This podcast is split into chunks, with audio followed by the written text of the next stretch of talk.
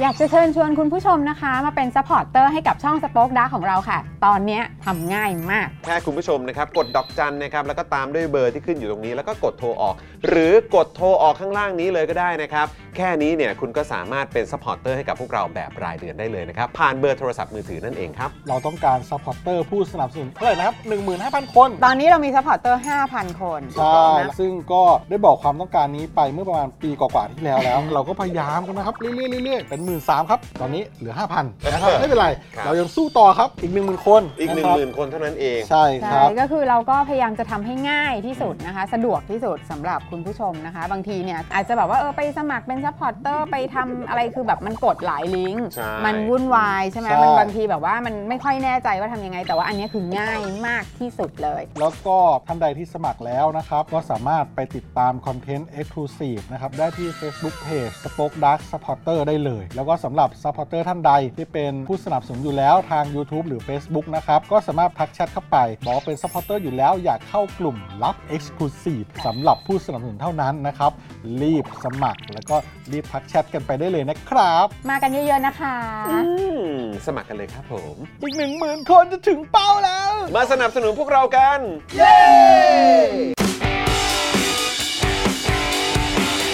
Daily t o p i c กกับจอห์นวินยู สวัสดีครับคุณผู้ชมครับต้อนรับทุกท่านนะครับเข้าสู่ Daily Topics นะครับประจำวันจันทร์ที่ 12 มิถุนายน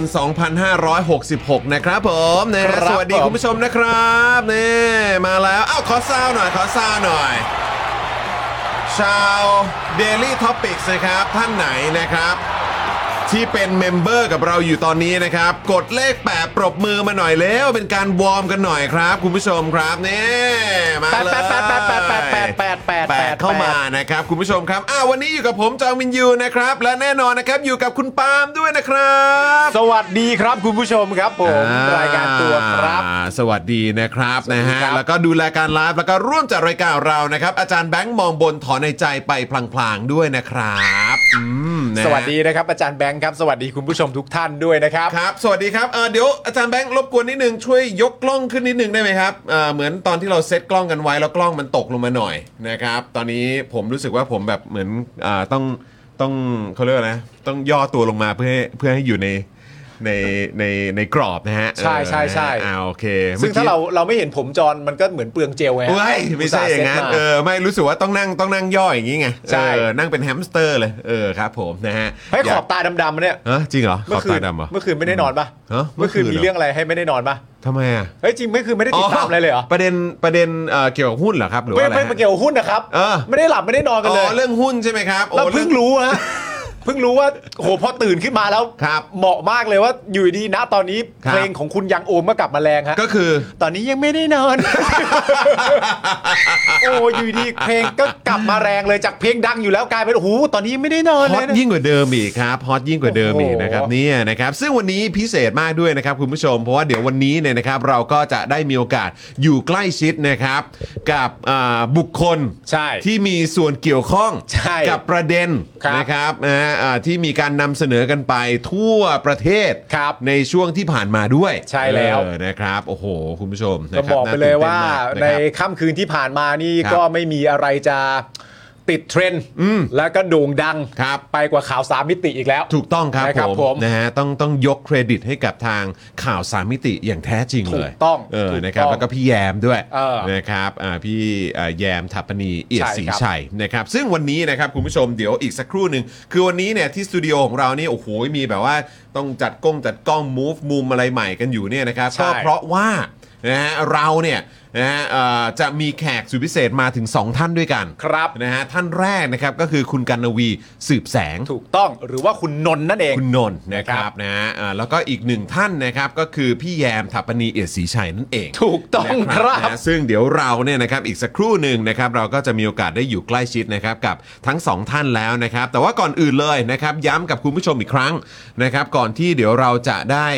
เมาส์กันแบบเต็มที่เลยนะค ครั รับ บ ในรายการของเราเนี่ยนะครับก็ฝาก ากคุณผู้ชม ใครที่อยากจะร่วมคอมเมนต์ หรือมีคำถามอะไร หรือมีข้อความอะไรที่อยากจะส่งเข้ามานะครับ ระหว่างที่ไลฟ์กันอยู่เนี่ยนะครับ คุณผู้ชม ครับ ก็สามารถสมัครเป็นเมมเบอร์ ถูก ผ่านทาง YouTube Membership ได้เลย ใช่ นะครับ คุณผู้ชมครับ วันนี้นี่เราต้องเอ่อเราต้องพูดคุยกันเยอะๆนะครับผมตลอดทั้งรายการนะครับ เดี๋ยวระหว่างที่เราคุยกันอยู่เนี่ยผมเชื่อว่าคุณผู้ชมก็จะมีคอมเมนต์ ใช่ เอ่อหรือมีคำถาม ใช่ ที่น่าสนใจออกมาเรื่อยๆอยู่แล้วนะครับ ถู ผ ก ม ต้อง เพราะฉะนั้ ถู น กต้อง เข้ามาเป็นเมมเบอร์กันก่อน มา ถึ เลย งเว ครับ ลาตอนที่คุยในรายการเนี่ยจะได้ร่วมแชทกันไปตลอดทั้งรายการอย่างเมามันมากๆคุณผู้ชม ถูกต้องครับ นะครับ นะฮะเพราะฉะนั้นก็สมัครเมมเบอร์กันเข้ามานะครับ ผ่านทาง YouTube Membership นั่นเองนะครับ คุณผู้ชมครับ ครับ นะฮะก็เอ่อมีหลากหลายแพ็กเกจให้คุณผู้ชมได้เลือกกันนะครับ ใช่ สะดวกแพ็กเกจไหนนะครับก็เลือกแพ็กเกจนั้นนะครับ แล้วก็ผูกไว้เลยกับ Wallet ต่างๆ หรือว่าจะเป็นบัตรเครดิตบัตรเดบิตก็ได้นะครับ คุณผู้ชมครับ ครับ นะฮะแล้วก็มาเป็นเมมเบอร์สนับสนุนพวกเรากันขอบคุณนะครับโอ้โหนะฮะก็มาอัปเดตกันใหญ่เลยนะครับ ถูกต้อง ว่านี่ตอนนี้เอ่อสมัครเป็นเมมเบอร์กันเพียบเลยนะครับ ครับ นะฮะ ผม ยังไง แสดงตัวด้วยนะครับ ใครที่เป็นเมมเบอร์ก็คอมเมนต์กันเข้ามา ใช่นี่คือ ส่ว คุณอ้อมเดือนนะครับแล้วก็คุณเอ่อ Stark Rogers เออ อ่าน นะครับนะแล้วก็เอ่อทาง Facebook นะครับเฟซบุ๊กก็ยังคงเป็นซัพพอร์เตอร์ได้ด้วยเช่นเดิมเลยนะครับ ครับ และสำหรับคุณผู้ชมท่านไหนที่อยากจะสนับสนุนพวกเราอ่ะอยากเป็นท่อน้ำเลี้ยงอ่ะเออนะฮะไม่ซีเรียส อยากเป็นท่อน้ำเลี้ยง อยากสนับสนุนให้สป็อคดักทีวีมันยังอยู่รอดต่อไปได้เนี่ยนะครับ ครับ นะฮะก็กดดอกจันเข้ามาเลยครับคุณผู้ชมครับ ตอนนี้เรามีช่องทางนี้ดอกจัน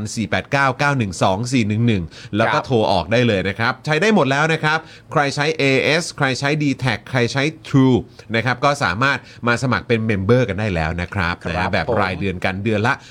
149 บาทนะครับ ตกวันละ 5 บาทเท่านั้นนะครับ คุณผู้ชมครับ ครับ นะฮะคุณนรดาทักทายจากสวีเดนนะค ครั รับ บ สวัสดีคุณ Happy Cats นะครับ คุณสไนเปอร์ คุณวารินนะครับ แสดงตัวนะครับ คุณ 16 โสรสใช่ไหมฮะ สวัสดีนะครับ คุณนพมาศนะครับ คุณศิวะ คุณเอ่อสแกตนะครับ คุณมดสแกตนะครับนะฮะสวัสดีทุกทท่านเลยนะครับ ใครมาแล้วก็แสดงตัวกันเข้ามาได้นะครับ คุณผู้ชมครับ ครับ นะฮะอ่ะโอเค ก่อนที่เราจะไปอยู่ใกล้ชิดนะครับ กับแขกสุดพิเศษของเรานะครับ เรามาขอบคุณผู้สนับสนุนใจดีของเรากันก่อนดีกว่านะครับ คุณผู้ชมครับ ครับ นะฮะ ผม เริ่มต้นกันที่สปอนเซอร์ ผู้น่ารักของพวกเราครับ ใช่แล้วนะครับ ครับ ผผมม เริ่มต้นกันเลยนะครับ คุณผู้ชมครับ เริ่มกันที่โกแก่โกแก่ช็อกโกบอลครับผมโอ้โหเขียวเพลินจริง ๆ นะครับถั่วลิสงเม็ดใหญ่ครับ ตามแบบฉบับโกแก่ฮะที่นำมาเคลือบด้วยชั้นแป้งเวเฟอร์กรอบๆครับ และเคลือบทับอีกชั้นด้วยช็อกโกแลตหอมหวานลงตัวสุดๆเลยครับ ใครที่ยังไม่เคยลองนะครับคุณผู้ชมครับ รีบไปหาลองกันได้เลยครับ แล้วหลังจากลองเสร็จเรียบร้อยนะครับ แนะนำเหมือนเดิมครับ ถ่ายรูปครับ เออ โพสต์ลงโซเชียลของคุณแล้วแท็กพวกเราสองคนด้วยครับ ถูกต้องครับผม คุณผู้ชม นะฮะคุณผู้ชม อันนี้แนะนำทริคส่วนตัว อ่าน นะฮะเอาไปแช่ช่องฟรีซ เหรอ เออ ผมแช่ช่องฟรีซ จริงป่ะ เออ ใช่แล้วก็แบบพออยากจะทานเนี่ยก็หยิบออกมาแล้วก็เคี้ยวมันยิ่งกรอบเข้าไปใหญ่เลย เออ อร่อยมาก คือทีเนี้ยการที่คุณ เออ เอาไปแช่ช่องฟรีซเนี่ย ครับ แปลว่าในช่องฟรีซก็ยังมีอยู่ตอนนี้ ตอนนี้เหรอ ป่ะ รู้สึกว่าลูกจะทานหมดแล้ว เพิ่งหมดไป อ๋อโอเค เป็นของขายดีครับ แล้ว ใน คุณ บ้าน ก็ ผม กำลังจะแช่ใหม่แล้วแหละ เดี๋ยวเอามาเติมเดี๋ยวเอามาเติม โอเค นะครับนะฮะโอ้โหนี่บ้านนี้นอกจากเอ่อเลี้ยงลูกหลานแล้วนะครับ ครับ ยังต้องเลี้ยงพิธีกรด้วยนะครับ เอ้า เออ โถ นะฮะครับผม เพื่อนกันน่ะ เอออ่ะเดี๋ยวเออเออเดี๋ยวจัดให้อยู่แล้ว ขอบคุณครับ แหมนะครับนะฮะก็ขอบคุณโกแก่อีกครั้งหนึ่งนะครับผม ครับ นะแล้วก็แน่นอนนะครับอีกหนึ่งผู้สนับสนุนใจดีของเรานะครับ i w i n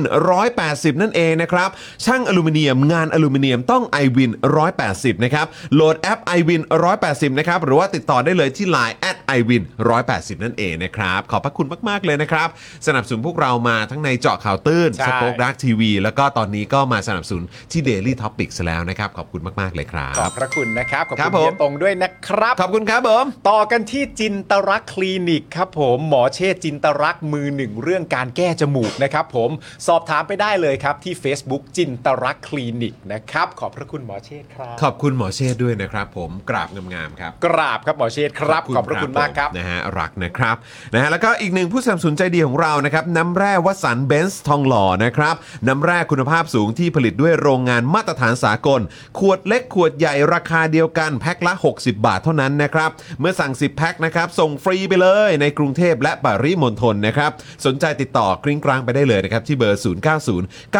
0909714888 หรือแอดไลน์ก็ได้นะครับแอดวัสันเบนซ์นั่นเองนะครับ ครับ ขอบพระคุณมากๆเลย เลยนะครับ คุณผู้ชมดื่มน้ำกันเยอะๆนะครับ ใช่ นะฮะตอนนี้สำคัญมากๆเลยนะครับ ช่วงนี้ผมฝึกให้ลูก อ่า ดื่มน้ำแบบคือจิบน้ำตลอดอ่ะเพราะบางที อ่าดี เขาเขาเขาเขาจะชอบแบบเหมือน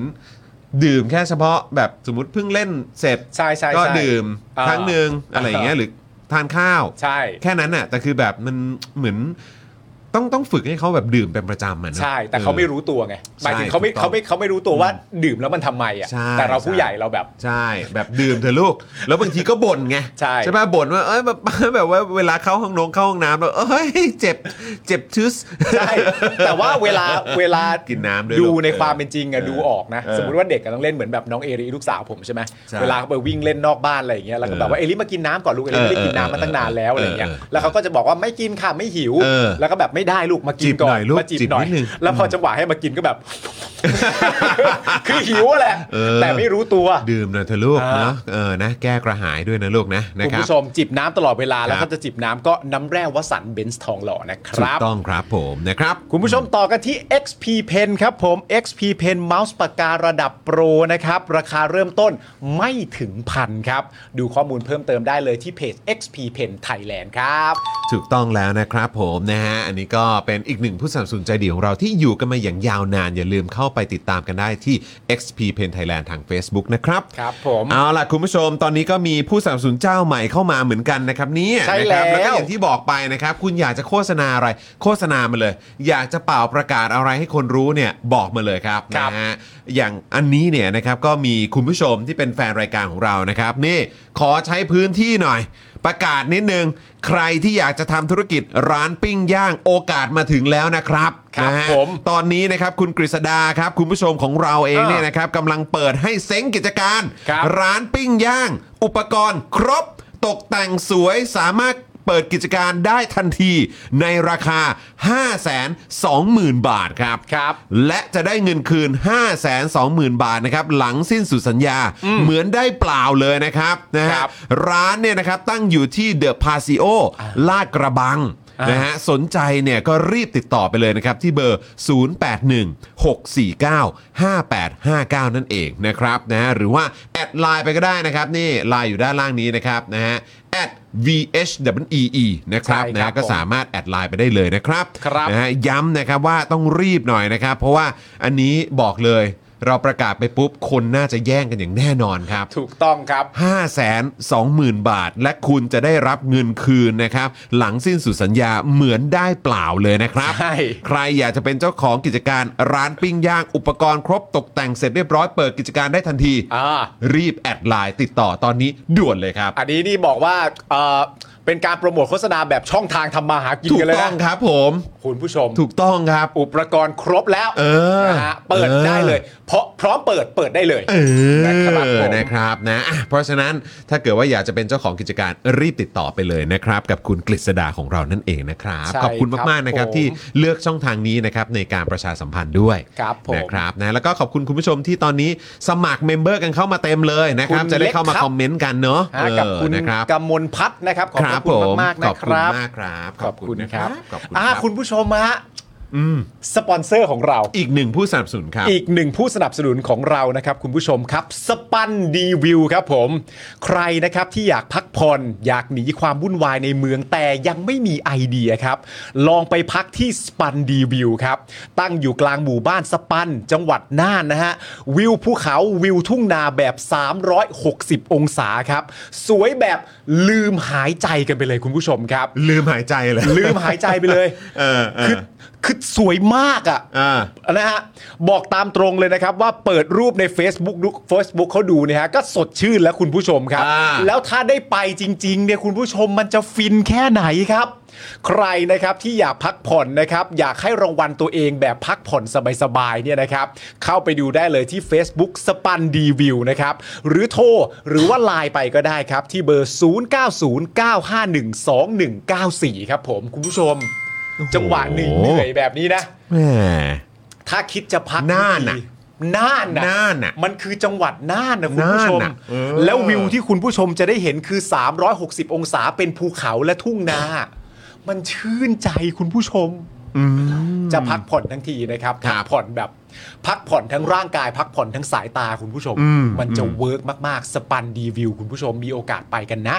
นะครับ นะครับต้องมากันนะครับผม ฮะ นะฮะอ่ะโอเคครับคุณผู้ชมครับนะฮะก็เอ่อเท่าที่อัปเดตมานะครับถ้าเอ่อทราบมาว่าแขกของเรามาถึงแล้ว ครับ นะครับ แต่ว่าเดี๋ยวตอนนี้เอ่อขอวิ่งเข้าห้องน้ำอะไรก่อนแป๊บนึง ได้เลย นะครับเตรียมความพร้อมอะไรก่อนนิดนึงนะครับ ครับ ว่าเอ่อเพิ่งเดินทางมาจากสนามบิน ถูกต้อง นะครับ เห็นว่าไปลุย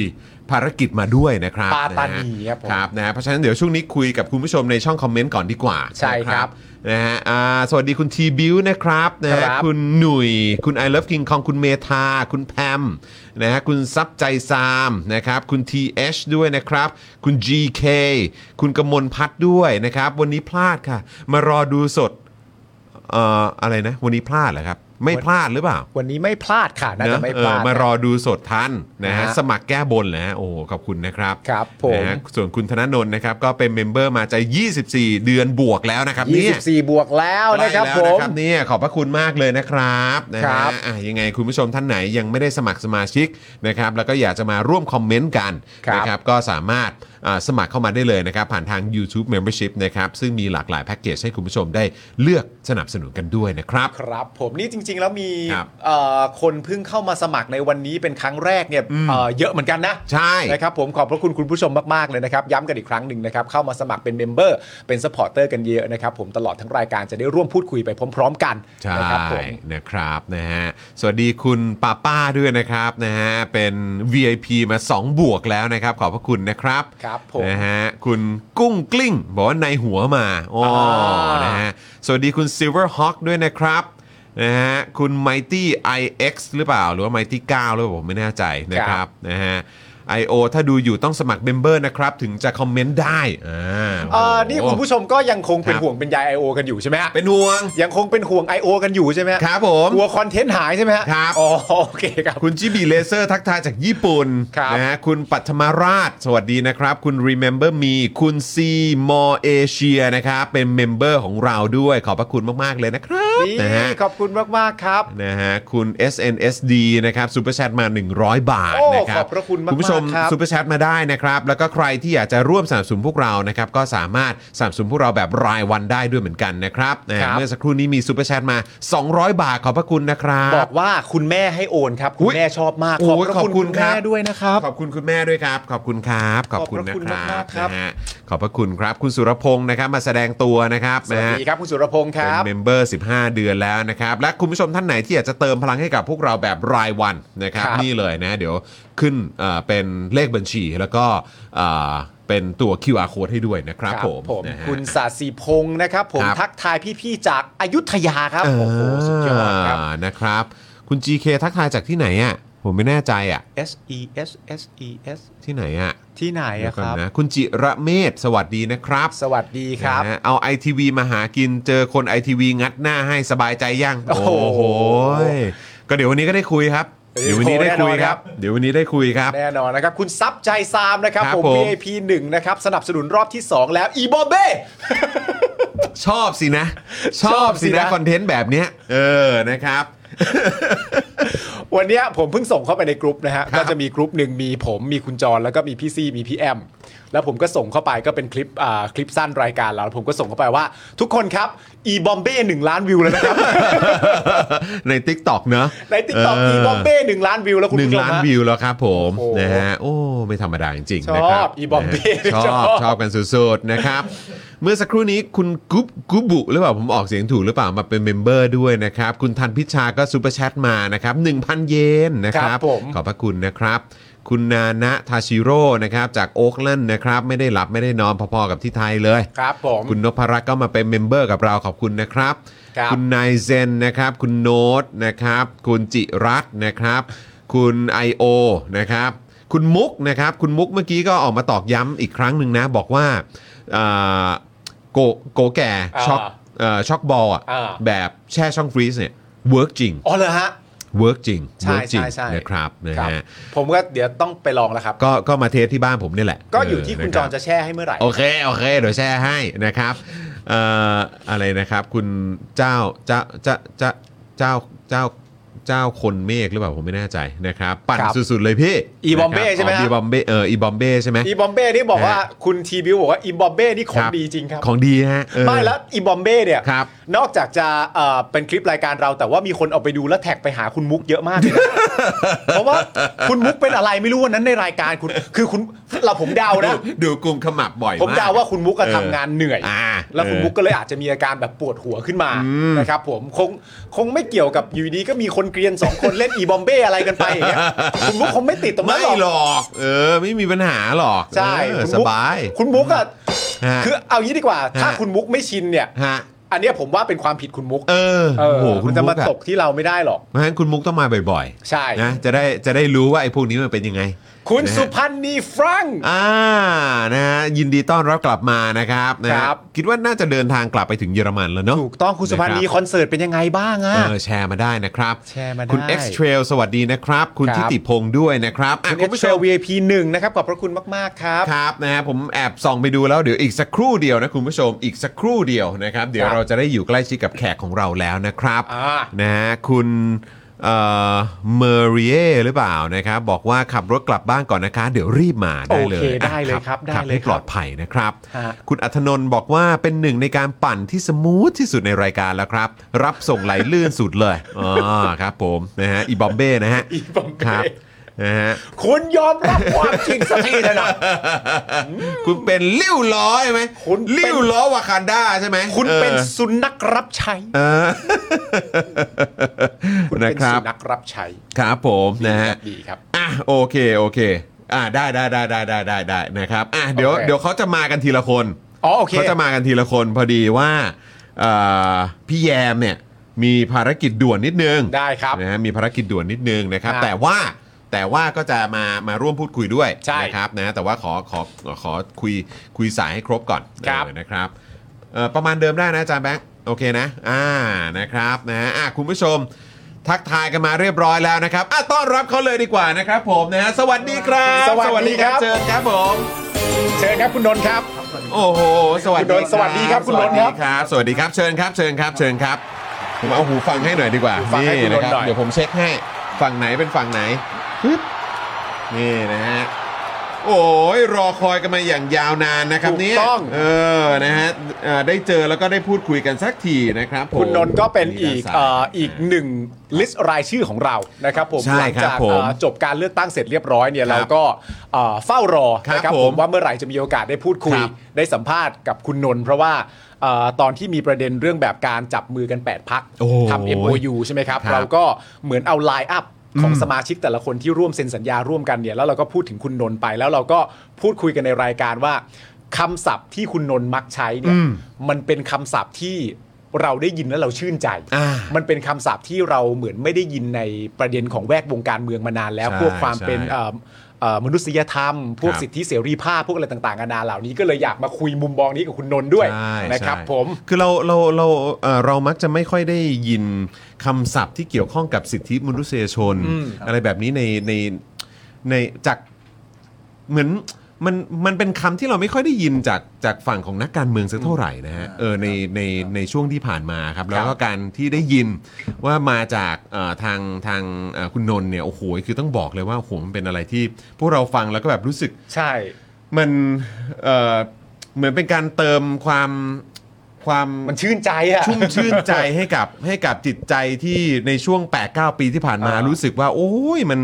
มันแห้งแล้งเหลือเกินนะครับ ใช่ อืม คือคือจริง ๆ แล้วเนี่ยไม่ใช่แค่แปดเก้าปีที่ผ่านมานะครับ เป็นเอ่อการการที่ผมนำเรื่องมนุษยธรรมสิทธิมนุษยชนมาพูดเนี่ยเกี่ยวกับการเมืองเนี่ย ครั ผ บ มมองว่าประเทศไทยเนี่ยยังไม่มีนักการเมืองคนไหนที่อยากจะมุ่งเน้นด้านนี้จริง อืม ๆ คือหลาย ๆ ครั้งพอดูตัวนโยบายต่าง ๆ ของกระทรวงทบวงกรมต่าง ๆ เราเห็นเนี่ย ครับ ผมยังไม่เห็นนะว่า ครับ เอาเรื่องสิทธิมนุษยชนเนี่ยโดยเฉพาะเขาเรียกว่า right based approach ค ก รับ ระบวนการอิงสิทธิมนุษยชนมนุษยชนเนี่ย ครับ เข้าไปเป็นใจกลางสำคัญในการสร้างตัวนโยบาย อืม ขนาดกระทรวงพัฒนาสังคมและความมั่นคงของมนุษย์ ฮะ จริง ๆ แล้วต้องเป็นกระทรวงที่จริง ๆ ท่านก็ทำงานดีนะครับ ครับ เพียงแต่ว่าคนนำของกระทรวงคือเบอร์หนึ่งอะรัฐมนตรีเนี่ยท่านก็ยังไม่เข้าใจถ่องแท้ในเรื่องสิทธิมนุษยชน ครับ เพราะฉะนั้นเนี่ยมันก็เลยเป็นทำเป็นประเทศไทยเราเป็นอย่างนี้ยครับ ครับ ผมเนี่ยก็เลย ผมทำงานทางด้านมนุษยธรรมมาก่อน ครับ ทำงานเกี่ยวกับ humanitarian ครับ ก็ทำงาน UNSCR ครับ ก็ไปทำงานรอบโลกไปเรื่อยๆนะก็มองมองมองพอเรามองดูประเทศไทย ฮะ เอ๊ะทำไมเราถึงมีระบอบประชาธิปไตย แต่ไม่ยอมเอาเรื่อง rights based approach เนี่ยเข้ามาเป็นใจกลางสำคัญในการทำตัวนโยบาย ครับผม ผมก็เลยตัดสินใจกระโดดเข้ามาเป็นนักการเมือง อื ฮะ มอืม มันมันสำคัญอย่างไร คุณนนท์ถึงมีความรู้สึกว่าเอาเรื่องประเด็นเนี้ยเป็นตัวหลีดในการทำการเมืองดีกว่าำนทำไมถึง เลยเนอะ ทำเพราะนำเลยนะ ใช่ เพราะว่าคำพูดก็คือว่าให้ใช้มนุษยธรรมนำการเมือง ใช่ครับ ประเด็นนี้คือยังไงครับ คือมนุษยธรรมเนี่ยเวลาทำงานจริงแล้วเราต้องยึดหลักการ 4 หลักการ ครับ อันแรกคือ hu- humanity อันที่2 impartiality อันที่3 neutrality อันที่ 4 independence คือพูดง่ายๆคือเอาประชาชนเป็นศูนย์กลางอันแรกนะ humanity เนี่ยต้องเอาบุคคลในความห่วงใยพวกเราเนี่ยเป็นกำตัวกำหนดว่าเราจะกำหนดตัวนโยบาย โครงการแผนงานช่วยเหลือคนยังไง ครับ คือเอาคนมาดูว่า gaps and needs คืออะไร แล้วเราค่อยพัฒนาตัวโครงการและแผนงาน ครับ อันนั้นคืออันแรก อันที่ 2 คือ impartiality ความหลักการไม่เอ็นเอียง เราต้องไม่เอ็นเอียงเวลาทำงานเนี่ย เพราะเวลาเราเราเราเอ็นเอียงแบบอยู่ในภาวะสงครามเนี่ยครับ ฮะ มีคนถืออาวุธทั้งหมดนะฮะ เราอยู่ตรงกลางแล้วเราก็เป็นคนที่ต้องเอาเอาของไปให้ ฮะ ถ้าเราเอ็นเอียงเมื่อไหร่เราตายกลางสนามรบเลยนะฮะ ครับ เพราะฉะนั้นเราต้องไม่เอ็นเอียง อันที่3 neutrality หลักความเป็นกลาง ครับ เวลาคนมีความแตกแยกกันทางด้านความคิดคนทะเลาะกันเนี่ยเราจะต้องเป็นนั่งเป็นตัวกลางจริง ๆ ถ้าเราไม่เอาหลักการเหตุผลมาวางตรงหน้า แล้วพิจารณาว่าเออจะให้คนนี้ต้องแก้ไขอย่างนั้น เราก็มีปัญหา ครับ อันทีสี่4 คือ independence ต้องมีอิสรภาพในการทำงาน ครับ จะต้องไม่ถูกใครก็ตามกดทับพวกเราในการทำงาน เรานายทุนอย่างเงี้ยครับดอนเนอร์ประเทศผู้บริจาคเนี่ยถึงแค่จะเขาจะเอาเงินมาให้เรา 10 ล้าน 20 ล้านดอลลาร์เนี่ยเขาไม่สามารถบอกเราได้นะครับว่าคุณจะต้องทำนั่นนี่โน่นเราจะต้องดูกลับไปอันแรกคือ humanity ให้ได้ ครับ เพราะฉะนั้นผมพอดูอย่างนี้เสร็จว่าเออเราเอาหลักการนี้ตอนผมอยู่ในในช่วงสงครามอ่าอย่างเช่นสุดานเหนือสุดานใต้เนี่ย ครับ ทหารเนี่ยทหารทั่วไปรักษาสันติภาพโลกเนี่ยเขานอนกอดปืนนะฮะเขานอนใส่เสื้อเกราะเขานอนมีรถ APC แล้วเขาก็ไปตรงนั้นทุกคืน แต่พวกผมอะไม่มีอะไรผมมีเต็นท์ผมมีอันเดียวที่จะกอดได้พูดหล่อๆหน่อย ครับ เขาบอกว่าหลักการมนุษยธรรม นี่ อันนี้คือความเป็นจริง เออเออแต่ เพราะ มัน ฉะ ก็คือมันคือเรื่องจริงอ่ะ ใช่ครับ อืม คือถ้าเราเป็นกลางได้เนี่ย ถ้าเราไม่เอ็นเอียงใคร ถ้าเรามีอิสรภาพในการทำงาน แล้วเอาประชาชนเป็นตัวตั้งเนี่ยครับยังไงก็ตามเนี่ยแหละครับคือเกราะป้องกันเราจริงๆในภาวะสงคราม ผมเลยเห็นว่าในประชาธิปไตยมันสามารถปรับใช้ได้ ถ้าเราเอา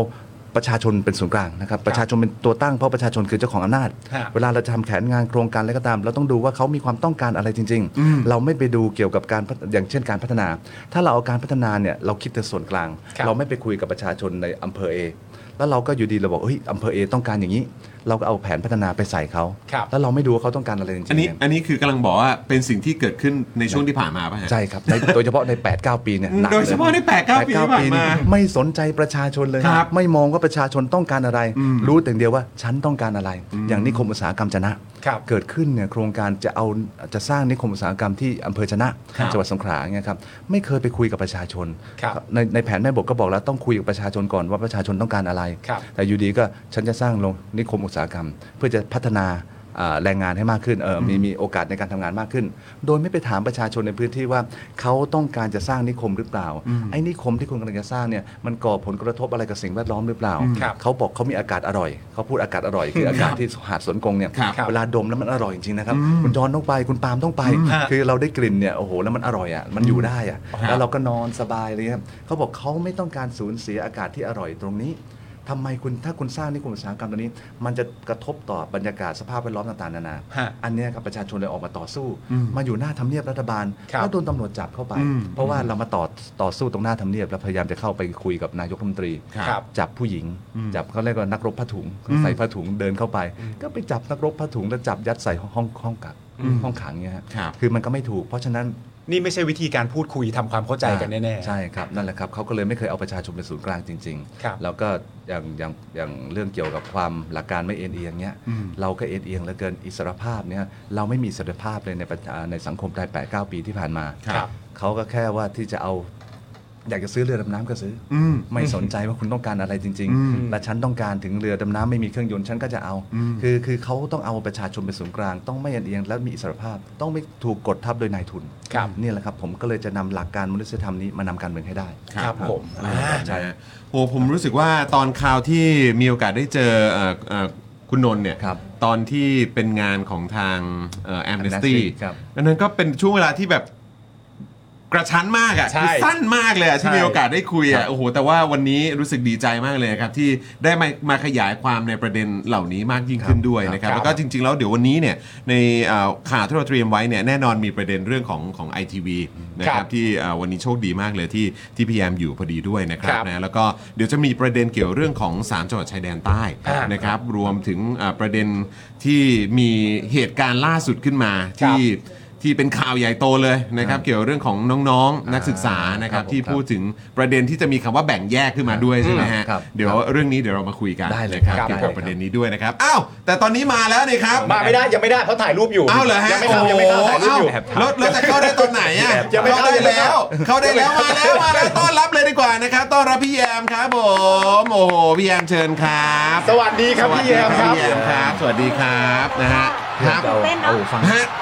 โอ้เนี่ยเนี่ยได้ได้ได้ได้ได้ได้ไม่เป็นไรโอ้โหพี่แยมก็โปรอยู่แล้วโปรอยู่แล้วเออครับผมนะฮะ หน้าตาดูแบบว่า ทำไม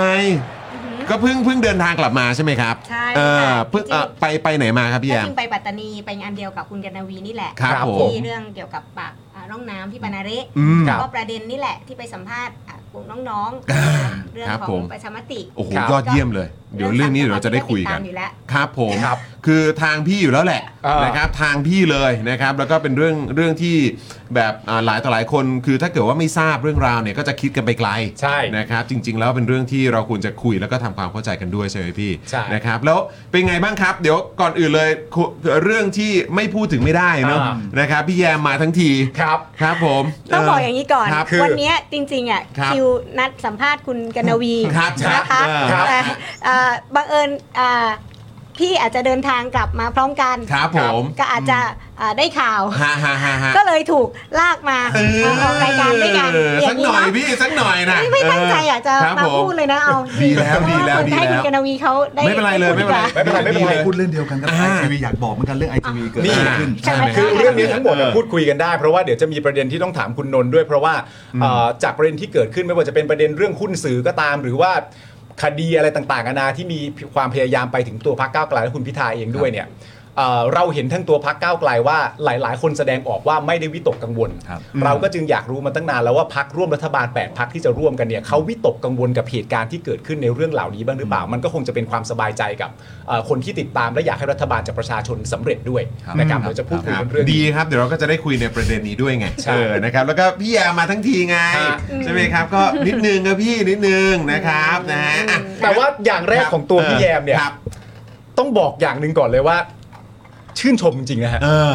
คือจากใจเลยชื่นชมแล้วแล้วก็คือคือมันย้อนกลับไปทำให้ผมคิดประเด็นที่ผมพูดคุยกับพี่แยมประเด็นเรื่องปลากุเลาอะ อืม ที่สัมภาษณ์ผ่านทางโทรศัพท์ ใช่ ปลากุเลาตากใบอะฮะ อืม และณตอนนั้นเนี่ยมันก็มีประเด็นเรื่องเจ้าของช่องต้องออกมาขอโทษ มีการพิจารณาออกหรือว่าอะไรต่างๆกันานาแล้วณตอนนั้นผมจำได้ว่าประโยคที่พี่แยมพูดกับเราก็คือว่า ถ้าต้องมีการรับผิดชอบด้วยการออก หรือมีบทลงโทษอะไรจากการกระทำของนักข่าวที่เขาไปสอบถามใครมาตั้งหลายคนกรรมวิธีการทำหรืออะไรต่างๆนานาเป็นยังไงบ้าง และนี่คือบทลงโทษของเขาเนี่ยพี่แยมก็ไม่รู้แล้วว่านักข่าวจะทำหน้าที่ในประเทศไทยต่อไปยังไงอะเหตุการณ์ที่เกิดขึ้นครั้งล่าสุดกับประเด็นไอทีวีอ่ะมันทำให้ผมรู้สึกแบบนั้น ว่าถ้านักข่าวยังคงมีกรอบอะว่าวันๆเราลองรอดูกันไหมว่าคุณเรืองไกรจะพูดอะไรบ้าง แล้วก็ตามที่เขาพูดไป อืม คุณพิธาจะตอบโต้อะไรยังไงบ้าง มันก็คงจะไม่มีส่วนร่วมอะไรเป็นการผลักดันหรือนำประเทศได้เลยอะไรอย่างเงี้ยเพราะฉะนั้นก็เลยอยากบอกพี่แยมว่าย้อนกลับไปประเด็นเรื่องปลากุเลาและย้อนกลับมาประเด็นนี้คือแบบชื่นชมพี่แยมมากๆนะชื่นชม ค่ะ แล้วก็ชื่นชมข่าวสามมิติมาก ๆด้วย ขอบพระคุณมากๆนะครับ ครับพี่แล้วอ่ะโอเคงั้นงั้นเราเรามาคุยกันในประเด็นนี้หน่อยนะครับ แล้วก็เดี๋ยวมาเดี๋ยวจะได้ต่อเนื่องไปถึงเรื่องของเกี่ยวกับอ่ารัฐบาลนะฮะอ่าชุดใหม่ด้วยนะครับที่ที่เราก็อยากจะคุยกันคือ ถามความรู้สึกของทั้งสองท่านก่อนละกัน ไม่ว่าจะเป็นเอ่อพี่ยามเองนะครับที่เอ่อเป็นในพาร์ทของสื่อมวลชนนะครับอ่าคุณนนท์นะครับก็อ่าตอนนี้ก็มาทำหน้าที่ในฐานะนักการเมืองด้วย แต่ว่าตอนนี้เนี่ย ประชาชนคนไทยยังกังวลกันอยู่เลยครับว่า จะมีรัฐบาลใหม่ได้เมื่อไหร่ นะครับอ่าแคนดิเดตนายกรัฐมนตรีที่มาจากพรรคที่ชนะมาเป็นอันดับหนึ่งเนี่ย จะได้เป็นนายกหรือไม่ เรื่องนี้มันก็เป็นอะไรที่มันก็แปลกประหลาดนะครับสำหรับประเทศที่บอกว่าเป็นประเทศเป็นประชาธิปไตย ครับ นะครับ ถามทั้งสองท่านจากมุมมองแล้วกันหนึ่งคือนักการเมืองสองคือสื่อมวลชนนะครับ ประเทศไทยของเรา ทุกวันนี้ เป็นยังไงครับ อ่าในฐานะนักข่าว ครับ จริงๆพี่ก็อ่าตามข่าวเลือกตั้งเนาะ ครับ ตอนนี้เลือกตั้งผ่านมาก็จะหนึ่งเดือนแล้ว นั่นน่ะสิครับ นะคะ เราก็ยังไม่ได้รับรองสอสอ ครับ นี่ก็ไม่รู้จะได้รับรองหรือเปล่า ครับผม จะโดนสอย มีไม่รู้ ซะก่อนแล้ว เอ่อสอสอหลายคนก็จะถูกสอย ครับผม รัฐบาลจะตั้งได้หรือเปล่า อืม อันนี้ก็ยังไม่รู้เวลาที่ ครับ แน่นอนอ่าดังนั้นสิ่งสำคัญนักข่าวใช่ไหมคะเราตั้งแต่วันเลือกตั้งทำข่าวมาเอ่อจริง ๆ พี่ก็ตามเรื่องข่าวจะตั้งรัฐบาลอะไร ครับ นี่แหละ แต่ว่าข่าวเรื่องของการหุ้นคือเอ่ออ่าการสอบหุ้นไอทีวีของคุณพิธาเนี่ยมันต้องมาช่วงวันที่ 10 พฤษภาก่อน อืม วันเลือกตั้งใช่ไหม ครั คะ บ ซึ่งก็เดือนหนึ่งแล้วเหมือนกัน ครับ ที่วนเวียนอยู่กับข่าวนี้ ครับ แล้วก็มันถูกโยงอะไรไปสารพัดจนวันที่เอ่อพี่เอ่อไปฟังอ่ะคุณวิธาแถลงข่าวนะมีประชุมอ่ะกับคณะกรรมการที่พักเพื่อไทย ครับ ใช่ไหมคะอ่าแล้วเขาเป็นวันที่เขาชี้แจงเรื่องของหุ้นไอทีวีครั้งแรกเลย ครับ เขามีการโอนหุ้นแล้ว ครับ แล้วเขาบอกเออเขาทำทุกวิธีทางเพื่อสกัดกั้นการฟื้นคืนชีพไอทีวี ครับ ไอเรานักข่าวเราก็ฟังแล้วเราก็ติดตามข่าวนี้มาทุก ฮะ วันเราก็เอ๊ะเอะถ้าหากว่าเอ่อสิ่งที่คุณพิธาเขาพูดเนี่ย ว่ามันมีการฟื้นคืนชีพไอทีวีเนี่ย ฮะ มันเป็นยังไง อืม นักข่าวฟังแล้วก็เลยตั้งคำถามไงคะ ครับ พี่ก็รู้สึกว่าเออไม่ได้แล้วเรื่องนี้เดี๋ยวพี่คิดว่าพี่อาจจะอยากหาคำตอบ ครับ พี่ก็เลย คิดว่าเออเดี๋ยวพี่จะให้เวลากับการมาทำข่าว ครับ หุ้นในทีวี ครับ อ่ะจริง ๆ เราก็ตามแค่สิ่งที่คุณเลืองไกรสอบแหละเขาตอบโต้ไอ้ทุกวัน ครับ แล้วก็ด้วยความเป็นคนไอทีวีเก่า พี่ก็รู้ในเรื่องของเกี่ยวกับเอ่อว่ามันมีการฟ้องร้องคดีใน อืม คำพิพากษาศาลปกครองสู ครั ง บ สุดที่กำลังรออยู่ ครับ แล้วก่อนหน้านั้นพี่จอยจรูงสุเอียดจะได้ไหมคะ ครับ ที่ออกมาโพสต์ ครับ เพราะว่าพี่จอยก็หนึ่งในคนในทีวีที่ต่อสู้มาด้วยกันตอนนั้นพี่จอยเป็นประธานสภาพอ่าแรงงานยำก็เป็นอ่าเลขาด้วย ครับ นะคะแล้วก็เป็นอ่านักข่าวคนที่ทำข่าวเรื่องไอทีวีผิด ครับ ทุกคน ครับ น่าจะจำภาพกันได้ ครับ อืม ความคิดแรกเราก็รู้สึกว่าเอออาแน่นอนถ้าไอทีวีคณะคดี เขาก็มีแผนที่จะกลับมาทำสื่ออยู่แล้ว ครับ แต่ทำไมอยู่ดีๆ เรื่องของการทำสื่อ มันถูกมาโยงกับการตรวจสอบคดีหุ้นสื่อของคุณพิธา ครับ และการที่คุณพิธาเขาพูดอย่างนั้นอ่ะมันมีที่มาหรือมีข้อสงสัยอะไรเหรออ ม ฮะ เราก็มีหน้าที่แค่ไปตรวจสอบ ครับ ดังนั้นวิธีการในการทำข่าวสืบสวนสอบสวน เราก็แค่ตั้งคำถามตามสิ่งที่เขาอ่ะ อธิบายมา ตั้งตั้งโจทย์มา ครับ แล้วเราก็ไปไล่เรียงว่าอ้าวอ่าการตรวจสอบอ่าหุ้นสื่อของคุณพิธาเนี่ย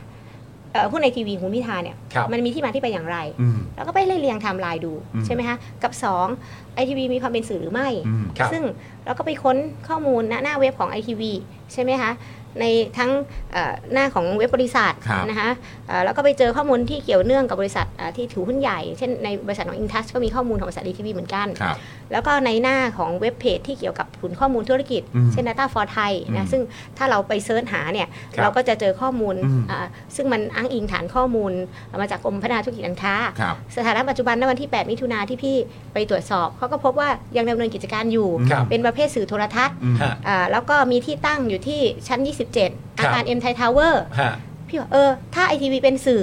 เดี๋ยวเราไปดูที่สำนักงานดีกว่า อ่าอ่า ว่าตั้งอยู่ที่ไหน อ่าอ่าอ่า แล้วถ้าเป็นสื่อมันต้องมีออฟฟิศเนี่ย ต้องมี แบบเนี้ย กล้องเกลิ้ง นักข่าวมัน ไเ ต้องสงสัยใช่ไหม ใช่ไหม จ ฮะ อน ใช่ไหมฮะใช่ไหมฮะ พี่ไม่ได้อะไรเลยเอาจริง เข้าใจ เข้า ก็ ใจ ว่ากันแบบ เข้าใจ ตามความเข้าใจ แล้วทุกคนก็รู้ส ญำ ไต นึ ล์พี่ใช่ไหม เออครับ ว่าถ้าพี่อะเป็นนักข่าวภาคสนาม ครับ ถ้าพี่เวลาพี่ไปไปตรวจสอบอะไร พี่ก็จะไปให้มันถึงที่ อืม เหมือนที่พี่เคยเล่าจอนเรื่องโรฮิงญาต่างๆพี่ ครั ก็ บ พี่ก็ต้องไปอ่ะ ครับ อ่ะ อืม เนี่ยยังเคยจะไปเอ่อ สุดา ใช่ไหมสุดา เออ เพราะว่าเราทำเรื่องภูริภัย ครับ ไกลแค่ไหนพี่ก็ไป ครับ ไกลอีแค่เอ่อเอ่ออาคารเอ็มไทยถนนวิทยุอ่ะ ทำไมจะไม่ไป ทำไมจะไม่ไป เอาจริง เออเออเออ ถ้าเราอยากจะรู้ว่าบริษัทไอทีวีทำสื่อหรือไม่ มันต้องไปเห็นสำนักงานเขาก่อน เออเออ ถ้าบอกว่าปัจจุบันเขายังทำอยู่ ครับผม โอเค แล้วพี่ก็ไม่มีอะไรมากเลยวันนั้นอ่ะ ครับ โอเคไทำลายของพี่นะง่าย ฮะ ๆอ่าพี่ทาพูดวันที่ ครับ 6 วันที่ 7 พี่มานั่งไล่อ่านทุกหมดทำกันบ้าน อืม ครับ ซึ่งก็แน่นอนต้องขอบคุณสื่อที่ทำก่อนหน้านี้อย่างพีพีทีวีเขา ครั เปิด บ ประเด็นมาเนี่ย ครับ ต้องขอบคุณน้องที่ทำแล้วก็ไปเจอข้อมูลที่คุณนิกโพสต์อะไรต่างๆ มีความเชื่อมโยงตั้งคำถามว่าเป็นทฤษฎีของสมคบพบคิดหรือไม่ ครับ มีสื่อที่ทำก่อนหน้าพี่เยอะมาก ครับ อ่ะพี่ก็ไล่ดู พี่ก็มาเจอเอ่อเอกสารหน้าเว็บที่พี่บอกว่า อืม ปัจจุบันคือดำเนินกิจการ ซึ่งมันขัดแย้งกับก่อนหน้านั้น ที่ อืม บอกว่าอยู่ในเอ่อเอ่อเป็นบริษัทที่ฝากอยู่ในตลาดตลาดหลักทรัพย์ ครับ เพราะว่ายังรอเอ่อคำพิพากษาของศาล รอะ ให้คดีความเสร็จสิ้นก่อน อันนั้นข้อสงสัยแล้ว ครับ ว่าตกลงปัจจุบันที่ทำสื่อและทำอะไร อืม ก็พอ วันที่ 8 พี่นัดสัมภาษณ์คุณเรืองไกร อืม เพราะว่าถ้าเราจะทำเรื่องนี้เราต้องคุยกับต้นเรื่อง ไม่ได้ไม่คุยไม่ได้ ไม่ เลย คุยไม่ได้ ครับครับ ก็ต้องพี่นัดสัมภาษณ์คุณเรืองไกรซึ่งคุณเรืองไกรเขาเอ่อไปสัมภาษณ์ที่บ้านเลย คุยกันหนึ่งชั่วโมง ครับ แล้วคุณก็ทำเรื่องคุณเรืองไกรตั้งแต่เอ่อให้ไล่ไทม์ไลน์การยื่นคำร้องของแต่ละอันมา เพราะพี่อยากรู้ อืม ว่าแต่ละเรื่องที่คุณเรืองไกรสอบอะคืออะไรบ้าง อืม เราต้องทำความเข้าใจตรงนี้ก่อนถึงจะเราจะรู้ว่าเขาต้องเขาตรวจสอบอะไร และที่สำคัญเราไปถามคุณเรืองไกรเพราะว่าตอนนั้นมีประเด็นเรื่องทฤษฎีข่มสมคบคิด อืม ว่าคุณเรื่องไกลตกลงคุณเรื่องไกลมาสอบเรื่องเนี้ยรู้รู้กันกับคนที่ออกมาพูดอันแรกหรือเปล่า ครับ เขาบอกเออไม่ได้รู้จักกัน อืม ซึ่งก็ไม่น่าที่ก็ปฏิเสธ อืม สัมภาษณ์คุณเรืองไกลเสร็จ 11 โมง พี่ก็บอกทีมงานะเออเดี๋ยวเราไปเนี่ยที่ออฟฟิศเนี่ยตามที่อยู่ในเว็บไซต์ เนี่ย อ่าตรง บอก วิทยุ บอกน้องผู้ช่วย ครับ สามอ่าบอกว่าอ่าตั้ง Google Map อ่าฮะ ไปเสีย ปัก ไป หมุ อา ด คารเนี่ย ไว้ พี่ก็พี่ก็พี่ก็นั่งไปกับรถช่องสามไปจอดว่ามันคืออาคารออซีซั่นไปจอดใต้ที่ที่ใต้ดินแล้ว ซึ่งมันไม่ใช่ความลับถูกไหมเซิร์ชยังไงก็เจอ เซิร์ชให้ก็เจอ เออเออเออ แล้วเราก็ไป เราก็ไปซื่อๆเลยนี่แหละ เออ เออ ก็ไปดู พอปุ๊บเนี่ยมันไปชั้น 27มาเอิญก็ไป ครับ เอ่อเอ่อขอที่เข้าอาคารมันก็ต้องแต้บัตรเข้าไป ครับ แล้วก็ได้คือเข้าไป เข้าไปตามขั้นตอน ขั้นตอน ทุกย่าง แล้วก็ขึ้นไปชั้น 27 ไปชั้น ครับ 27 มันมี 2 ฝั่ง อืม แล้วก็เจอฝั่งหนึ่งมันเป็นชื่อบริษัทหลายบริษัทแต่ไม่ใช่มีมีไม่มีชื่อไอทีวีก็ถาม ครับ เออไอทีวีตั้งอยู่ที่นี่หรือเปล่าเขาบอกเอออยู่อีกฝั่งหนึ่ง อืม ไปอีกฝั่งหนึ่งก็กลายว่าโอเคเป็นที่ตั้งบริษัทอินทัส อืม ซึ่งตอนที่เราเราไปยืนอยู่หน้าอินทัสเจ้าหน้าที่เขาก็มาเปิดประตูให้เราเข้าไปพูดคุยว่าเออเออคุณคุณแยมเอ่อต้องการอะไรอะไรเงี้ยบอกอ๋อเคยเขาได้มาตามที่อยู่ตรงเนี้ย ครับ ว่าที่ มาที่ตั้งขดูบริ อง ษัท ITV ว่าว่าที่ตั้งของบริษัทไอทีพี อ่า ก็บครั อบ กเออ ผม พอดีก็ ขอ คือ เข้าไปในสตูดิโอ เ หน่อยได้ไหม เขามาเปล่าเราก็ ไม่ เขา ได้ เขาก็บอกโอเคก็อยู่ที่นี่แต่เพียงแต่ว่ามันไม่ได้มีการเอ่อคือออฟฟิศอ่ะมัน คือจดไว้ที่นี่ เออจดไว้ที่นี่ อ่า อะไรอย่างเงี้ยแต่ว่าเอ่อเอ่อเขาก็พูดคุยในแง่ของโอเคว่าอยู่ที่นี่จริง ครับ แต่ว่า ครับ ในรายละเอียดนะคะ อืม เราก็อาจจะต้องขอสงวนไว้ ครับ นะคะแต่ว่า อืมโอค เรา ค ก็ บ เห็นแล้วแหละว่า ครับ เขาตั้งอยู่ที่นี่จริง อ่า ๆเขาก็ ครับ แค่บอกเออเราเข้ามาดู อืม ว่าถ้าว่าเขาทำกิจการสื่อ ก็อยากรู้อะ เขาก็เป็น อืม แต่เขาก็เป็นแค่สำนักงานทั่วไป ครับค แล้ รั ว บ แล้วเราก็เลยหาให้มาดูว่าถ้าทำกิจการสื่ออะ อืม มันต้องทำแบบช่องสามเนี่ยวันนั้นในข่าวสามมิติไปดู ใช่ใช่ใช่ พี่ ใช่ พี่ไม่ได้คิดอะไรเลยจริง อืม ๆเดี๋ยวพี่พี่ก็อธิบายไปตามพื้นพื้นๆ ครับ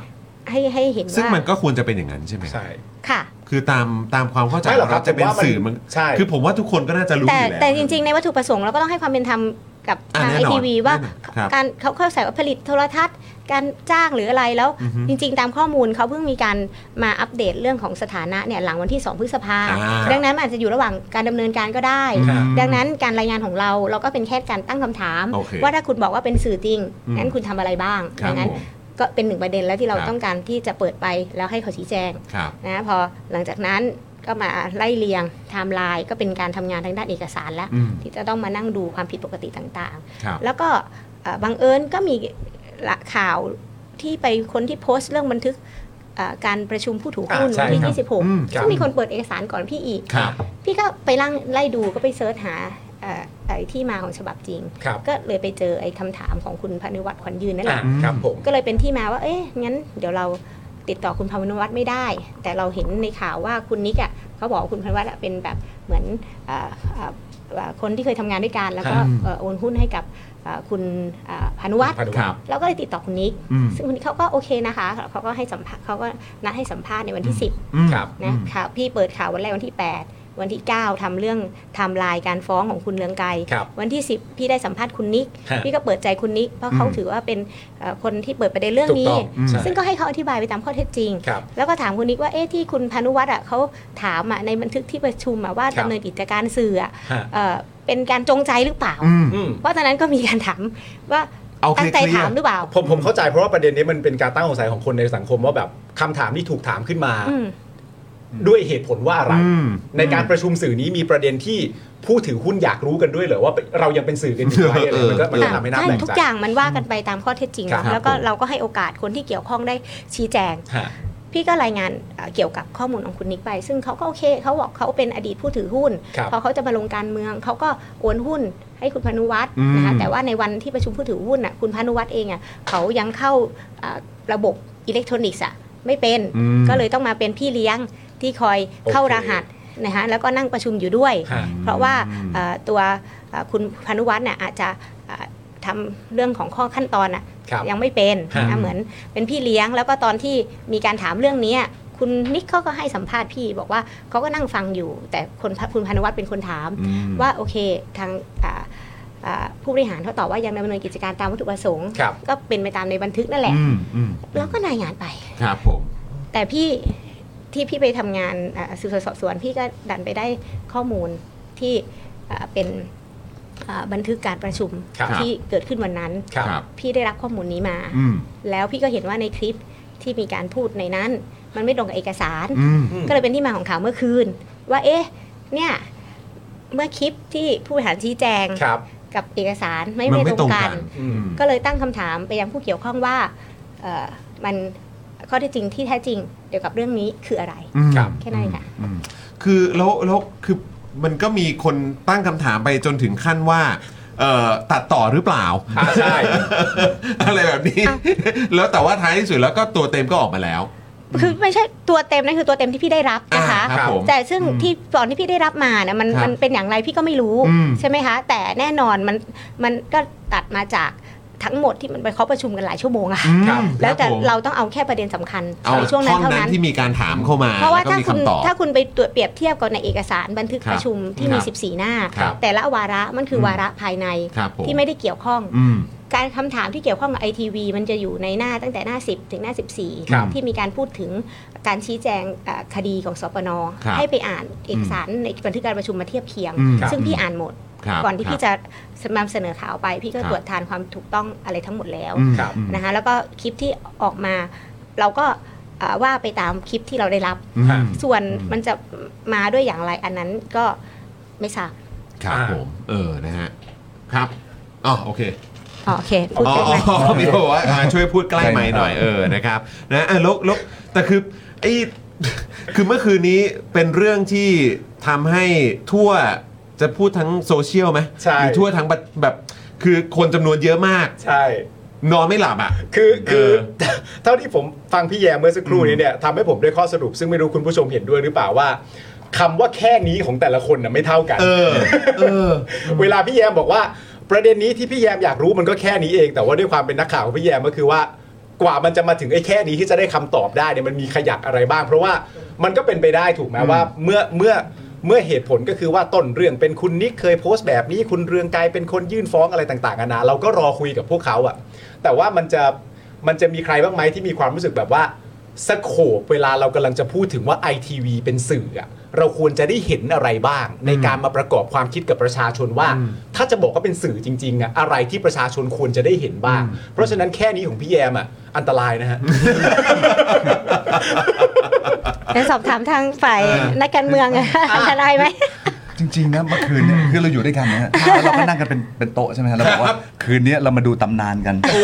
คือตอนข่าวสามมิติเราก็เปิด ครั โอ้ บ โหมีมีมีร้าน มีน้องๆ ร้า เออ หนึ่ง น้ จ อ อง ๆ เป็นเริ่มเลยบ เอออกว่า เออ เอาเปิดจอสามมิติซะหน่อย ครับ จะได้ดูเป็นตำนานร่วมกัน ครับ เราก็กลัวฮะกลัวเดี๋ยวจะมีเสียงตูมตามเกิดขึ้น เพราะว่าเราอยู่ในพื้นที่เขาก็ทุกคนทราบว่าเราอยู่ที่ไหนอยู่ที่ปัตตานีเมื่อคืนนี้ อ่าอ่าครับ ก็นึกว่าพอข่าวนี้ออกไปเสร็จปั๊บเนี่ยมันก็ต้องกระทบแหละผมว่ากระทบแน่นอน ครับ ก็จริง ๆ แล้วเนี่ยต้องขอขอบคุณนะครับพี่แยมต้องขอเชิดชูแหละ การทำหน้าที่ของสื่อ เอาความจริงขึ้นมา แล้วก็มันก็ต้องมีการดีเบตกันต่อไปแหละคงต้องสืบหาความจริงกันต่อไปเรื่อย ครับ ๆว่าความจริงมันเป็นอย่างไร แต่อย่างน้อยก็ทำให้เห็นว่าประชาชนที่เลือกพักก้าวไกลมา 14 ล้านคน ยังมีความหวังยิ่งขึ้นเยอะ ครับ ครับ ถ้ามุมมองของเป็นนักการเมืองมือใหม่ป้ายแดงนะครับครั้งนี้เป็นครั้งแรกที่เป็นนักการเมือง ผมยังมีความหวังว่าประเทศไทยจะเดินหน้าต่อไปได้ ครับ ไม่ว่าอะไรจะเกิดขึ้นก็ตาม ไม่ว่าคุณจะใช้ดีเลย์แท็กติกในการที่จะอะไรก็ตามคที่รับ ทำให้ไม่ไม่สามารถฟอร์มรัฐบาลได้ หรือการฟอร์มรัฐบาลจะต้องใช้เวลาไปสักเดือน 2 เดือน ครับ แต่ผมยังมีความเชื่อมั่นว่าความเป็นจริงความถูกต้องและระบอบประชาธิปไตยมันต้องเกิดขึ้นในประเทศนี้คกัรับ การเลือกตั้งครั้งนี้ปี 66 ผมยังเชื่อมั่นตรงนั้นนะครับ หลาย ๆ คนคงโดนแหละผมผมก็เป็นหนึ่งในนั้นเนาะอาจจะเป็นเล็กๆน้อยๆวันนี้ก็มีการการร้องกันเกิดขึ้นอะไรเกิดขึ้น มันก็เป็น จะโดนสอยเหรอคะ จะจะโดนสอย คือเขาก็อยากสอยนักการเมืองใหม่ๆใหม่ป้ายแดงนะครับ แต่ผมก็ยังใช้หลักมนุษยธรรมทำการเมือง ครั ผ บ มยังเชื่อมั่นว่าเป็น ครับ เกราะ เป็นเกราะคุ้มคุ้มครองพวกเรา แล้วก็ก็คงจะก็ก็ก็ขอนะครับ ขอให้สื่อหลาย ๆ ท่านนะครับ ครั ก็ บ ช่วยกันประโคมเรื่องนี้กันเยอะๆ ตามเรื่องนี้ตามตามความจริง แต่ อ่า แต่ใช้หลักการและเหตุผลในการตาม และใช้ข้อเท็จจริงมาพูดเสนอออกไป ครับ ให้สาธารณะทราบนะครับ เวลาเวลาที่ที่คุณนนท์พูดแบบนี้มันก็จะมีอีกเอ่ออาจจะเป็นอีกฝ่ายหนึงอีกพวกหนึ่งที่บอกว่าเอ่อความความมั่นใจหรือความไม่กังวล หรือมีความเอ่อมั่นใจในประชาธิปไตยว่าสุดท้ายมันจะสำเร็จเนี่ยก็อาจจะมีคนกลุ่มหนึ่งมองว่าอันนี้แบบ ไม่เข้าใจโลกความเป็นจริงใช่ไหม ว่ามันมีกับดัก ดักเราไว้ตั้งมากตั้งมาย เอาเอาความมั่นใจแบบนี้มาเนี่ยมันเป็นใช้คำว่าอะไรนะเป็นผู้ตื้นเขินทางการเมืองใช่หรือไม่ อืม อะไรอย่างเงี้ยมุม ครับ นี้คุณนนท์จะอธิบายยังไง อาจจะดูเป็นคนนาอีฟนะครับในเรื่อง อ่า เกี่ยวกับกาใช่รคำนี้ เมื แห อ ละ งในระบอบประชา ใช่ ธิปไตย ไร้เดียงสา ไร้เดียงสาไร้เดียงสาหน้าตาก็อาจจะไร้ พี่โลกเดียงสา สวยอะ ใช่โลกสวย โลกสวย โลก ใช่ ส คว รั ย บใช่ใช่ใช่ คือ ใช่ ผมยังเชื่อมั่นถึงคือถ้าเรายึดมั่นในระบอบการปกครองแบบใดแบบหนึ่งแล้ว ครับ เราจำเป็นต้องมีความมุ่งมั่นและมีความเชื่อถือในตัวเราเอง อืม ถ้าเรายังเชื่อมั่นว่าระบอบประชาธิปไตยเป็นของประเทศไทยณปัจจุบันนี้ เราต้องยึดมั่นให้ได้ว่ามันต้องเป็นไปให้ได้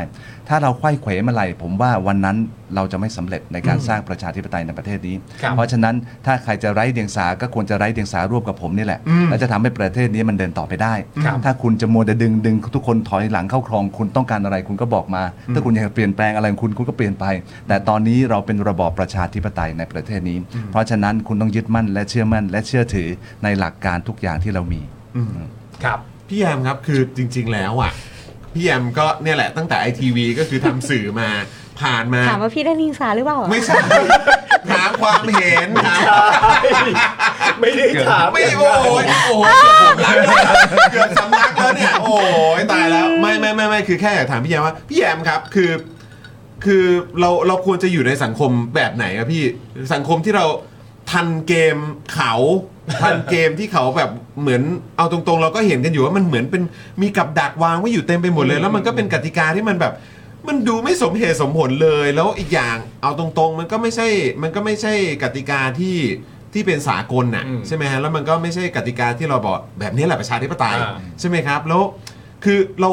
อย่างอย่างอย่างคุณนนท์เองก็บอกว่าเฮ้ยอ่ะมันอาจจะดูเหมือนไร้เดียงสา แต่ว่าอันนี้มันคือเรากำลังก้าวไปตามหลักการ อืม ใช่ไหมฮะความเป็นสากลความเป็นประชาธิปไตยเราก็จะเดินไปทางเส้นเนี้ย อาจจะถูกมองก็ได้ว่าดูไร้เดียงสาดูนาอีฟหรือ ดูโลกสวย ดูโลกสวยยังไงก็ตาม คือพี่แยมมีความเห็นว่ายังไง จากประสบการณ์ที่ก็เห็นมาหลายยุคหลายสมัยอ่ะคือ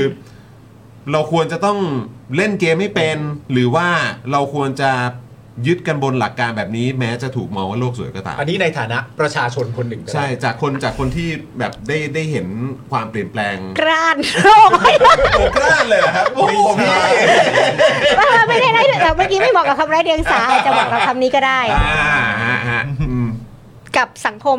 นะคะ ครับ บ้านเราอย่างที่ ครับ รับทราบเนาะ ครับ ที่มัน พี่ โดยเฉพาะการเมืองที่มันช่วง 20 ปีที่ผ่านมา ครับ ที่เราเห็น อืม เราอาจจะเคยพูดคุยกันถึงเรื่องการรัฐประหาร หรือการใฝ่ฝันถึงความเป็นประชาธิปไตยที่ ครับ ประชาชนต้องออกมาต่อสู้บนท้องถนน ผ่านการเลือกตั้งกันมากี่ครั้งแม้กระทั่งการเลือกตั้งครั้งนี้ อืม มันเป็นการเลือกตั้งที่อ่าอ่าผลการเลือกตั้งอาจจะอ่าเป็นที่คาดหวังว่าจะเป็นบทพิสูจน์ของการ ครับ อาจจะได้รัฐบาลนะคะตามอ่าประชาธิปไตยที่ ครับ ประชาชนใฝ่ฝัน ครับ แต่ด้วยกระบวนการต่างๆ ที่มัน อืม อาจจะยังเดินไปไม่ถึง อืม ถามว่าเราจะอยู่อย่างไรใน อืม ในสังคมแบบนี้ ครับ ก็ต้องอยู่แบบรู้เท่าทัน อืม ครับ อืม เราก็ต้องรู้ทันถ้าเราซึ่งพี่ว่าปัจจุบันคนมารู้เท่าทันเกมหรืออะไรต่างๆ มากแล้ว ครับ แต่ทำยังไงที่มันจะอ่าผ่านเกมเหล่านี้รู้เท่าทันไม่พออ ม แต่ถ้าคิดที่จะแบบเปลี่ยนเกมอะ ครับ เราต้องการคนที่กล้าหาญค่ะ อื อื ม ม สังคมไทยต้องการคนที่กล้าหาญอย่างเรื่องเคสของพี่นะคะพี่ต้อง ค ข รั อบ ขอบคุณแหล่งข่าวของพี่ ครับ เพราะคนที่กล้าหาญน่ะ ใช่ มันไม่ใช่พี่ ครับ แต่คนที่กล้าหาญคือคนที่ให้ข้อมูลกับพี่ ครับ เขากล้าหาญที่จะให้ข้อมูลนี้มา ฮะ กล้าหาญอยู่บนพื้นฐานโอเคเขาอาจจะเชื่อมั่นหรือไว้ใจเราว่า การที่เขาให้ข้อมูลเรามาแล้ว ครับ เราอาจจะเป็นอีกคนนึงที่กล้าพอที่จะเปิดมันขึ้นมา อืม แล้วก็ดันมาให้กับคนที่กล้าพอที่จะเปิด ก็ดันมีข่าวสามมิติ ซึ่งมีคุณกิติมีพี่จอยจตุรงค์มีพี่บ๊อบประลงกรณ์ซึ่งกลายเป็นคนที่เขาก็มี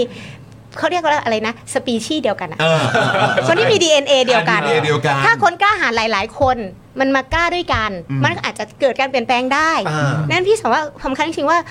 ถ้าสังคมไทยมันมีความกล้าหาญและมีแต่คนที่กล้าที่จะออกมา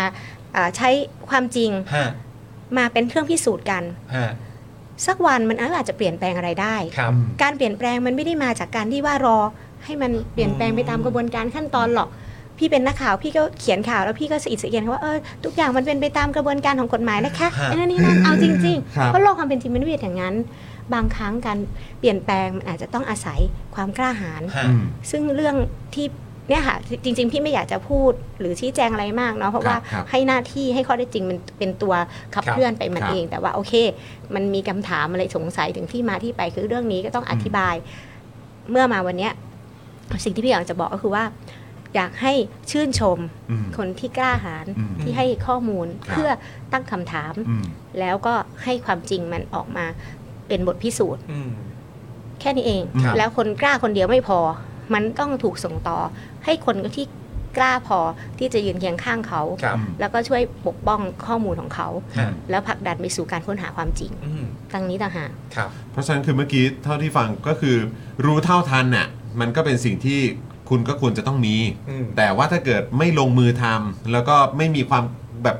ความกล้า ใช่ เออที่จะ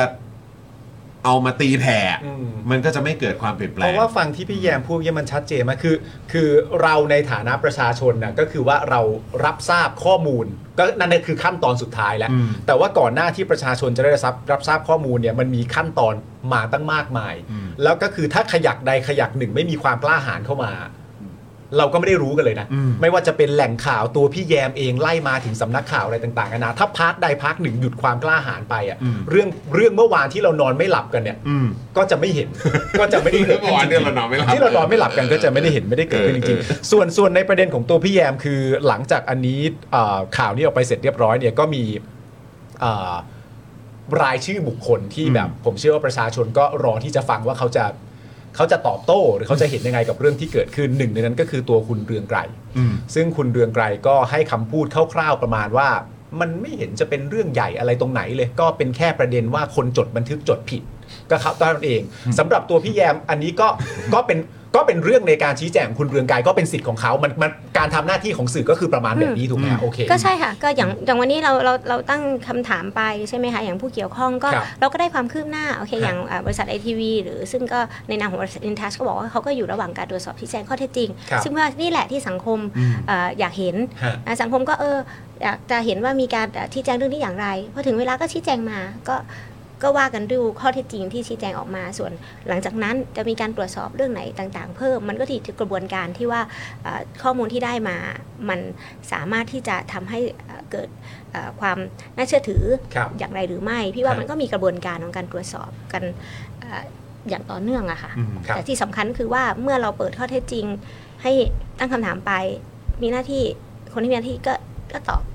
ฮะ ตามสิ่งที่ปรากฏขึ้นให้สังคมมันเอ่อเอ่อเอ่อได้เห็น เพราะว่าเราต้องการทำถึงความโปร่งใสใช่ไหมคะ พี่แยมผมไม่รู้พี่แยมตอบอันนี้ได้หรือเปล่า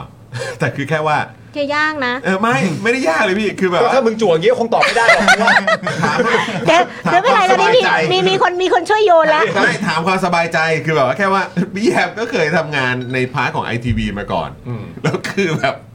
จนมาถึงปี 66 เนี่ย เนี่ยช่วงต้นปีที่ผ่านมาเนี่ย อืม คือในฐานะคนที่ที่คนคนไอทีวีเก่าอ่ะใช่ไหมฮะ มีความเหวอไหมว่าอ้าวไอทีวีเป็นสื่ออยู่เห รอ เนี่ยเอ้าไม่เห็ ก็ น ตอนนั้นไม่เห็นนะตอนที่เอ่อมีเอ่อเอ่อเรื่องไกลสอบหรืออะไรนั่นแหละที่ว่าคนไอทีวีพากันโพสต์ เออ เอ้าตายละเดี๋ยวต้องไปทำงานที่ไหน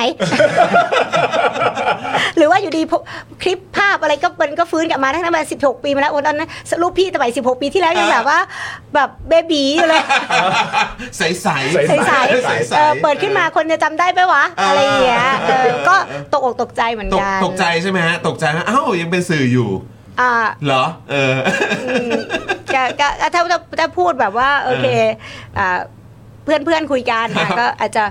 พูดอะไรแบบนั้น มีความแปลกใจ แต่ว่าถ้าพูดในอีกมุมหนึงพี่ว่าเอออะไรเนี่ยไอทีวีมันกลับมาอยู่ในสนามการเมืองอีกแล้ว อืมอืม ไอทีวีถูกปิดลงนะครับ ก็ด้วยเหตุผล เหตุผลทางการ เมือง เมืองอยู่แล้ว แต่ถ้า ครับ ไอทีวีมันเกิดขึ้นจากการต่อสู้ อืม เพื่อประชาธิปไตย ครับ อืมอืม แต่แล้วก็คนการทำงานของคนไอทีวีมันผ่านบททดสอบ อืม อะไรมามากมายจนไอทีวีถูกปิด ครับ เราคือคนหนึ่งพี่บอกได้เลยว่าพี่คนหนึ่งที่รักไอทีวีมา อื ก ม ครับ ก็ถามว่าในการเป็นนักข่าวของพี่บ้านหลังแรกพี่เกิดจากการเป็นนักข่าวสำนักข่าว i n n เนาะ อืม แล้วพอพี่มาอยู่ไอทีวีถามบอกเลยไอทีคือบ้านที่สร้างถัปนีเอสีชัยจนถึงทุกวันนี้ไอทีวีคือสถาบัน องค์กรวิชาชีพสื่อที่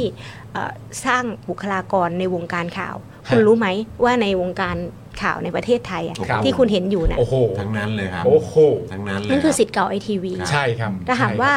เราอะ รักไอทีวี อืม เรายังคุยกันอยู่เลยว่าวันหนึ่งถ้าไอทีวีได้กลับมา ฮะ เราเองยังใฝ่ฝันอยากจะกลับมาทำงานด้วยกัน อืม หรืออยากจะได้ทำไอทีวีในรูปแบบที่เราเคยทำ ครั ไอบ ทีวีที่เป็นสถานีเพื่อประชาชน เพื่อประชาธิปไตย หรืออะไรในในในความฝันใฝ่ฝันของเราแล้วก็คิดเหมือนกัน แต่พอวันหนึ่งไอทีวีกลับมาอ้าวกลายมาเป็นอะไรเนี่ย เออ เออกลับกลับกลับเป็นไว้ว่าการถือหุ้นไอทีวีแล้วก็การเป็นสื่อของไอทีวีกำลังที่จะเป็นคดีที่อ่าว่าที่แคนดิเดตนายกรัฐมนตรีกำลังถูกตรวจสอบ ซึ่งจริงเอาจริง ๆ ถ้าคุณพิธาเขาถือหุ้นไอทีวีเขาเขาถูกตรวจสอบ นั่นก็เป็นเรื่องที่เขาต้องถูกตรวจสอบ อืมครับ ว่าจะผิดไม่ผิดอย่างไร เป็นไปตามกระบวนการ ครับ แต่ถ้ากระบวนการที่เอ่อนำไปสู่การตรวจสอบเขาเนี่ยมันมีขั้นตอนที่ไม่โปร่งใสนักข่าวก็ต้องตรวจสอบ อืม ครับ ก็ต้องตั้งคำถาม อืมฮะ มันก็เลยกลับกลายเป็นว่า อ้าว ไอทีวีเมื่อ 16 ปีที่แล้วที่พวกพี่เอ่ออ่าทำงานอยู่ แล้ว ครั ก็ บ เคยต่อสู้เพื่อจะรักษามันไว้ อืม มาปัจจุบัน อ่าพี่ต้องกลับมาทำข่าวไอทีวี อืม ที่กำลังเหมือนจะเปิดขึ้นใหม่ แต่กำลังเปิดขึ้นมาเพื่ออะไร อืม เหมือนกับอ่ะที่แหล่งข่าวฝากตั้งคำถามมากับพี่ พี่ว่ามันเป็นสิ่งที่ทำให้พี่อ่ะฉุดคิด แล้วก็ทำให้พี่ตัดสินใจว่าเออพี่คิดว่าพี่ก็ต้องทำเรื่องนี้ ครับ เพราะเขามองว่าจริง ๆ ก็ต้องให้ความเป็นธรรมกับผู้ถือไอทีวีที่เขารอคอยมา 16 ปีใช่ไหมคะที่ถ้าชนะคดีเขาอาจจะได้รับการเยียวยา หรือคนที่รักไอทีวีประชาชนที่รักไอทีมากมายที่อยากให้ไอทีวีกลับมา อืม เขาอาจจะได้เห็นสื่อไอทีวีกลับมา ซึ่ง ครับ ทุกคนก็อาจจะรอคอย แต่ถ้ามันมีกระบวนการอะไรบางอย่างที่ทำให้การกลับมาเป็นสื่อของไอทีวีน่ะมันไปเป็นเครื่องมือทางการเมือง มันก็เหมือนกับการทำให้การรอคอย 16 ปีของเขาสูญเปล่า ครับ การรอคอยการกลับมาของไอทีวีของคนที่เขารักไอทีวีจริงๆอ่ะ อืม มันก็อาจจะสูญเปล่าก็ได้ ครับ ซึ่งโหดร้ายนะ ก็ใน โหดร้ายเหมือนกันความนะรู้สึกมันก็ ในความรู้สึกอ่ะอืมครับผม ก็ก็ก็แต่ว่าไม่เป็นไรค่ะ เพราะว่าเมื่อมันเกิดข้อเท็จจริงมาปรากฏแบบนี้ ไม่ว่าเราจะเป็นใคร อืม ต่อให้พี่เป็นเอ่ออดีตคนไอทีวีหรือพี่จะเป็นอะไรในเมื่อทุกอย่างข้อมูลมันอยู่กับเรา เราเป็นนักข่าวเราก็นำเสนอไม่ว่าอะไรก็แล้วแต่ อืม ใช่ไหมคะ โอ้ยหิว แต่ข่าวไม่เป็นไร มันก็อยาก อยากอ รู้ ธิบาย อยากรู้ว่าเออรู้สึกอย่างไรอะไรแบบนี้ ถามพี่เขาบ้าง เออโอเคโอเค ถามคุณ โอ นุ่นก่อนเลย า เพราะ า เรื่องไอทีวีดีนะ อ่า จริงๆพูดต่อก็ได้จะ เรียนใช่ใช่มาก ไม่แต่ถามว่าโอเคเดี๋ยวจะตั้งรัฐบาลต่อได้หรือเปล่าคะ เออเออ แล้วแต่เรื่องไอทีวีแหละค่ะไม่ใช่ อันที่ผมอยากรู้ของคุณนนท์ก็คือว่าต้องถือว่าเอ่อเรียกว่าการรับน้องได้ไหม เออ การรับน้องโดยการให้รอคอย ครับ ฮะการรับน้องโดยการการรับน้องโดยการยังไม่รับรองให้ เออ ในฐานะพักการเมืองในฐานะเอ่อตัวตนคนที่ต้องการจะเข้ามาทำด้านการเมือง แล้วก็มีนโยบายของพักการเมือง แล้วก็ตัวคุณนนท์เองที่ชัดเจนอยู่แล้วเนี่ย ช่วงระหว่างรอเนี่ย มันเป็นช่วงเวลาที่คุณนนท์สามารถทำอะไรได้บ้างช่วงเวลาขนาดนี้ ครับผมผมไม่รอเลยนะครับ พอ ครับ หลังจากที่ทราบว่าได้เป็นหนึ่งหนึ่งที่นั่งใน ครับ ในสในสในสภา ครับ ผมก็ลงพื้นที่เลย ครับ ผมไม่รอนะไม่รอจนกว่าคุณจะมารับรองว่าผมทำนู่นทำนี่ตอนนี้ผมลงพื้นที่ในจังหวัดชายแดนภาคใต้หรือปาตานีเรียบร้อย อืมครับ ไปฟังคราวที่แล้วก็ไปเรื่องเกี่ยวกับเหมืองหิน ครับ ที่เขาพยายามจะขอสัมปทาน ครับ อ่าบัตรบัตรอนุญาตเนี่ยนะครับ อืม ที่เมืองที่ทุ่งคล้าจังหวัดปัตตานี ก็ใช้ช่วงเนี้ยช่วงสุญญากาศทางการเมือง ที่ยังไม่มีรัฐบาล ครับ จริงๆ เข้ามาก็พยายามจะขอประธานบัตร เพื่อจะอนุญาตให้กับทางทางทางบริษัทเข้าไปทำเหมืองหินอะไรประมาณนี้ ครับ ไม่ใช่แค่ที่เดียวนะฮะในพื้นที่ภาคใต้เนี่ยในจังหวัดชายแดนภาคใต้เนี่ยมีหลายที่ ครับ ก็มีการพูดคุยว่าเอ๊ะทำไมช่วงนี้เร่งกันจัง ครับ บริษัทต่างๆ เร่งกันจัง ตัวผมเองในฐานะที่ว่าที่ผู้สมัครสสเนี่ยก็เอ่อเอ่อว่าว่าที่สสไม่ใช่ อ่า ผู้ส ว่า มัคร ที่สอส สมั อ ครไปแล้ แล้ว ว ว่าที่ สมัคร สอสอ จบไปแล้ว พี่พี่กำลังงงๆอยู่ว่าว่าเลือกตั้งมาแล้วนี่ยังไม่ได้เป็น เขาก็เลยยังงงๆไม่รู้เรียกสถานะตัวเองยัง ก็ ไง ว่าน่าน่าจะแบบวิ้งวิ้งอยู่อะฮะวิ้งเพราะมัน วิ้ง นา อน ยู่เอนะอครับ เออ ทำไมมันนานขนาดนี้ มันนานจนเราเลือกตั้งเสร็จแล้วเอ๊ะเดี๋ยวเป็นสรุดเราเป็นว่าที่ผู้สมัคร หรือว่า ไม่สมัครแล้วได้แล้ว ได้ ได้ แล้ แล้ว วครับ ครับ ได้แล้วครับเออครับ ก็กระโดดลงเลยครับก็กระโดดลงไปเลย ค ค รั รับ บ ครับ กระโดดลงไปคุยกับพี่น้องประชาชน วันนั้นเหมือนกับจังหวะโอกาสอะไรก็ไม่ทราบ ครับ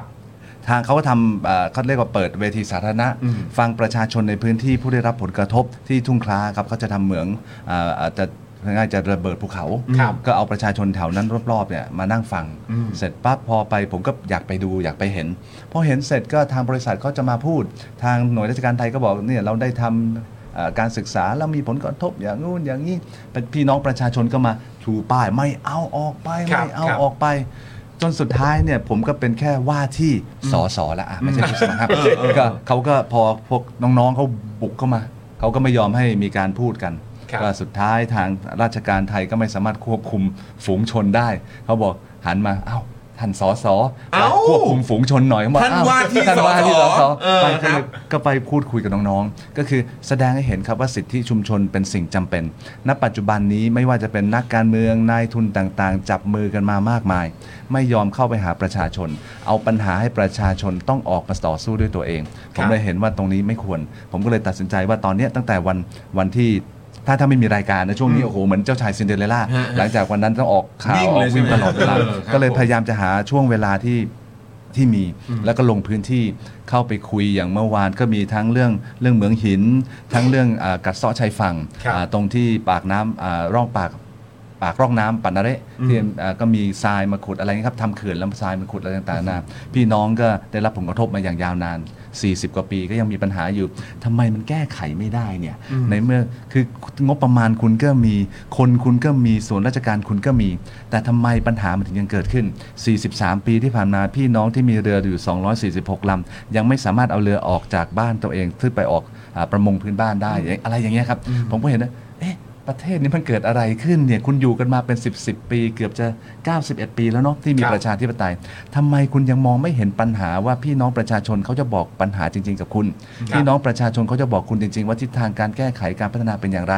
คุณแค่เข้าไปฟังเขา คุณอย่านั่งฟังอยู่ในที่สภา คุณอย่านั่งฟังอยู่ในห้องแอร์แล้วให้ประชาชนวิ่งมาบอกคุณที่หน้าทำเนียบรัฐบาล คุณเดินลงไปพี่น้องประชาชนเป็นคนที่คุณไปขอเสียงเขาไว้ตอนนั้นทำไมคุณไม่ไป ผมไม่ใช่สสเขตนะครับผมเป็น ครับ สสบัญชีรายชื่อ ครับ ผมก็ไม่มีพื้นที่ แต่ที่ไหนก็ตามมีปัญหา และเป็นพื้นที่ยุทธศาสตร์ของของพรรคเป็นธรรมเรา ผมก็ลงพยายามจะไปหาพี่น้องให้ได้ครับ ครับ คือตอนนี้ผมผมแค่มีความรู้สึกว่ามันมีอยู่สองอย่างหนึ่งก็คือว่าเอ่อคิดว่าเราเหมือนลืมเลือนเลือนลาง หรือเออเกี่ยวเกี่ยวกับเรื่องของความ ความมีสิทธิ์ในตัวของเราเองสิทธิเสรีภาพเราเราเราเหมือนเราอยู่ 8 9 ปีที่ผ่านมาเหมือนแบบเหมือนรู้สึกว่า อันนี้ทำไม่ได้อันนั้นทำไม่ได้ไอ้นี่ไม่ได้เอ้ยไอ้นี่ไม่ได้มั้งหรือแบบหรือเราทำได้แค่นี้ คือเราเคยชินกับความถู ค ก รับ ตีกรอบ ครับ แล้วก็การจำกัดสิทธิ์จนแบบประชาชนจำนวนมาก เริ่มตอนนี้เหมือนต้องเริ่มกลับมา ยืดแข้งยืดขากันใหม่หรือเปล่าในการใช้สิทธิ์ของ อ่า ตัวเอง ตัวเองกับการที่มีโอกาสจะมีรัฐบาลใหม่ที่มาจากการเลือกตั้งอย่างท่วมท้นอย่างนี้จริงๆนะครับ แล้วก็อีกอันหนึงก็คือว่าการทำงานของสมาชิกสภาผู้แทนราษฎรในยุคสมัยใหม่นี้อ่ะเออที่บางคนเรียกว่าเป็นการเมืองแบบใหม่เนี่ย ครับ มันจะต้องมีการปรับเปลี่ยนวิธีการทำงานด้วยหรือเปล่า ครับครับผมผมไม่คิดว่าประชาชนเนี่ยชอบเห็นความไม่ปกติเป็นสิ่งปกติละเพราะเราอยู่กับความไม่ปกติมา 8 9 ปีทำให้ความไม่ปกตินี่เป็นสิ่งปกติของพวกเราเพราะเรามองเวลาเรามองที่มือเราจริงๆแล้วเนี่ยอำนาจมันอยู่กับเรานะครับอำนาจมันอยู่ตรงนี้นะไม่ใช่อำนาจตอนวันที่เราจดปากกาลงไปแล้วเลือกพวกเขาเข้ามา ถึงแม้เราจะจดปากกาแล้วเลือกพรรคใดก็ตามอำนาจเราจะต้องกลับมาหาเรา คือประชาชนจะต้องเห็นความไม่ปกติ ตรงนี้เป็นความไม่ปกติจริง ๆ ต้องบอกว่าคนที่ควบคุมอยู่อำนาจที่อยู่ในศูนย์อำนาจเป็นราชเอ่อเป็นรัฐบาลเนี่ยจำเป็นต้องทำงานรับใช้พี่น้องประชาชนให้ได้จำเป็นต้องมาหาพี่น้องประชาชน หลายครั้งครับผมนั่งดูการเมืองก่อนที่จะมาเป็นนักการเมืองป้ายแดงมือใหม่เนี่ยผมก็เห็นว่าทำไมต้องให้พี่น้องประชาชนมาร้องขอคุณอยู่หน้าทำเนียบรัฐบาลทำไมคุณไม่ไปหาพี่น้อง อันนี้หลาย ๆ ครั้ง ต้อง นะ ให้เขาขึ้นมาเนอะ อ่ะเป็นคันรถบางทีเขาก็มีการระดมทุนเรียรายเงินกันนั่งรถตู้รถไฟอะไรขึ้นมา แทนที่คุณเป็นสสคนเดียวอยู่ในพื้นที่เนี่ยคุณก็เข้าไปหาพี่น้องก็สิเขามีปัญหาคุณเข้าไปแล้วเอาคำปัญหาขึ้นมาพูดในสภา แทนที่ให้พี่น้องมาเหนื่อย เราเหนื่อยคนเดียวเพราะเรารับอาสาเป็นผู้รับใช้เขาครับ ครับ แต่เราไม่ยอมไปรับใช้เขา เราเป็นเจ้าคนในคน ผมเห็นเจ้าคนในคนเยอะมากเลย ในสสสมัยก่อนนะฮะก็คือเจ้าคนในคนทั้งนั้น ไม่ยอมออกไปไหนก็จะอยู่ตรงเนี้ยพอถึงวันเลือกตั้งก็เอาอีกทีหนึ่งก็วิ่งไปหา บางทีก็ไม่วิ่งนะ เดี๋ยวนี้เขามีระบบของเขาโอ้โหครั้งนี้ครั้งแรก นักการเมืองมือใหม่อย่างผมเนี่ย อืมครับ ตกใจเหมือนกัน เวลาหาเสียงไอ้พวกเราก็โชคดีผิวขาวคุณแล้วนะตอนนี้ คือ คือ ครับ ตอน คือเมื่อก่อนนี่ ไม่เหลือแล้ว โอ้ครับผม ตอนตอน เออ ช่วงหาเสียงสองสามเดือน Expose มาก คือหกโมงเช้าเจ็ดโมงเช้าเราก็ต้องยืนบนรถแห่เนี่ยก็วิ่งไปหาพี่น้องประชาชน เอ๊ะทำไมพอเราดูเพื่อนพักการเมืองอื่นๆเฮ้ยทำไมเขาไม่ออกมากันวะทำไมเขาถึงนั่งอยู่ไหน ผมก็ถามน้อง เออ ๆเฮ้ยพักการเมืองอื่นเนี่ยทำไมเขาได้คะแนนเสียงกันเยอะแยะ เออ อุ้ยเขามีระบบพี่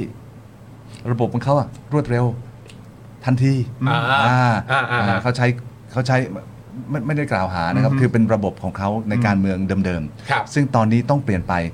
การเมืองระบบใหม่จำเป็นต้องบอกพี่น้องประชาชนว่าเรามีนโยบายอะไร เราจะทำอะไรกับพี่น้องประชาชนได้บ้าง มันต้องเป็นอย่างนี้ยครับผมผมเห็นแล้วผมสนุกนะ ถึงแม้ว่าจะได้คะแนนมาน้อย แต่ก็โอเคแหละ เป็นการเริ่มต้นค ก็ รั้ง อยู่ แก ตรงเนี้ยครับ ครับ ก็อยู่ตรงนี้แล้วอะครับเอ ครับ อนะฮะ เป็น แล้ว ว่าที่ แล้ว ขอขออนุญาตได้ไหม ครับ คะ ครับได้ได้ ขออนุญาตเดี๋ยว แบบเผื่อคุยกับทางพี่นนท์ต่ออ อ๋อครับผม เดี๋ยวพี่อะไรนั่งนั่งอยู่แถวนี้แหละ อ๋ออ๋อ พี่พี่ อ๋อ ไปทำงานนิดนึง อ๋อโอเคงั้นขอขออีกนิดเดียวขออีกหนึ่งคำถามพี่แยมได้ไหมก่อนที่เดี๋ยวพี่แยมจะไปไปไปลุยงานต่อ ไปลุยงานไป อ่ะ ลุยงาน ขอนิดเดียวพี่คือแค่อยากจะถามว่าตัวพี่เองพี่ว่าวายมันเปลี่ยนยังวายคือแบบบรรยากาศอะไรต่างๆอ่ะจากที่พี่สังเกตมาเนี่ยเกี่ยวกับเรื่องของ อ่ การ บร เมื ร อง ยากาศการเมืองเหรอคะ เออบรรยากาศการเมือง คนรุ่นใหม่ อืม อะไรต่างๆ เหล่านี้หรือแม้กระทั่งการทำงานของสื่อบรรยากาศต่างๆ เหล่านี้มันมันมีความก่อนและหลังเลือกตั้งอ่ะมัน อืม มันต่างกันมากไหมครับ จากจากความเห็นของพี่แยม ก็ตอนอาก่อนเลือกตั้งเราเห็นบรรยากาศเนาะว่าเอ้ยก็ดูอะไรเปลี่ยนเนาะ อือฮึ คือโอ้โห คนตื่นตัวมาเลือกตั้งยิ่งผลการเลือกตั้งโอ้โห อืม มันก็ทำให้ เออนี่แหละมันเกิดโอ้โหแลนสไลด์นะของก้าวไกลหรือแม้กระทั่งเพื่อไทยนะฮะแม้ว่ามาอันดับสองแต่ก็เขาก็ได้อ่าผลการเลือกตั้งฝ่ายประชาธิปไตยที่ว่ากันเนี่ยมันก็ได้คะแนนมาเยอะ ครับ ค่ะทุกคนก็ดูเหมือนมีความหวัง อือฮึ กับการเปลี่ยนแปลง อือฮึ แต่ก็เนี่ยหลายอย่างมันก็ยังคงติดกับดัก อืม นะคะที่ก็ยังไม่รู้ว่าอ่าการที่จะไปจัดตั้งรัฐบาลที่มาจากกระบวนการการเลือกตั้งจริงๆอ่ะมันจะเกิดขึ้นจริงได้หรือเปล่า ครับ มันก็อาจจะกลับมาสู่วงจรเดิม อืม ๆนะคะทางการเมือง อืม นี่แหละมันก็เลยก็ไม่รู้ว่าผู้คนอ่ะมันจะยังคงวนวนเวียนอยู่กับบรรยากาศเหล่าเนี้ย อืม ได้แค่ไหน อืม ถ้าเป็นปัจเจกบุคคลเนาะ ฮะ คนที่มันเจอเรื่องราวซ้ำๆเนี่ยมันอาจจะเป็นโรคซึมเศร้าอะไรกันไป อาจจะเบื่อมันอาจจะไม่อยากติดตามแล้ว เอออะไรอย่างเงี้ยมันอาจจะซึมเศร้าหมู่หรือ ครับครับเออ พี่ก็ไม่รู้เหมือนกันเนาะเอาจริงถ้าคนมันสังคมมันเอ่อเจอทางตันอยู่ตลอดเวลาเนี่ยมันจะแบกรับภาวะสังคมแบบเนี้ยไปได้นานแค่ไหน อืม ใช่ไหมคะพี่ก็คิดว่าเออตรงนี้แหละ แต่สิ่งหนึ่งที่มองพี่มองว่าบรรยากาศที่มันอาจจะเปลี่ยนไปจากเดิมคือการตื่นตัวของสื่อมวลชนนะคะ อืม ก็ต้องเอ่อชื่นชมสื่อใหม่ ๆ ที่เกิดขึ้นแม้กระทั่งอย่างจอนพยายามมาช่วง 10 กว่าปีที่ผ่านมา ครับ มันก็เป็นเอ่อต้นแบบของการทำงานของการการเป็นสื่อใหม่ อืม อีกหลาย ๆ ที่ที่เกิดขึ้น ครับ ดังนั้นสังคมมันไม่ได้หมดหวังเสมอไปหรอกค่ะ อืม สังคมก็ยังมีความหวัง อืม เราอย่าไปอยู่จมอยู่กับความทุกข์หรือ ครับ จมอยู่กับเรื่องเนี่ยมันจะยิ่งทำให้เรากดเราอยู่กับความซึมเศร้าไงแต่ถ้าเรามีความหวังว่าสังคมมันต้องเปลี่ยนแปลงไปในบรรยากาศที่เราอยากเห็น เราก็ต้องลุกขึ้นมาสร้างบรรยากาศที่เราอยากเห็น เช่นเดียวกันนะคะใครต้องทำหน้าที่ของตัวเองไป ครับ นักการเมืองถ้าคุณอยากเห็นสังคมใหม่กล้าเป็นตัวแทนประชาชน คุณก็ต้องกล้าที่จะทำอะไรเพื่อจะเปลี่ยนแปลงให้ประชาชน อืม ที่เขาเลือกคุณได้ อืม เอ่อมั่นใจ อืม เช่นเดียวกันนะคะสื่อมวลชนก็จะมีหน้าที่ในการที่ทำงานของตัวเอง ครับ ที่ว่าจริง ๆ เราถ้าเราคิดอยู่แล้วเออเดี๋ยวมันต้องเป็นอย่างนี้ซึมเศร้าอ่ะ อืมเออเออเออ คิดตายอะ เออเออเออ เข้าใจไหม เอ เข้า อ ใจ อืมดังนั้นเราต้องอยู่ด้วยความหวัง ครับผม แต่หวังแล้วมันจะเป็นอะไรต่อไปข้างหน้าเราก็ก็รอดูมันว่ามัน ครั จะ บ เกิดอะไรขึ้น อืม ใช่ไหมคะ อืมนะฮะแต่ว่าก็คือการที่อย่างเมื่อคืนนี้ครับนะฮะสำหรับเอ่อเนื้อหาข้อมูลนะครับที่มีการนำเสนอออกมาผ่าน ครับ รายการข่าวสามมิติเนี่ยแล้วก็จากฝั่งของพี่แยม แล้วก็ทีมสื่อมวลชนเอ่อจากหลาย ๆ ช่องจากหลาย ๆ สื่อที่ผ่านมานี่คือจริง ๆ มันก็ถือว่าเป็นการเติมพลังให้กับให้กับ แบบสังคมเหมือนกันนะครับ ว่าเฮ้ยไม่ใช่อยู่นิ่ง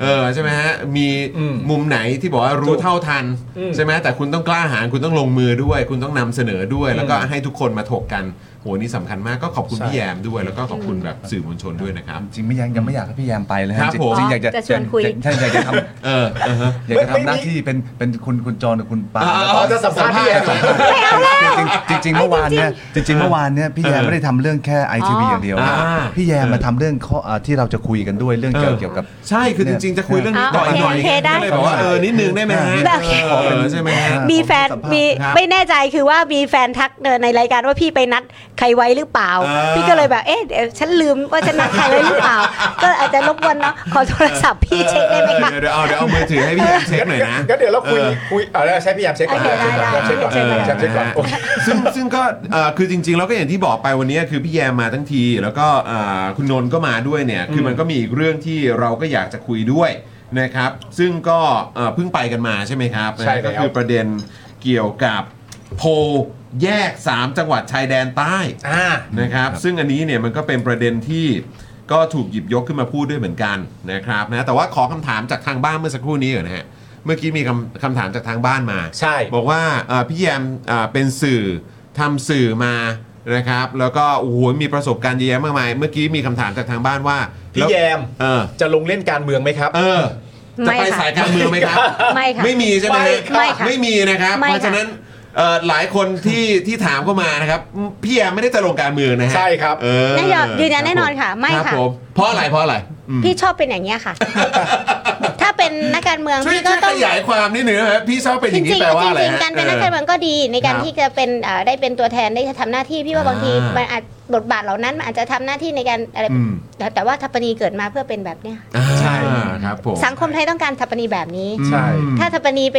เอ่ออยู่ตรงนั้นแล้วใครจะมาทำหน้าที่แบบทัปปนี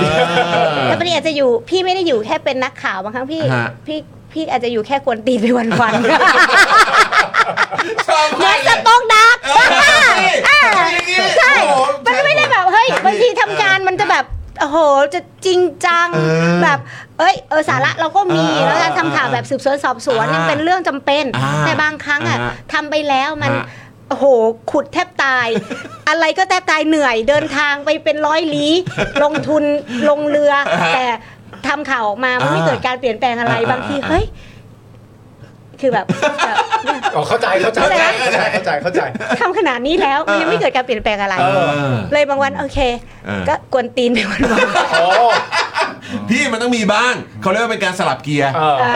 อ เดี๋ยวน้องก็บอกว่าเธอเธอได้พี่เข้าใจหรือยังคะพี่ นักการเมือง ต่อไปนี้พี่เป็นนักการเมืองแล้วพี่ยังไงฮะ ผมเนี่ยจะเป็นหนึ่งในนักการเมืองหลาย ๆ คนที่จะทำให้ประเทศนี้เห็นว่านักการเมืองดีๆเป็นยังไง โอ้ แล้วคุณจะเห็นว่าหลาย ๆ คนเนี่ยต่อไปเด็ก ๆ หลาย ๆ คนเยาวชนรุ่นใหม่ อยากจะเห็นว่าอยากจะเป็นอยากจะมีนักการเมืองอย่างนี้ ก็เหมือนที่พวกทุกท่านที่นี่เป็นสื่อดี ๆ นั่นเอง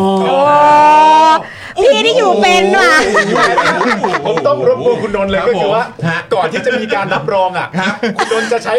ใช้เวลานี้กวนไปวันๆไม่ได้นะ ไม่ได้นะ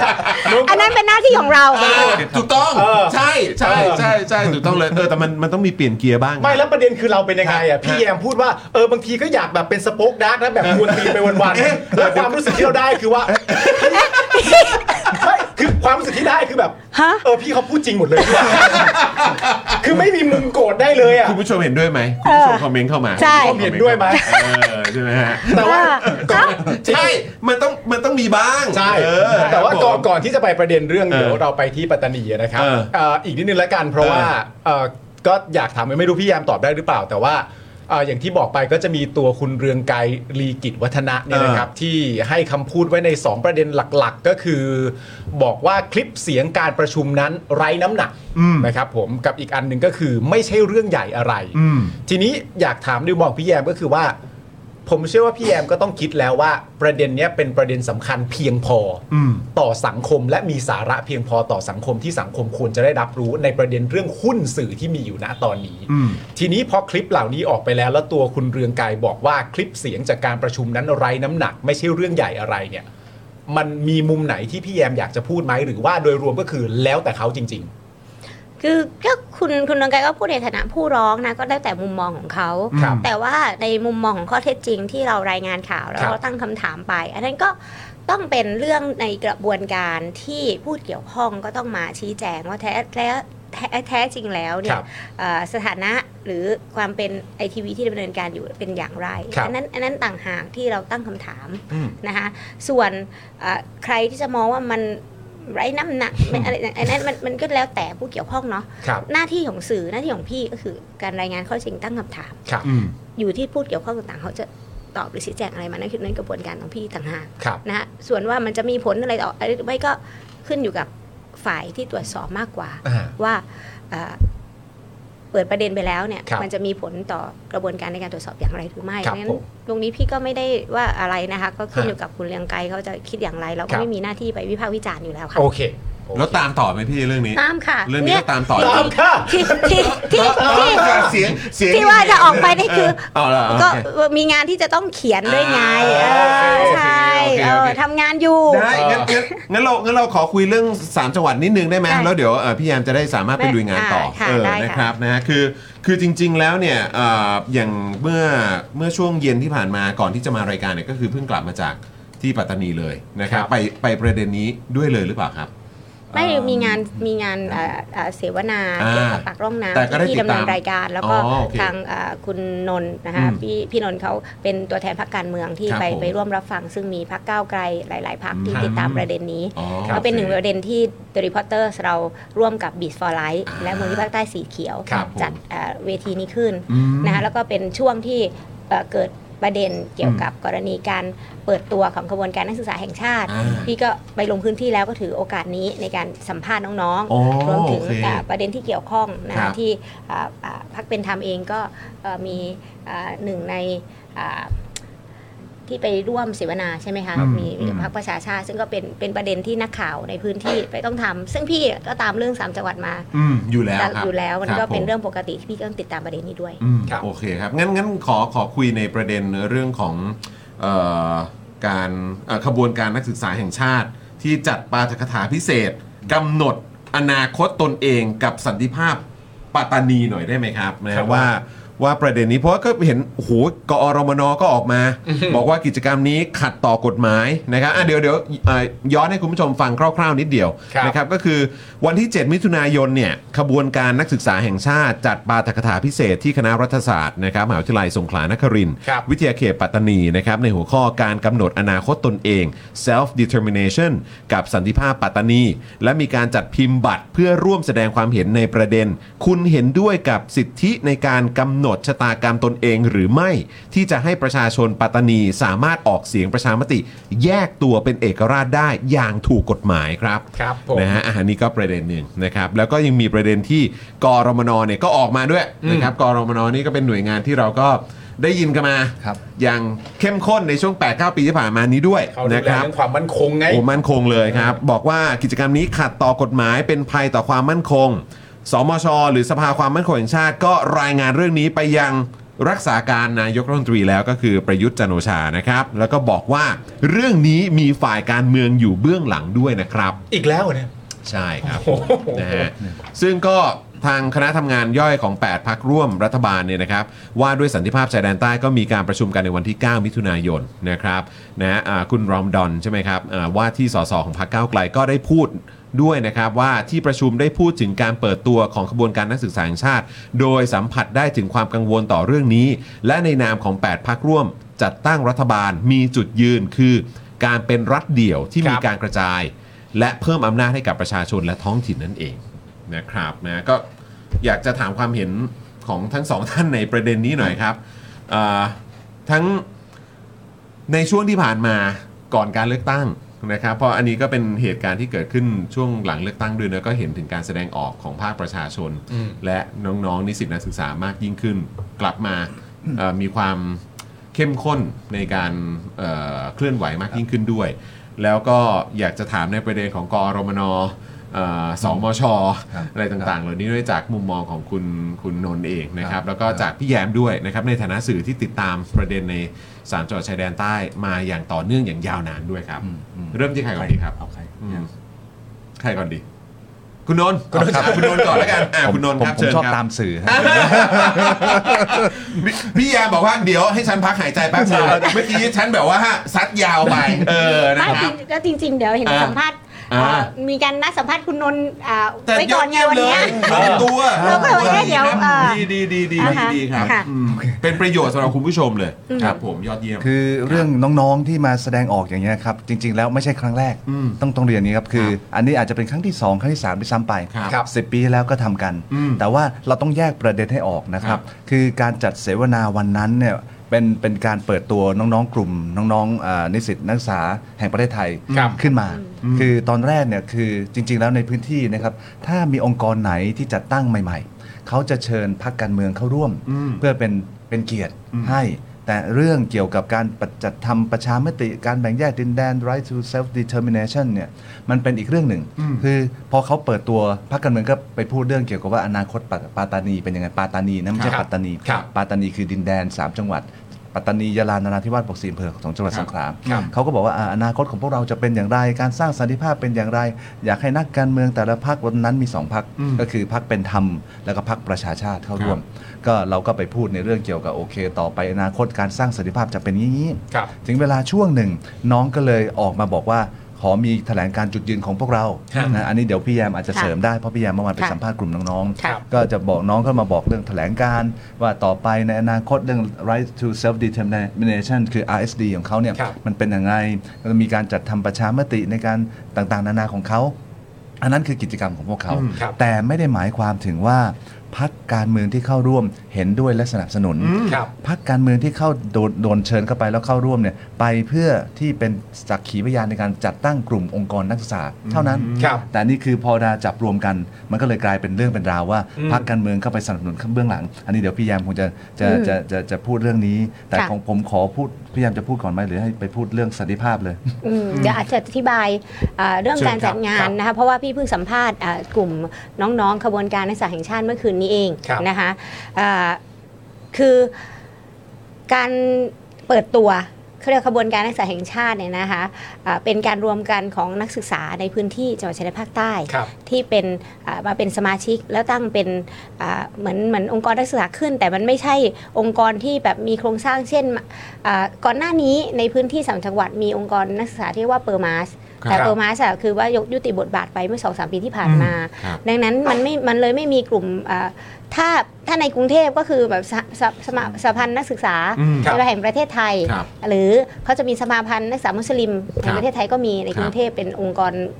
ร่วมองค์กรใหญ่ ครับ ๆ แต่ก่อนก็คือมีโปรมาสที่จะรวบรวมเอาองค์การนักศึกษาในมหาลัย ฮะ ในพื้นที่มาเป็นสมาชิก ครับ อาขององค์กรแล้วก็ยุติบทบาทไป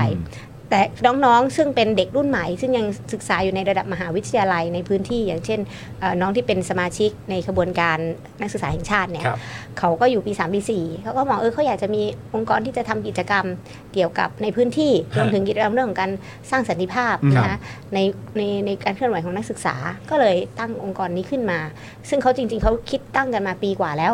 แล้วก็จนมีการประชุมสมาชิก ในวันที่ 7อ่ะเป็นแค่การจัดกิจกรรมในการเปิดตัว ครับ ซึ่งไปขอใช้สถานที่ที่คณะรัฐศาสตร์มอก็เป็นการขออนุญาตในการจัดกิจกรรมปกติ ครับพี่ แล้วก็น้องเขาบอกว่าเออการเชิญพรรคการเมืองก็มาเหมือนมาร่วมในวงพูดคุยวงเสวนา ครับ ในงานเปิดตัวเท่านั้น แต่หลังจากเขาทำแถลงการณ์เขาก็มีการทำกิจกรรมไอ้ที่เราเห็นใบที่สอบถามที่เรียกกันว่าประชามติเป็นแยกดินแดนหรือเปล่านะ ครับ มันเป็นแค่ใบที่เขาเขียนเพื่อถามว่าประชาชนเห็นด้วยหรือไม่ถ้าจะให้มีการจัดทำประชามติสอบถาม เรื่องเกี่ยวกับเอกราชปาตานี อ่าโอเค คำนี้แหละมันเลยถูกหยิบโยงขึ้นว่า ไอ้ใบนั้นคือเป็นการถามเลยในวันนั้นเลย ว่าเราจะแบ่งแยก ว่า กันไหม เอ วะ อ เนี่ย ใช่แต่จริง ๆ มันไม่ใช่ เข้าใจเข้าใจเข้าใจประโยคภาษาไทย เข้า ไหม ใจ คะ ครับ เข้าใจ ครับอ่านให้ จะ ฟั ได้ ง ไปถามอีก เอ ที อใช่อ่าเนี่ยน้องเขาก็อธิบายพี่อย่างนี้ ครับ แล้วพี่ก็อ่าน ครับ ภาษาไทยในใบนั้นก็เหมือนกันนะ ครับ เขาถามว่าประชาชนเห็นด้วยหรือไม่ถ้าจะให้มีการจัดทำประชามติสอบถามเรื่องนี้ ครับ มันก็คือการถามความเห็น เออ แล้วมันก็เพียงไม่ ถา กี่ พื่อ คน เพื่อจะไปถามอีกที เพราะว่าในงานนั้นอ่ะมันไม่ได้โหมีประชาชนเป็นหมื่นคน เออ พันคนแสนคนหรือประชาชน ครับผม ใน 3 จังหวัดมาลงคะแนน ครับ อยู่ในกล่องคูหาและจัด ครับ ทำประชามติกันจริง ๆ ไม่ใช่ ครับ กระบวนการจัดทำมติมันต้องมีพรบออกประชา อืม เสียงประชามติ ครับ ที่ออกโดยคณะรัฐมนตรี อืม ต้องออกเป็นกฎหมาย ครับ แล้วถึงจะจัดทำประชามติเหมือนการเลือกตั้ง ครับ ดังนั้นมันอันนั้นไม่ใช่การจัดทำประชามติค่ะคุณผู้ชม ครับผม อันนี้ไม่ได้ชี้แจงแทนนักศึกษานะคะ ครับ แต่ว่าไปสัมภาษณ์มา ครับ ไปสืบหาข้อเท็จจริงนั่นแหละคือหน้าที่ของนักข่าว ไม่ว่าจะด้วยกระบวนการที่ทำหรือไม่ว่าจะด้วยคำพูดที่ถูกเขียน ยังไงก็อ่านว่าเป็นการทำประชามติไม่ได้ ไม่ใช่เลย ไม่ ไม่ได้ ใช่ ไม่วันนั้นไม่มีการจัดทำประชามติ โอเค มันแค่เป็นเพ่ใบ ครับ สอบถาม ครับ อันนี้น้องเขาอธิบาย ครับ แล้วน้องเขายืนยันด้วยว่าองค์กรของพวกเขาเนี่ยก็เป็นนักศึกษาที่รวมตัวกันเพื่อจะมาทำกิจกรรมเหล่านี้ ครับ ส่วนคำถามที่เขาถามเรื่องเกี่ยวกับอ่าในใบประชามติ จริงๆอ่ะคำนี้มันอาจจะดูรุนแรงเนาะมันมี เป็นคำที่โอ้โหน่ากลัว ครับ ว่าเออต้องการเอกราชมันเป็นแบ่งแยกดินแดนหรือไม่ ฮะ แต่จริงๆ ในความหมายเนี่ยมันเป็นถ้อยคำที่มันถูกใช้อยู่ในอุดมการณ์ทางการเมือง เราก็ไม่ปฏิเสธนะคะ อืม ว่าในพื้นที่จังหวัดชายแดนภาคใต้ มันก็มีรากเหง้าปัญหา ครับ เกิดความขัดแย้ง แน่นอน ที่การต่อสู้เกี่ยวกับความเป็นรัฐชาติอะไรมาก่อน ครับ มันก็เลยเป็นที่มาของการต่อตั้งขบวนการจัดอาวุธ อืม หรือว่าที่เอาเราจะรู้จักในปัจจุบันพวก BRN ครับ ซึ่ง BRN ก็คือกลุ่มกองกำลังที่ใช้กองกำลังแล้วก็ต่อสู้ด้วยอาวุธมาโดยตลอด อืมครับ ตลอด 20 ปีที่ผ่านมามีการสูญเสียมาก ทั้ ค ง รับ เรื่องของเออผู้ที่เอ่อเจ้าหน้าที่เนาะ อืม เจ้าหน้าที่รัฐที่สูญเสียมากประชาชนผู้บริสุทธิ์ อือฮึ ต้องสูญเสียบาดเจ็บอะไรล้มตายจำนวนมาก อืม 10 ปีที่ที่แล้วก็เริ่มมีกระบวนการพูดคุยเพื่อสันติภาพ อืม ก็มีกระบวนการ BRN เรื่องกระบวนการติดอาติดอาวุธต่างๆเนี่ยที่ใช้กำลังเนี่ยเขาก็มาเข้าสู่กระบวนการพูดคุยสันติภา อื พ ม เขาซึ่งมีเป้าหมายอุดมการณ์เหล่านั้นเนี่ยแล้วจับอาวุธก็เดินเข้าสู่กระบวนการสันติภาพ ครับ การที่น้องๆนี่ทำกิจกรรมในพื้นที่ เขาออกมาขอใช้พื้นที่แสดงสิทธิเสรีภาพในการสอบถามความเห็นประชาชนเขาเรียกว่าการกำหนดชะตากรรมตัวเองนะ อืม มันมีศัพท์มันอาจจะมีศัพท์ที่ที่ต้องทำความเข้าใจกันนิดนึ ครั ง บ ซึ่งเนี่ยคุณกนวีเขาพยายามอธิบาย ครับ มาโดยตลอดว่า ครับ แม้กระทั่งคำว่าปาตานีคืออะไร อืม มันไม่ใช่คำที่หมิ่นหมีความมั่นคงเล ครั ย บ มันเป็ คน รับ เรื่องเกี่ยวกับเชื้อชาติ ครับ เรื่องของประวัติศาสตร์ อ่าใช่ เช่น ครับ เดียวกันคำว่าเอ่อเอกราชปาตานีเนี่ยคนฟังแล้วมันอาจจะดูโอ้โหน่ากลัว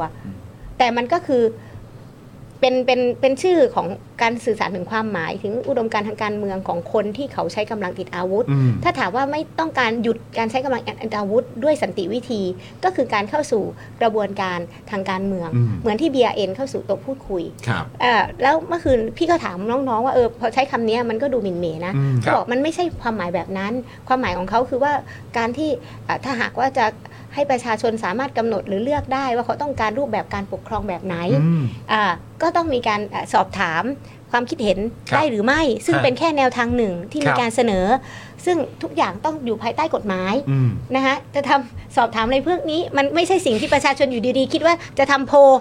เออ สำรวจ ครับ จะออกมาได้ ครับ น้องๆเขายืนยันว่า เขาก็รู้นะ เขารู้ เออ การการสอบถามก็เพื่อที่จะให้เกิดกระบวนการผลักดันเรื่องนี้เข้าสู่กระบวนการอ่าหาทางออกทางการเมืองนั่นคือกระบวนการพูดคุย อืม นั่นคือสิ่งที่เขาอ่ะต้องการเห็นมากกว่า แต่เขาถูกเอาไปตีความ อืม ว่ากลายเป็นคำถามที่โอ้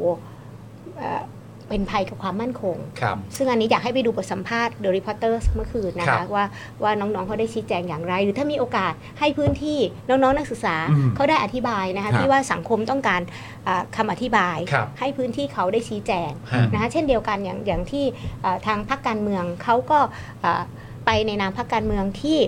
อ่าอย่างน้องๆพี่น้องๆพี่ก็ถามน้องๆนะว่าอ่าอย่างพรรคการเมืองที่ไปตอนนี้ก็ถูกมองว่าอยู่เบื้องหลัง ครับ เขายืนยันว่าไม่มีใครอยู่เบื้องหลังพวกเขา เขาเชิญพรรคการเมืองไป เพราะว่าพรรคการเมืองเหล่านั้น ก็เป็นพรรคที่ได้รับการเลือกตั้งจากในพื้นที่ ครับ เป็นความหวังของประชาชน อ่า ครับ พรรคการเมืองที่เป็นประชาธิปไตย ดังนั้นเขาเลยอยากจะรู้ว่าพรรคการเมืองเหล่าเนี้คิดอย่างไรนะกับการสร้างสันติภาพ อืม มันก็ต้องแยกส่วนกัน ครับ ดังนั้นพอทุกอย่างมันมาอยู่ในที่เดียวกัน ก็เลยถูกเชื่อมโยงกันไปหมด อืม นะคะนี่สิ่งที่น้องๆเขายืนยัน แล้วก็น้องๆขอความเป็นธรรมด้วยแหละ ว่าตอนเนี้ยพอเกิดเรื่องขึ้นเขาก็ถูกจับตาถูกคุกคามเพราะ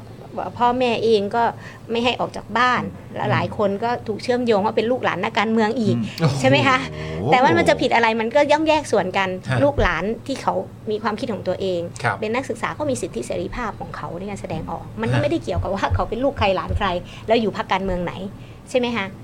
อันนี้พี่พูดยาวไปไหม ไม่ยาว ไม่ไม่ ไม่ยาวเข้าเข้าใจได้ง่ายด้วย อันนั้นพี่อธิบายเพราะว่าอยากจะให้ทุกคนเข้าใจเนาะแล้วถือว่า ฮะ โอเค แล้วอย่างสิ่งที่ที่อย่างเอ่อตอนเนี้ยมันมีพรรคการเมืองที่ทำเรื่องสันติภาพเนาะเอ่อทั้งอย่างโอเคพรรคร่วมรัฐบาลที่มีการก่อตั้งขึ้นเขามีคณะทำงานแก้ปัญหาจังหวัดชายแดนภาคใต้ มีพรรคก้าวไกล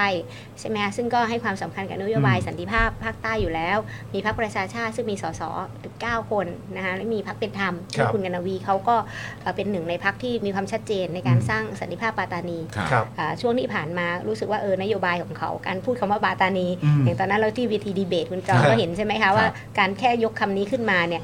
ห้ามหาเสียง โอ้ใช่ครับดูดูแบบ อ่า ทุกคนตื่นตระหนกกันมากแบบพอฟังปุ๊บว้ายตายแล้วแบบ สัง ว่า สังคมไทยยังขาดความเข้าใจไงซึ่ง เออ ตรงเนี้ยน่ะจะ ครับ ให้คุณนนท์อธิบายต่อได้ว่า ครับ ว่าว่าเอ่อเหมือนปัญหาที่เกิดขึ้นเพอสุดท้ายแล้วมันจะ เชื่อมโยงแล้วมามารวมมาเป็นเรื่องเดียวกันคือภัยความมั่นคง ซึ่งจริง ๆ แล้ว ถ้าเราจะแยกต้องแยกระหว่างเรื่องสิทธิเสรีภาพที่จะมีพื้นที่ให้เขาได้ ครับ เอ่อเอ่อแสดงออกความคิดเห็นทางการเมือง ฮะ ซึ่งเขาก็ยืนยันว่ายังไงก็ต้องทำตามภายใต้กรอบรัฐธรรมนูญตามกฎหมายอยู่แล้วเขาไม่ได้มีความคิดจะทำแบบนั้น ต้อง ครับ ให้ความเป็นธรรมกับเด็ก ๆ ด้วย อันที่สองคือเออถ้าจะเอ่อให้เรื่องนี้เข้าสู่กระบวนการพูดคุย เราก็มองเห็นอยู่ขนาดกลุ่มกองกำลังติดอาวุธอ่ะเขายังมาอยู่ภายใต้โต๊ะพูดคุยเลย ครับ ดังนั้นอะไรก็แล้วแต่ที่มันถกเถียงกันได้ มันก็ต้องมีวิธีการที่จะเข้ามาเอ่อพูดคุยกันอยู่ ครับ ในโต๊ะเจรจา ซึ่งอันเนี้ยทางประชาชนในพื้นที่ก็ฝากความหวัง ให้กับพรรคร่วมรัฐบาลอ่ะอย่างเอ่อคุณนนท์พูดถึงเรื่องนโยบายพวกเนี้ยอาจจะต้องเจอความท้าทายอะไรหลายอย่างแล้ว ดูเหมือนเป็นกับดักเหมือนกันแหละ ว่าจริง ๆสันติภาพที่แท้จริงเนี่ยในพื้นที่มันจะเกิดขึ้นได้อย่างไร ครับ เดี๋ยวต้องสอบถามเขาแล้วค่ะ คืออยากให้ถ้าถ้าจะใช่คุณนนท์วิเคราะห์เนี่ยผมรบกวนคุณนนท์เริ่มวิเคราะห์จากประเด็นนี้ก่อน เพราะว่าล่าสุดในประเด็นนี้เนี่ยก็มีรองแม่ทัพภาคที่ ครับ 4 นะครับ ผมออกมาบอกว่าการลงประชามติเป็นเอกราชละเมิดกฎหมาย และบูรณภาพแห่งดินแดน โอ้ อย่าดึงฟ้าต่ำอย่าทำหินแตก อย่าแยกแผ่นดิน มีอะไรต่อไหมครับ ไม่มีแล้วครับผมมันประมาณเนี้ยฮะ ฮะ แต่ว่าจริง ๆ อาจจะยาวกว่านี้แต่ว่า แล้วคือผมแค่ตกใจ เพราะว่าคือเมื่อกี้ที่คุยเอ่อที่พี่แอมเล่าให้ฟังแล้วแล้วผมว่าเออก็คิดว่าอ่านมาก็ก็ไม่ได้เข้าใจผิดนะครับ อมันเหมือนแบบเวลามันมีงานเสวนาเขาก็จะมีเหมือนแบบเหมือนอารมณ์แบบสอบถามอ่ะ ครับ แนบมาหนึ่งแผ่นแล้วพอเสร็จปุ๊บก็แค่ส่งคืนขอดูความเห็นหรืออะไรเท่านั้นเองคือแค่นั้นเลย มันไม่ได้ไปถึงขั้นเป็นประชามติหรือว่า หรือมีการไปเข้าคูหาแล้วอะไร หรือแม้กระทั่งออกมาเป็นกฎหมายมันไม่มี ฮะ มันเป็นแค่นั้นแต่คือแบบว่า เนี่ยคือเราจากมุมมองนะฮะ ฮะ เออนะสื่อสื่อที่เอ่อกวนก ไปวันๆไปวันๆ กวันๆอย่างพวกเรา ไปวันๆ นะครับคือแค่งงว่าเออ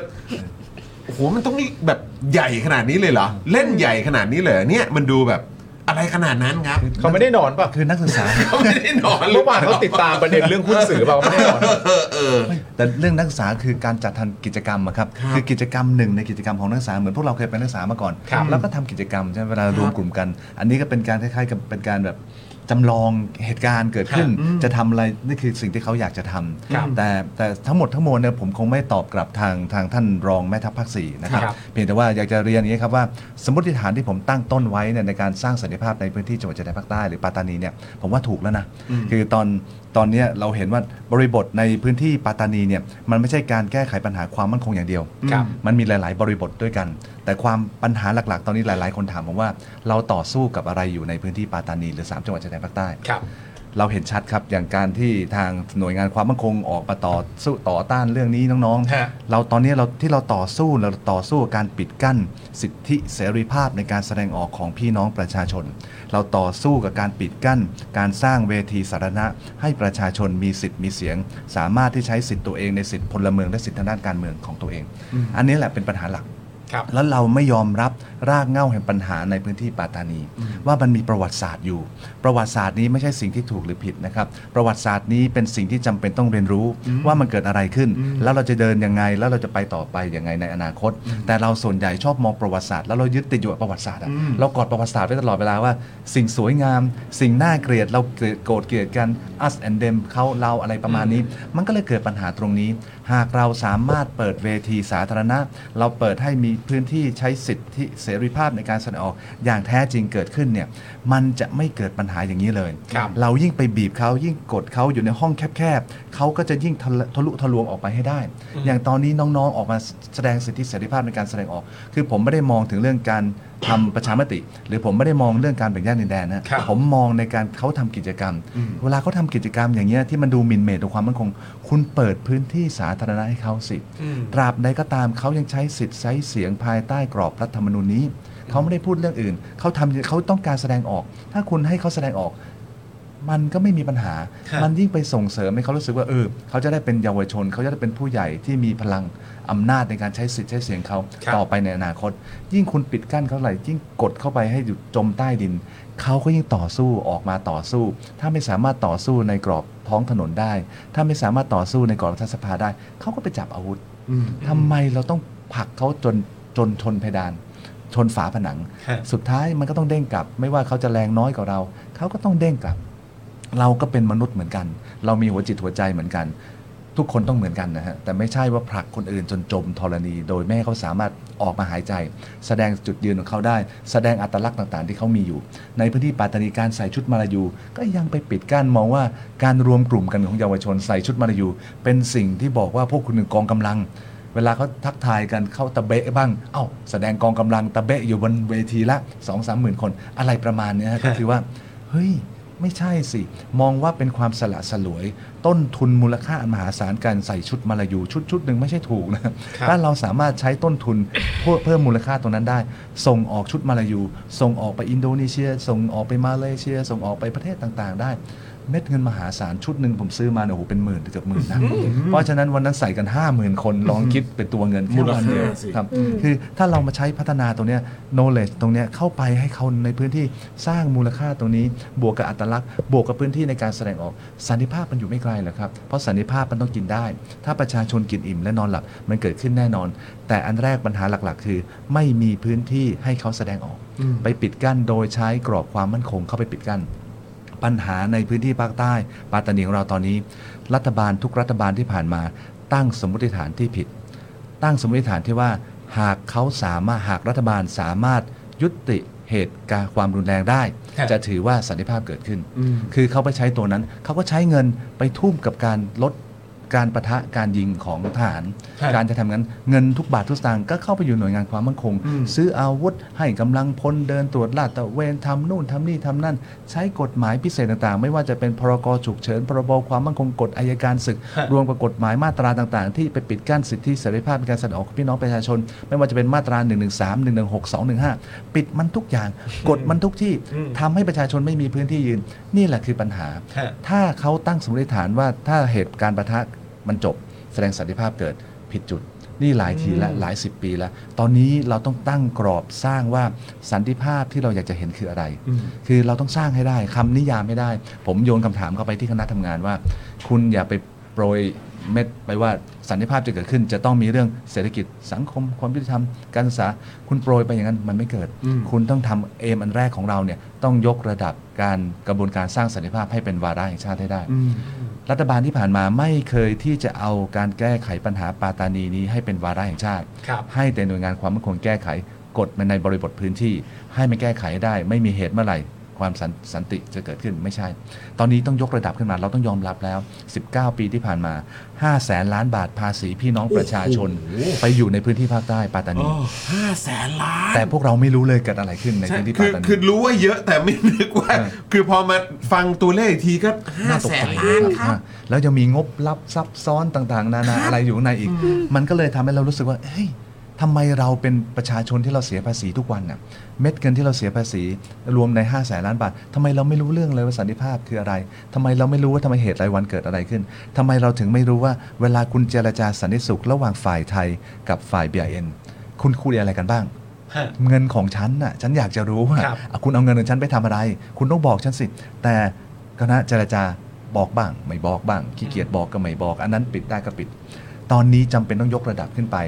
ผมยังไม่เคยเห็นนะฮะในเวทีระหว่างประเทศที่ผมไปทำงานการสร้างสันติภาพโดยผ่านผ่านงานทางด้านมนุษยธรรมเนี่ยผมยังไม่เคยเห็นว่าทหารสองฝ่ายคนที่ถืออาวุธสองฝ่ายมานั่งคุยพูดคุยเจรจาสันติภาพแล้วสันติภาพจะเกิด อ๋อโอเค คนถืออาวุธ โอเค สันติภาพจะไม่เกิดที่ปลายกระบอกปืน ฮะ สันติภาพจะต้องเกิดขึ้นจากคนที่ได้รับผลกระทบ แล้วมาบอกว่าฉันอยู่พอละกับการผลกระทบต่างๆ ที่เกิดขึ้น จากพวกคุณทั้งสองฝ่ายที่คุณยิงกัน ฉันไม่เอา ฉันต้องการทิศทางการพัฒนาของฉันเป็นอย่างนี้ ฉันต้องการให้ยุติลูกฉันมีผลกระทบ พ่อเขาโดนฆ่าตายในพื้นที่ต่างๆนานาภาคประชาสังคม ภาคประชาชนจำเป็นต้องลีดเรื่องเกี่ยวกับกระบวนการพูดคุย โดยฝ่ายสองฝ่ายนี้ต้องมานั่งฟังเขา ซึ่งที่ผ่านมาเราเป็นอย่างนั้นใช่ไหม ไม่เป็น ที่ผ่านมาหมายถึงว่าที่ผ่านมาเราเป็นเหมือน ทหา ปื ร น ทหาร ทหารทหารมา ใช่ พูดคุยกัน พูดคุยกัน แล้วก็ โดยไม่เอาภาพ 500,000 ประชาชนเข้าไป ล้านด้วยนะครับ ตอนนี้จะต้องยกระดับว่าฝ่ายไทยจะไม่ใช่ทหารเข้าไปพูดคุย ผู้นำฝ่ายเจรจาของไทยจำเป็นต้องยกระดับเป็นการเมืองให้ได้ เพราะว่าตอนนี้พอเราเห็นว่าเขาไปเจรจากัน เขาไม่สามารถตัดสินใจได้นะฮะทหารไม่สามารถตัดสินใจได้ ถ้าสมมติ BIN บอก ฉันต้องการให้คุณยกเลิกกองกำลังตรงนี้ออกไป คนผู้นำของฝ่ายไทยบอกงั้นเดี๋ยวฉันขออนุญาตกลับไปคุยกับรัฐบาลฉันก่อน อ๋อโอเค แล้วคุณจะเจรจาเพื่อ เออ คือ เหมือย่อาน ง ก็ น้อย แค่มารับฟังอย่างเดียวใช่ไหมฮะ ครับ เออ คืออันมันก็เลยต้องยกระดับขึ้นไป แล้วก็ต้องมีพระราชบัญญัติ หรือว่าพระราชกำหนดที่เกี่ยวกับการสร้างสันติภาพให้เกิดขึ้น นี่คือยกระดับขึ้นไปตรงนั้น แล้วให้สภาเป็นคนพิจารณา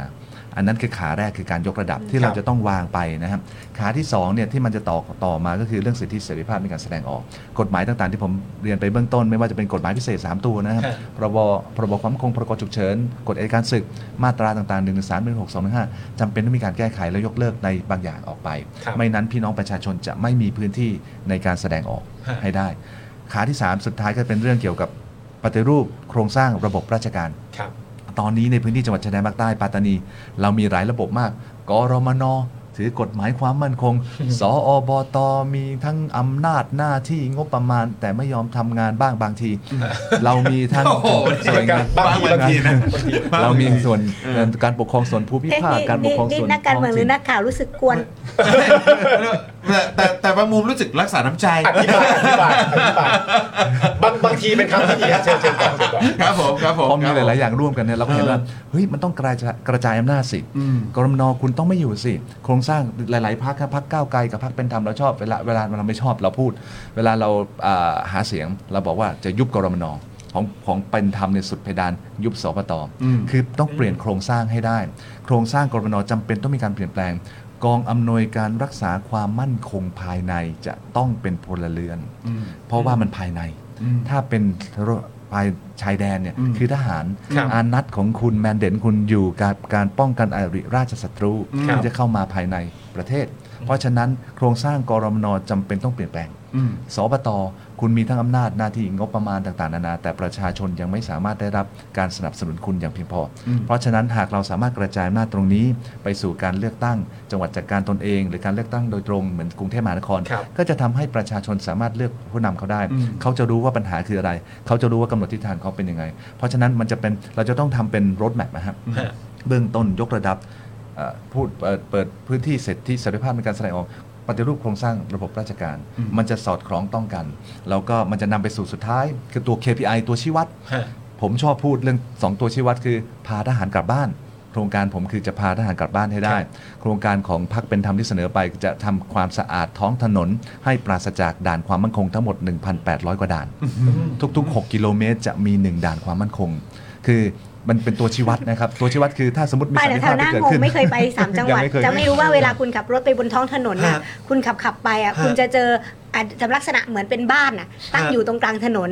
กลางถนน อ่า ฮะ ใช่ มันบางบางทีมีบ้านบางบางด่านมีห้องน้ำด้วยนะ อ่า อยู่บนกลางถนนนะคะ คือด่านนั้นคือเรียกว่าด่านความมั่นคงที่มันถูกสร้างอย่างเหมือนจะถาวร ทุกเอ่อทุก 6 กิโลอย่างที่ อ่า บอกไป แล้วก็เอ่อมันจะเวลา ขับ เวลา ขั ขั บบ ไป ไปก็ต้องเอ่ออะไรนะที่มันจะเครื่องเอ่อเสาะเสาะเอ่อ อ๋อต้ เสาะ องซิก แซกแซก ซิกแซก ซิก เอ่ แซก อ ไป ซิกแซก อ่า แล้วบางทีก็มีไฟเหมือนเป็นไฟไฟไฟแสงสีอะค่ะ อ่า เอ่อเป็นทางเหมือนงานวัด ไฟแสงสี อะไรอย่างเงี้ยค่ะ อ่ามั มันก็เขาอยู่กับไอไอไอด่านแบบเนี้ยค่ะ ฮะ อ่ามาเป็น 20 ปี ครับ จนจนเหมือนเมื่อถึงปีที่แล้วไหมที่มีน้อง อืม ๆ ที่ทำโครงการ ฮะ ด่าน ด่าน จิต จิต เพราะว่าผ่านด่านแล้วเหมือน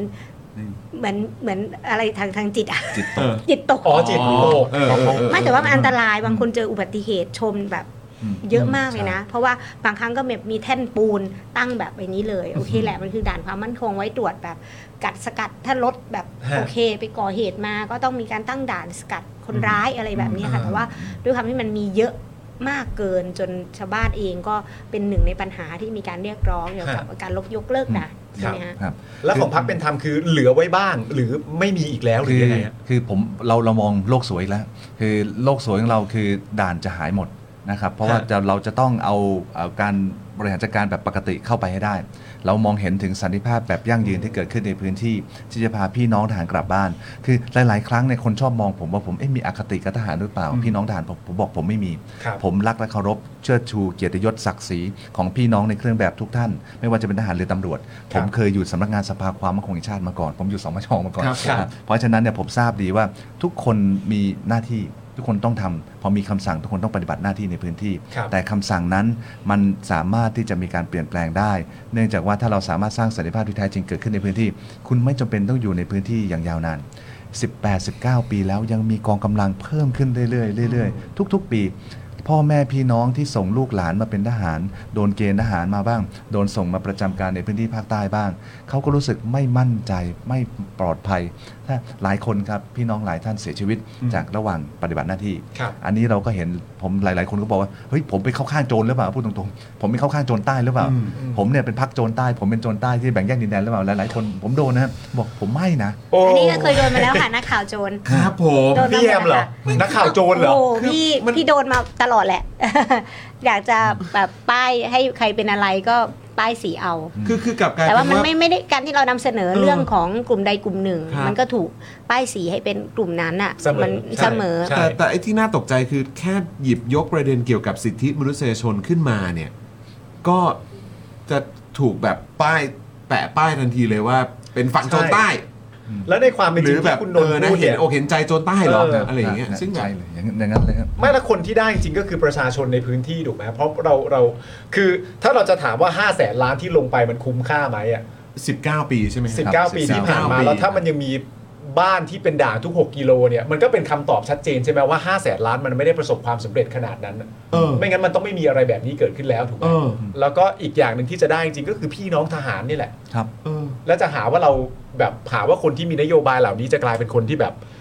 สนับสนุนโจร แล้วแล้วคนที่บอกผมในเรื่องโครงการพาทางกลับบ้านเนี่ยคือ ท่านรองแม่ทัพภาคสี่เมื่อกี้ที่ที่ อ้าว ท่านท่านบอกว่าเคยเคย เปิ แถ ดรู ล ป งการ เปิดรูปอะ อ่ะท่าน ครั เค บ ย ผม แถลงการเรื่องวันนั้นออกมาแถลงการของขบวนการอ่าคณะคณะเจรจา ครับ แล้วก็บอกว่าเนี่ยพวกคุณเนี่ยชอบมีแต่พาคนนู้นคนนี้กลับบ้าน ไม่เคยมีใครอยากจะพาทหารกลับบ้านเลย ผมบอก อ้าว ครับพี่โมดครับผมนี่แหละพาทหารกลับบ้าน เออ โครงการก็เสนอให้ละท่าน ก็ โอ้ ก็ดีใจซะสิครับ เออ ก็ดีใจซะสิครับ แต่แต่อันผมไม่ได้คิดไปเองใช่ไหมพี่แยม อันนี้จากมุมมองสื่อด้วยแล้วก็จากมุมมองของเอ่อนักสิทธิมนุษยชนด้วย ผมไม่ได้คิดไปเองใช่ไหมว่า มันผิดปกติแล้วนะ อืม เงินงบประมาณที่ลงไป 5 0 0แสนล้าน แล้วใช้เวลาจะ 20 ปีจะ 2 ทศวรรษแล้วเนี่ย 19 ปีแล้วเนี่ย แต่เสียงที่ได้ยินจากประชาชนในพื้นที่พี่น้องประชาชนในพื้นที่ มันมันดูไม่ได้แบบ เหมือนเป็นคุณภาพชีวิตหรืออะไรต่างๆ มันถูกยกระดับขึ้นกับงบประมาณที่มันถูกเทลงไปขนาดนี้ คือผมไม่ได้ไม่ได้คิดไปเองใช่ไหมครับว่าน ไม่ได้คิด ว่า ไปเองค่ะ ผิปกติ ข้อนี้มันมี เออ ข้อมูลอยู่ในหลักฐานของอางบประมาณ อืม รายจ่ายประจำปีที่เป็นงบที่ถูกใช้ในการแก้ปัญหาปีละ4 4 5หมื่นล้าน รวมๆกันแล้ว 20 ปีก็5แสนล้านอย่างที่คุณกนวีพูดก็ไม่ได้เกินกับจากข้อเท็จจริง ซึ่งก็ถามว่าเอ่อการนำงบประมาณเหล่านั้นไปจัดการในการแก้ปัญหาพื้นที่ ฮะ ในจังหวัดชายแดนภาคใต้คือสามอำเภอสี่จังเอ่อสี่อำเภอของจังหวัดสงขลาเนี่ ค ย รับ เอ่อในโอเคใช่การปกปักรักษาชีวิตความ ครับ ปลอดภัยของพี่น้องประชาชนคือสิ่งสำคัญ ครั ที่ บ เอ่อเจ้าหน้าที่รัฐ หรือแม้กระทั่งทุกฝ่ายจะต้องให้ความสำคัญกับ ครับ การรักษาชีวิตของทุกคนมีคุ ค ณ รับ ค่าไม่ว่าจะเป็นใคร ฮะ นะคะแต่เอ่อการจัดการนะคะในการจัดการแก้ไขปัญหานะคะเอ่อที่มีการตั้งคำถามอย่างแต่ละพรรคการเมืองที่เขาเอ่อเสนอนโยบายต่างๆ มา ก็เพราะว่าเอ่อให้เห็นถึงประสิทธิภาพไงว่า 20 ปีแล้วใช้งบไปตั้งเท่านี้ แล้วที่งบเนี่ยมันไม่ใช่ว่ามาจากใครนะ ภาษาภาษีมึงเอ้ย พวกกูเนี่ยแหละ ภา อยู่ ษี นี่ เขา เลย ภาษีเขาเอง อ๋อเออพี่พูดเลยพี่พูดหยาบอ่ะ เป็นของเป็นของพวกเรา ปาล์ม เป็น ทำ ข ไม องพวกเรา ทำไมพี่พูดอย่างนั้นอ่ะ ไม่หรอกไม่มีอะไรหรอก ไม่เป็นไรพี่วันนี้เอ่อเอ่อพี่สามารถเอ่อวิ่งเกียร์นี้ได้ ไม่เป็นไรพี่เมื่อคืนมันก็นอนน้อยกันทุกคนแล้ว ใช่ พี่ ใช่ใช่ใช่เมื่อคืนเรานอนน้อยกันแล้วพี่ คุณนนท์เอ่อที่ที่ผ่านมาอย่างที่เคยอธิบายไปแล้วแต่ย้อนกลับมาประเด็นหนึ่งก่อนเวลา มันเป็นเรื่องที่จำเป็นจริงๆ และเห็นด้วยมากๆก็คือว่ายิ่งเวลาเรามีความรู้สึกว่ามันมีประเด็นอะไรก็ตามที่มีการพูดคุยแล้วมันหมิ่นเหม่อะ ครับ มันยิ่งต้องเข้าไปคุยเนอะ เออ คือตักกะมันควรจะเป็นอย่างนั้นนะมันไม่ใช่แบบหมิ่นเหม่ปุ๊บกดดีกว่า อ่าอ่า เพราะไม่งั้นมันความเข้าใจมันจะไม่เกิดเลยอะ ครับ แล้วประเด็นที่สองที่อยากจะถามก็คือว่าเอ่อเท่าที่ผ่านมาเวลาที่คุณนนท์บอกว่าใช้ทหารคุยกับทหารน่ะสูงสุดที่มันเคยประสบความสำเร็จอะมันคืออะไรอะเวลาเอาทหารกับทหารมาคุยกันมันมันมันมันได้ขนาดไหน ครับคำตอบคำตอบข้อ 2 คนเลยครับ มันได้แค่อ่าข้อเจรจายุติยิง ceasefire agreement เท่านั้นเอง คือถ้าทหารกับทหารคุยกัน โอเค ผมเทียบเท่าที่ผมเห็นมาถ้า โอเค จำได้นะฮะ และที่ไปประสบมาจริงๆก็ได้แค่นั้น ยุติยิงได้ แล้วก็ลดการเอ่อฝ่ายยุทธการคือลดการลดกำลังพลลงไม่ไม่ไม่ปะทะกันตรงนี้ ไปปะทะกันที่อื่น โถ่ คื ย อไปไปปะทะกันที่อื่นเอาอะไรประมาณนั้นฮะ หรือ ก็คือ ที่ เวลาทหารคุยกันเนี่ย คือเราต้องเข้าใจเราไม่ได้ว่าพี่น้องทหารนะคือทหารคือคนที่มาปกป้องอธิปไตยของประเทศประเทศหนึ่งหรือกลุ่ ครับมคนกลุ่มคนหนึ่ง เพราะฉะนั้น mindset perception การเซตอัพระบบในความคิดของพวกเขาเนี่ยเขาคือการป้องกันประเทศ ฮะ เพราะฉะนั้นก็คือการป้องกันไม่ให้ทุกอย่างเข้ามา ฮะ ต้องปะทะให้ได้ นั่นคือทหาร ครับ ก็คือเขาเสียสละเยอะ แต่ว่าการจะเอาเหมือนเอาเอานักฟุตบอลไปเล่นบาสเกตบอลเงี้ย ฮะ คือคือคือถ้าเราม นไม่ใช่ มันไม่ใช่ มันไม่ใช่ทางเขา ครับ อืม การสร้างสันติภาพมันไม่ใช่ทางเขา โอ้โห การ เปรียบเทียบ ติ เสรีภาพเลยครับ การสร้างสันติภาพโลกเขาใช้มนุษยธรรมนำการสร้างสันติภาพนะครับ ฮะ คือก็มีกลุ่มเอ่อเอ่อ peace operation peacekeeping operation ที่เขาอยู่การ ครับ กระบวนการรักษาสันติภาพโลกเนี่ยของ UN เขาก็ไป แต่ว่าการทำงานจริง ๆ จะต้องให้หมวกฟ้าเสื้อฟ้าอย่างพวกผม มนุษยธรรมนำ อืม มี protection of civilian การคุ้มครองเอ่อพลเรือนคกลุ่ รั ม บ กลุ่มพวกผมเนี่ยจะต้องเข้าไปก่อน ฮะ เพราะว่ากลุ่มพวกผมจะเข้าไปพอธงฟ้าเข้าไป เขาจะหยุดเขาจะไม่ยิง เขาจะนั่งคุย เขาบอกเออคุณมาดี ถ้าหมวกดำเข้าไปทหาร UN ก็เป็นหมวกดำแล้วมีอาวุธ พวกนี้ก็พอเอาเข้าไปเราต้องคุยก่อน ของผมไม่ต้องคุยผมเดินเข้าไปดุยๆแล้วก็บอกเอ้ยต้องคุย เราต้องหาทางแก้ไขปัญหาให้ได้ ฮะ เพราะฉะนั้นเนี่ยการสร้างสันติภาพในประเทศไทย ในพื้นที่ปัตตานีไม่สามารถจะใช้ทหารนำการสร้างสันติภาพได้อย่างแน่นอน ผมยังยืนยันครับ ไม่นั้นตอนนี้อย่างเรื่องเหมือนเหมือนกับเรื่องการเมืองระบบใหญ่ว่าตอนนี้เราเห็นสิ่งไม่ปกติเป็นสิ่งปกติ8ปดปีที่ผ่านมา ครับ ในพื้นที่ภาคใต้ปัตตานีก็เช่นเดียวกัน ฮะ สิ่งไม่ปกติที่พี่น้องประชาชนเห็นมา 18-19 ปีนี้ ไม่ว่าจะเป็นด่านความมั่นคง 1,800 กว่าด่าน ไม่ว่าจะเป็นการบังคับใช้กฎหมายพิเศษ อย่างเช่น กฎอายการศึก ซึ่งสามารถที่จะคุมตัวใครก็ได้ อืม ในพื้นที่ 7 วันโดยไม่ต้องขอหมายสาร ต่อด้วยพระราชกำหนดฉุกเฉินที่คุมตัวได้ 30 วันโดยไม่ต้องเอาเจ้าตัวไปหาศาลท่านเพื่อขยายการนั่น 37 วันเขาต้องโดนคุมขังได้ อยู่ในกฎหมายพิเศษสองตัวนี้ ครับ หลาย ๆ คนโดนปล่อยออกมาก่อน 37 วันแล้วบอกขอโทษทีคุณไม่มีอะไร ไอ้สามสิบกว่าวันที่ผมโดนคุมขังอยู่ รู้ไหมมันเกิดอะไรบ้างกับชีวิตของผม ทั้งร่างกายจิตใจผมเอง ครอบครัวผมเอง ลูกหลานผมที่ต้องไปโรงเรียน อืม เพื่อน ๆ ล้อว่าเฮ้ยพ่อโดนคุมขัง แล้วมีบางทีด่านความมั่นคงก็จะมีรูปพ่อ แปะไว้ด้วย แปะไว้ว่าคดีความมั่นคงลูกหลาน ครอบครัวก็ไม่กล้าเดินไปตรงนั้น เพราะทุกคนก็ประนามเอ้ยนี่ไงไอ้คนนี้แหละที่ อืมเป็นภัยต่อความมั่นคงหรืออะไรก็ว่าไป คือมันมีอะไรเงี้ยครับแล้วตอนกลางค่ำกลางคืน สามารถเข้ามาตรวจบ้านได้ ค้นบ้านได้ตีสองตีสามเปิดประตูเข้ามาดูเดินไปเดินมา พอไม่เจอใครขอบคุณไป บางทีไม่ขอบคุณด้วย เขาบอกว่า แล้วมีทหารตอนเช้าๆเดินถืออาวุธครบมือ ตอนเช้าๆเรากำลังนั่งกินชากันอยู่ ในเมืองนะฮะ ในเมืองที่เป็นเมือง อำเภอเมือง เดินกันไปเดินกันมา ทุกคนก็นั่งกินชาไปคนทหารก็เดินถือปืนผ่านไปผ่านมา ผมก็มองหน้าทุกคนเฮ้ยชีวิตอย่างนี้มันเป็นยังไง เหมือนอยู่ในคุกเลยนะเนี่ย แล้วก็บอก อืม มันปกติ ครับ 18 19 ปีเราก็อยู่กันมาเนี่ย ครับ ผมก็บอก พวกคุณไม่ปกติแล้วนะ คุณเห็นความไม่ปกติเป็นสิ่งปกติ แสดงคุณไม่ปกติอะคุณต้องต้องเปลี่ยน mindset เราต้องเปลี่ยนรีบเปลี่ยนครับ 18 19 ปีแล้ว มันต้องเปลี่ยนให้ได้ คือมันแปลว่าเราใจร้ายไปไหมครับ ถ้าช่วงที่ผ่านมา คนก็คิดกันไปถึงขนาดที่ว่าแล้วยิ่งตัวเลขเมื่อสักครู่นี้ใช่ไหมคุณเอ่อคุณผู้ชมคิดเหมือนผมหรือเปล่า หรือว่าเคยเคยสัมผัสไอ้ความรู้สึกแบบนี้หรือเปล่า ที่ว่าลองพิมพ์เข้ามานะครับ คือ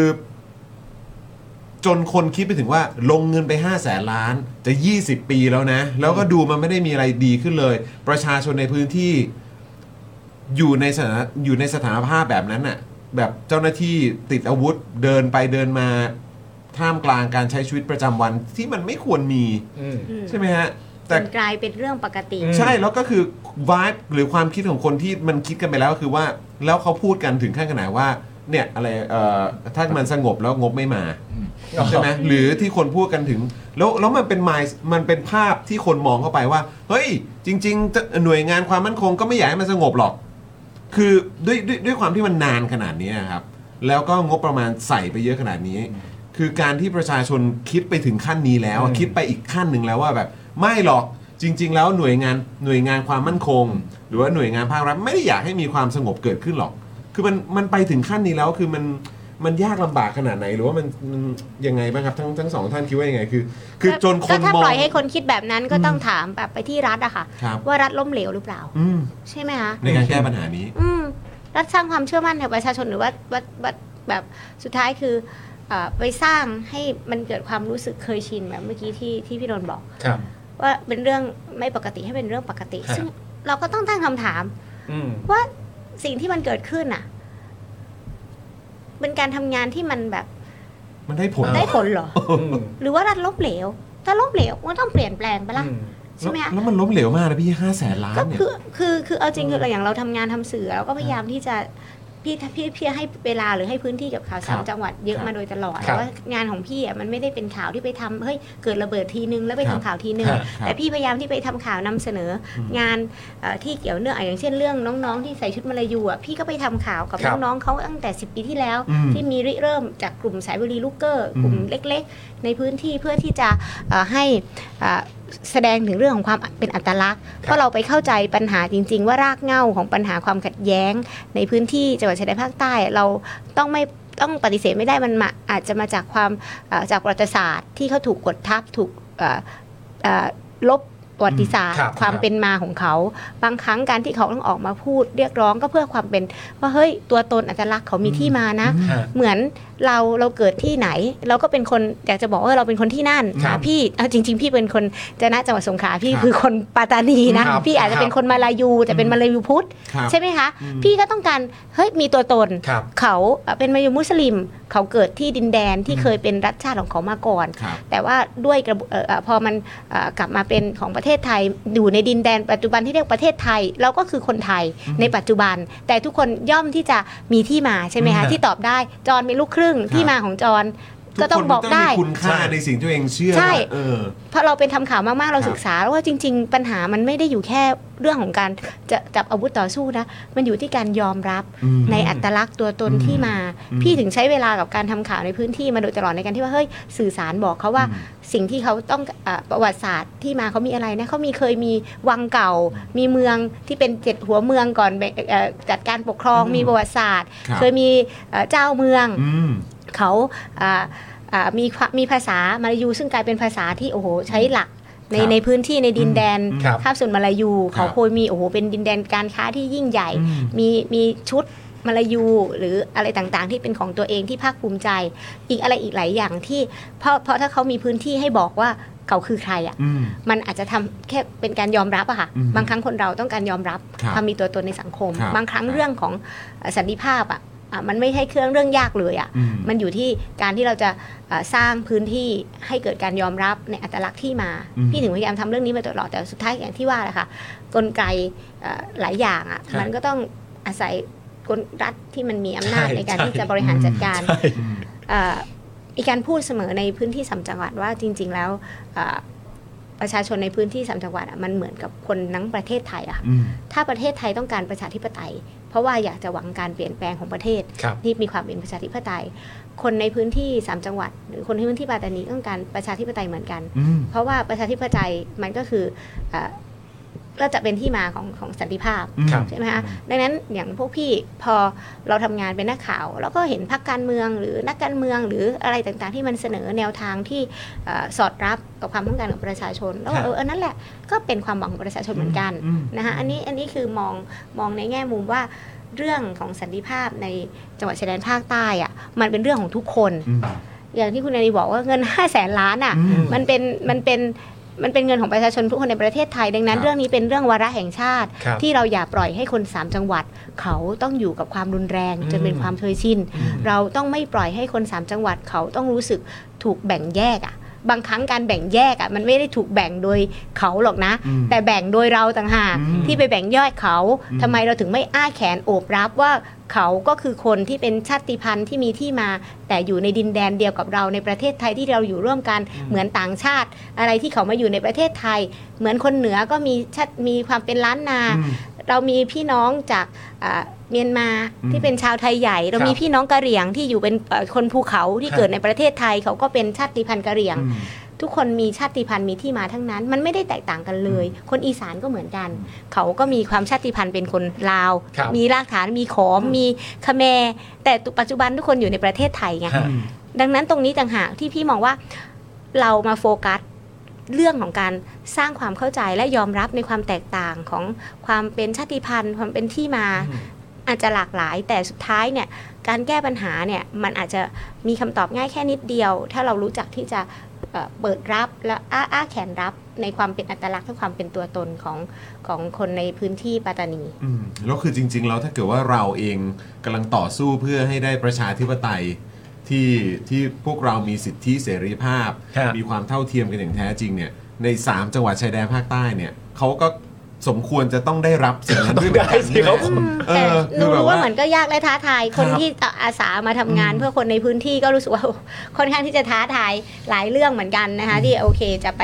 เอ่อร่วมรับฟังความคิดเห็น เข้าใจ ต่างๆ ก็ยังถูกจับจ้องนะคะ อืม ถึงอันนี้วันนี้เห็นมีข่าวล่าสุดสมชก็กำลังจะมาตรวจสอบ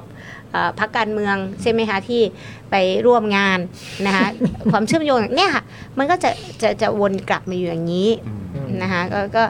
จริงๆ ถ้าเราสนใจเรื่องปัญหาในพื้นที่นะคะ ตั้งแต่ที่ผ่านการเลือกตั้งครั้งนี้ พี่ว่าก็เป็นเรื่องดีนะคะ ที่สื่อมาสัมภาษณ์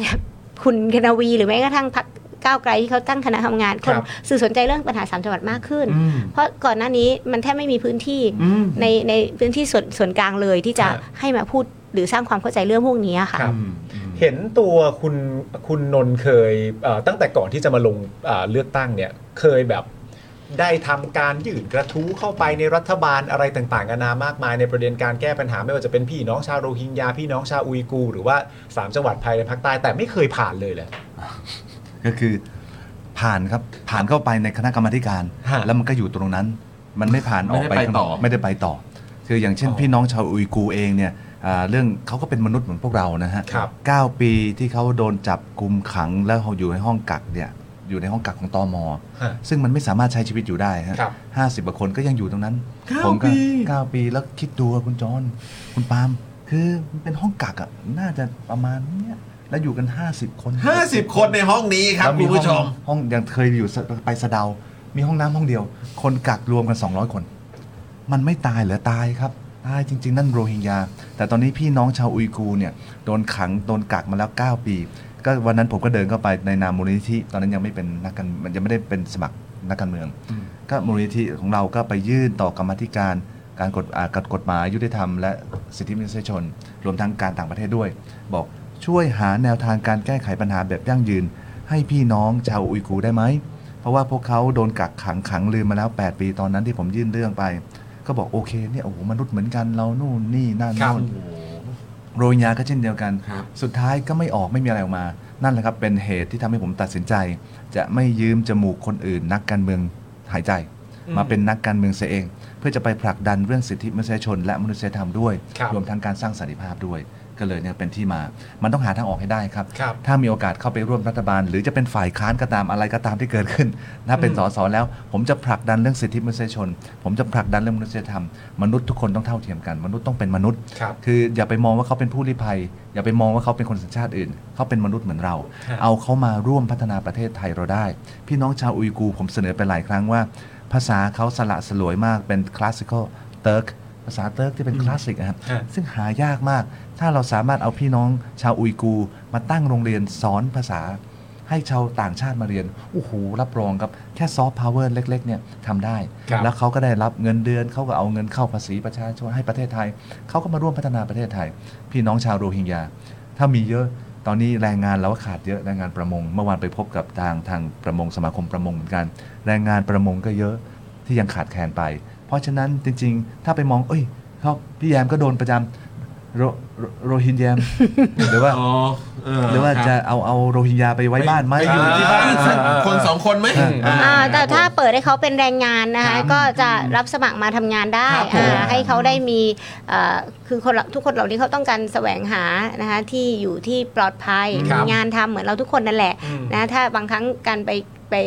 เอ่อกักขังหรือกรอบกฎหมายที่มันทำให้เขาต้องกลายเป็นแบบเอ่อผู้หลบหนีเข้าเมืองใช่ไหมคะมันก็ไม่สามารถให้เขาได้เอ่ออ่าออกมาทำงานได้แต่บางครั้งเราอาจจะปรับเปลี่ยน อืม ให้เป็น อ่าแรงงานที่ถูกต้องตามกฎหมายก็อาจจะเป็นส่วนหนึ่งในการที่จะเอ่อพัฒนา ครับ ประเทศเราก็เหมือนกันมันมีหลายช่องทาง ครับแล้วก็คนคนชอบคนเราชอบมีอคติเรื่องผู้ลี้ภัย คนเรากลัวนะครับผู้ลี้ภัย ครับ แต่ถ้าว่าผมได้ใช้ชีวิตพอสมควร 12 ปีอยู่กับผู้ลี้ภัย กินนอนอยู่กับผู้ลี้ภัยในค่ายผู้อพยพ คือถ้าเราลองเป็นผู้ลี้ภัยสักวันเดียวเนี่ยโอ้โหเราจะรู้เลยครับ ลูกเมียเราพ่อเราสามีเราบางทีตายต่อหน้าเลยฮะคือการประหารประหารมันเลวร้ายนะฮะ ครับ การริดรอนสิทธิขั้นพื้นฐานของการเป็นมนุษย์เลวร้าย อยู่ในประเทศเมียนมาณปัจจุบันหลังจากการรัฐประหารเกิดขึ้น ก็มี CDM ออกมา แล้วก็มีการประท้วงต่าคงรับ ๆนะ การยิงกันต่อหน้าลูกเด็กเล็กแดงเนี่ยคือผมเห็นต่อตาว่ายิงแล้วลูกอยู่ตรงนั้นแล้วก็ล่วงลงไป คืออะไรมันเกิดขึ้นอย่างเงี้ยเขาก็ต้องลี้ภัยอ่ะถ้าเขาลี้ภัยเสร็จปั๊บประเทศไทยก็ถึงเวลาคนพม่าลี้ภัยเข้ามาพรากเขากลับ แล้วบอกว่าสถานการณ์ฝั่งนู้นดีแล้ว เฮ้ย คุณคิดได้ยังไง คือตอนนั้นที่ผมแบบรู้สึก เฮ้ย ไม่ได้ละ มันเลวร้ายละ ก็เลยลาออกจาก UN เพราะ UN ก็ทำอะไรไม่ได้ เปิดมูลนิธิเอง เดี๋ยวเล่นเองทำเอง พอทำมูลนิธิทำไม่ได้ เป็นนักการเมืองดีกว่า ไปอยู่ฝ่ายนิติบัญญัติ เพราะว่าจะทำให้มนุษย์ทุกคนเป็นมนุษย์เหมือนกัน พี่แอมคิดว่าสปีชีส์นี้จะช่วยได้ไหมฮะ เออจริงๆเรา คือคือคือหมายว่านักการเมืองในสายสิทธิมนุษยชนเนี่ย อ่ะ จะ ต้อง สา ถาม มารถ จอยกับปาล์มก่อนว่าเคยเห็นนักการเมืองสปีชีส์นี้บ้างไหม ไม่เคยครับก็เลยก็เล ไม่ ย เค จะ ยครั ถา บ มผู้ อ่ะ มีประสบการณ์ที่เห็นเห็นเห็นที่ผ่านมา แล้วก็เนี่ยเลอะได้เห็นบรีดใหม่เขาเรียกว่าเป็น อ่าก็ เอ่อ จริงๆอย่าง สายพันธุ์ใหม่ อย่างใน เออ ใน ครับ สมัยที่ผ่านมา ครับ อ่าสสก้าวไกลนะแม้กระทั่งสสรุ่นใหม่นะอย่างในเพื่อไทยหรือหลายหลายหลายพักเราอาจจะเห็นพอมองเห็นว่าเริ่มมีอ่านักการเมืองรุ่นใหม่ที่สนใจเรื่องสิทธิมนชนอะไร ครับ มากเนาะ ครับ ก็อ่าอย่างอย่างกรณีอย่างอ่าพี่นนท์เนี่ยเขาก็จะเป็นอ่าอาจจะดูแปลกใหม่ในวงการเมืองของไทยและอะไรหลายอย่างที่เขาเสนอ เอาจริงนักข่าวเราก็ไม่เคยได้ยิน ครับ มันอารมณ์คล้ายๆ ที่ว่าที่ที่คุณพิธาว่าที่แคนดิเดตนายกให้สัมภาษณ์แล้วก็ อ่าฮะ เอ่อคนคนรู้สึกเอ้ยนักข่าวจะจะงงไหม อ่า สัมภาษณ์นายกแล้วไม่ต้องถูกถามกลับ เอออ่ าหรือว่าฟังแล้วลื่นหู ไม่ อะไร ชิน อันไม่ชิน ไม่ชิน อะไรจะมีนักการเมืองสเปเชียลนี้มันอาจจะยังไม่ชินอ่าเราก็ต้อง แต่แต่มาอีกโอเค อ่าใช่ มาอี ก็ โอเค จริงๆก็ เออ ควรที่จะให้อ่าจริงๆเราก็อ่าอยู่ในวงการการเอ่อเอ่อเอ่อเราก็อยากเห็นเนาะนักการเมืองเพราะเขาเป็นตัวแทนประชาชน ครับ ไปทำงานเราเอ่อในแท่นที่แทนเราในสภาผู้แทนราษฎรถ้าเราอยากได้นักการเมืองที่มีแนวคิด ครับ ที่เห็นหัวประชาชนจริง ๆ เนี่ยอ่ามากมากๆมันก็เป็นเรื่องดีอยู่แล้ว ครับ แต่ว่าในโลกความเป็นจริงค่ะ อืม วงการการเมืองประเทศไทย คุณคะ คุณไม่น่าจะไปได้ เอ่อเอ่ออันนี้ต้องเป็นความท้าทายของของของของพี่นนท์เขานะมันไม่ได้ว่าเป็นความท้าทายของเราของเรา ครับ เรา ครับ ยินดีที่เอ่อเราเห็นนักการเมือง มาเลย แบบนี้อ่ะ เออ มา ครับ เพราะนักข่าวอ่ะ ยิ่งพี่ทำข่าวสิทธิมนุษยชนอ่ะ ฮะ เชื่อไหมแต่ก่อนเวลาพี่จะอย่างแต่ก่อนพี่ทำเรื่องผู้ลี้ภัยทำเรื่อง ครับ โรฮิงญาก็ ใช่ พี่จะหานักการเมืองอ่ะมาพูดสัมภาษณ์เรื่องเนี้ยถ้าไม่มีอ่ะ อ่าดังนั้นถามว่านักข่าวอ่ะชอบอ่ะชอบสิที่จะมีแบบอ่าเวลามีประเด็นอะไรอ่ะ รู้แล้ว สามารถ ต้องคุยกับใคร อ่า โอเค สามารถมีนักการเมืองที่ไปถาม หรือเขาจะไปตั้งกระทู้ถามในสภามันก็เป็นประเด็นที่เราอยากให้เกิดใช่ไหมเอออมันย่อมที่เป็นเรื่องดีอยู่แล้ว ครับผม แต่ทั้งหมดมันก็กลับไปเป็นความท้าทาย ถูกถูก ของพี่ ใช่ นนท์เขาเอง ว่าเขาเป็นแบบเนี้ยเขาคิดแบบนี้เขาพูดเรื่องเนี้ยสุดท้ายแล้วการที่เขาไปเราก็ต้องรอดูเนาะ ฮะ ว่าเวลาพี่นนท์ไปพูดในสภาเนี่ย ใช่ คุณจะสามารถที่จะ เอาอยู่ไหม อ่ะ เออเอาอยู่ไหมเออ กับในสภาที่เราเห็นอยู่ว่า ครับ เออ ผม บางทีก็ฟังไม่รู้เรื่อง ใช่ใช่ฮะเนี่ยเห็นไหมบางทีก็เป็นคำที่ดี เชื่อผมยัง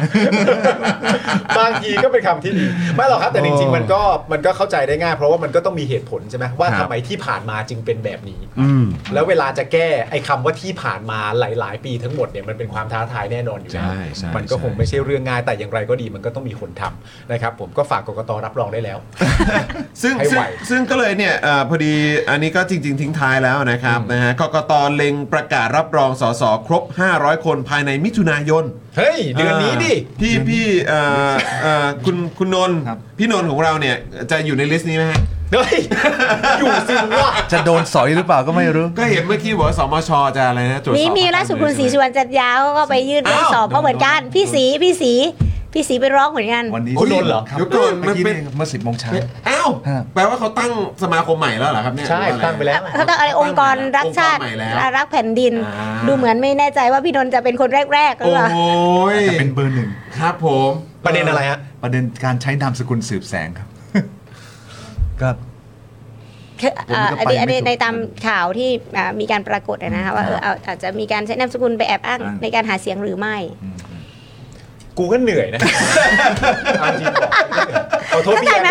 อโทษพี่แอมพี่นนท์นะคือจริงๆกูก็เหนื่อย เข้าใจไหมว่าว่าประเด็นในการสอบอ่ะ เออกูก็เหนื่อยเหมือนกันนะ มึงมึงอ่ะงั้นไปใน เอ ถุ อง เข้าเข้าใจไหมคะ คุณ คุณนนท์แบบเออพอฟังดูเออเริ่มท้าทายแล้วว่า เอ่อคุณผู้ชมที่ดูอยู่ตรงนี้มีอะไร คืออย่ายอาก ไปถามไม่อย่าไปถามว่าเรื่องที่จะ อ่าฮะ มีการเอ่อคุณ ครับ ถ้าเราถามว่าเออ ครับ คุณกนวีคะรู้สึ ค ก รับ อย่างไรคะที่กกตประกาศว่าจะมีการรับรองสสภายในเดือ่าอนมิถุนายนนี้ อ่า เร็วขึ้นมาจาก อ่า เดือนกรกฎานะคะ อ่า คุณเสรีไหมคะ เป็นไงฮะ ผมก็เหนื่อยเหมือนกันนะ แต่ไม่ได้ ต้องไป ต้องไป คุณผู้ชมมีอะไรอยากจะบอกเออคุณนนท์นะครับ อ่า คุณกนวีเนี่ยอ่ะพิมพ์เข้ามาก่อน พิมพ์ บ เข้า อก มา คุณนนท์นะ คุณนนท์คุณนนท์คุณนนท์ครับ คุณ อนย่าน ท์ ลั่น คุณจูน พิมพ์อย่าเพิ่งมาแล้วบอกคุณนนท์นะ คุณนนท์ก่อนเดี๋ยวเดี๋ยวเอ่อ ที่สี่ ท่านอื่นเนี่ยเดี๋ยวผมมีให้แป๊บหนึ่ง อ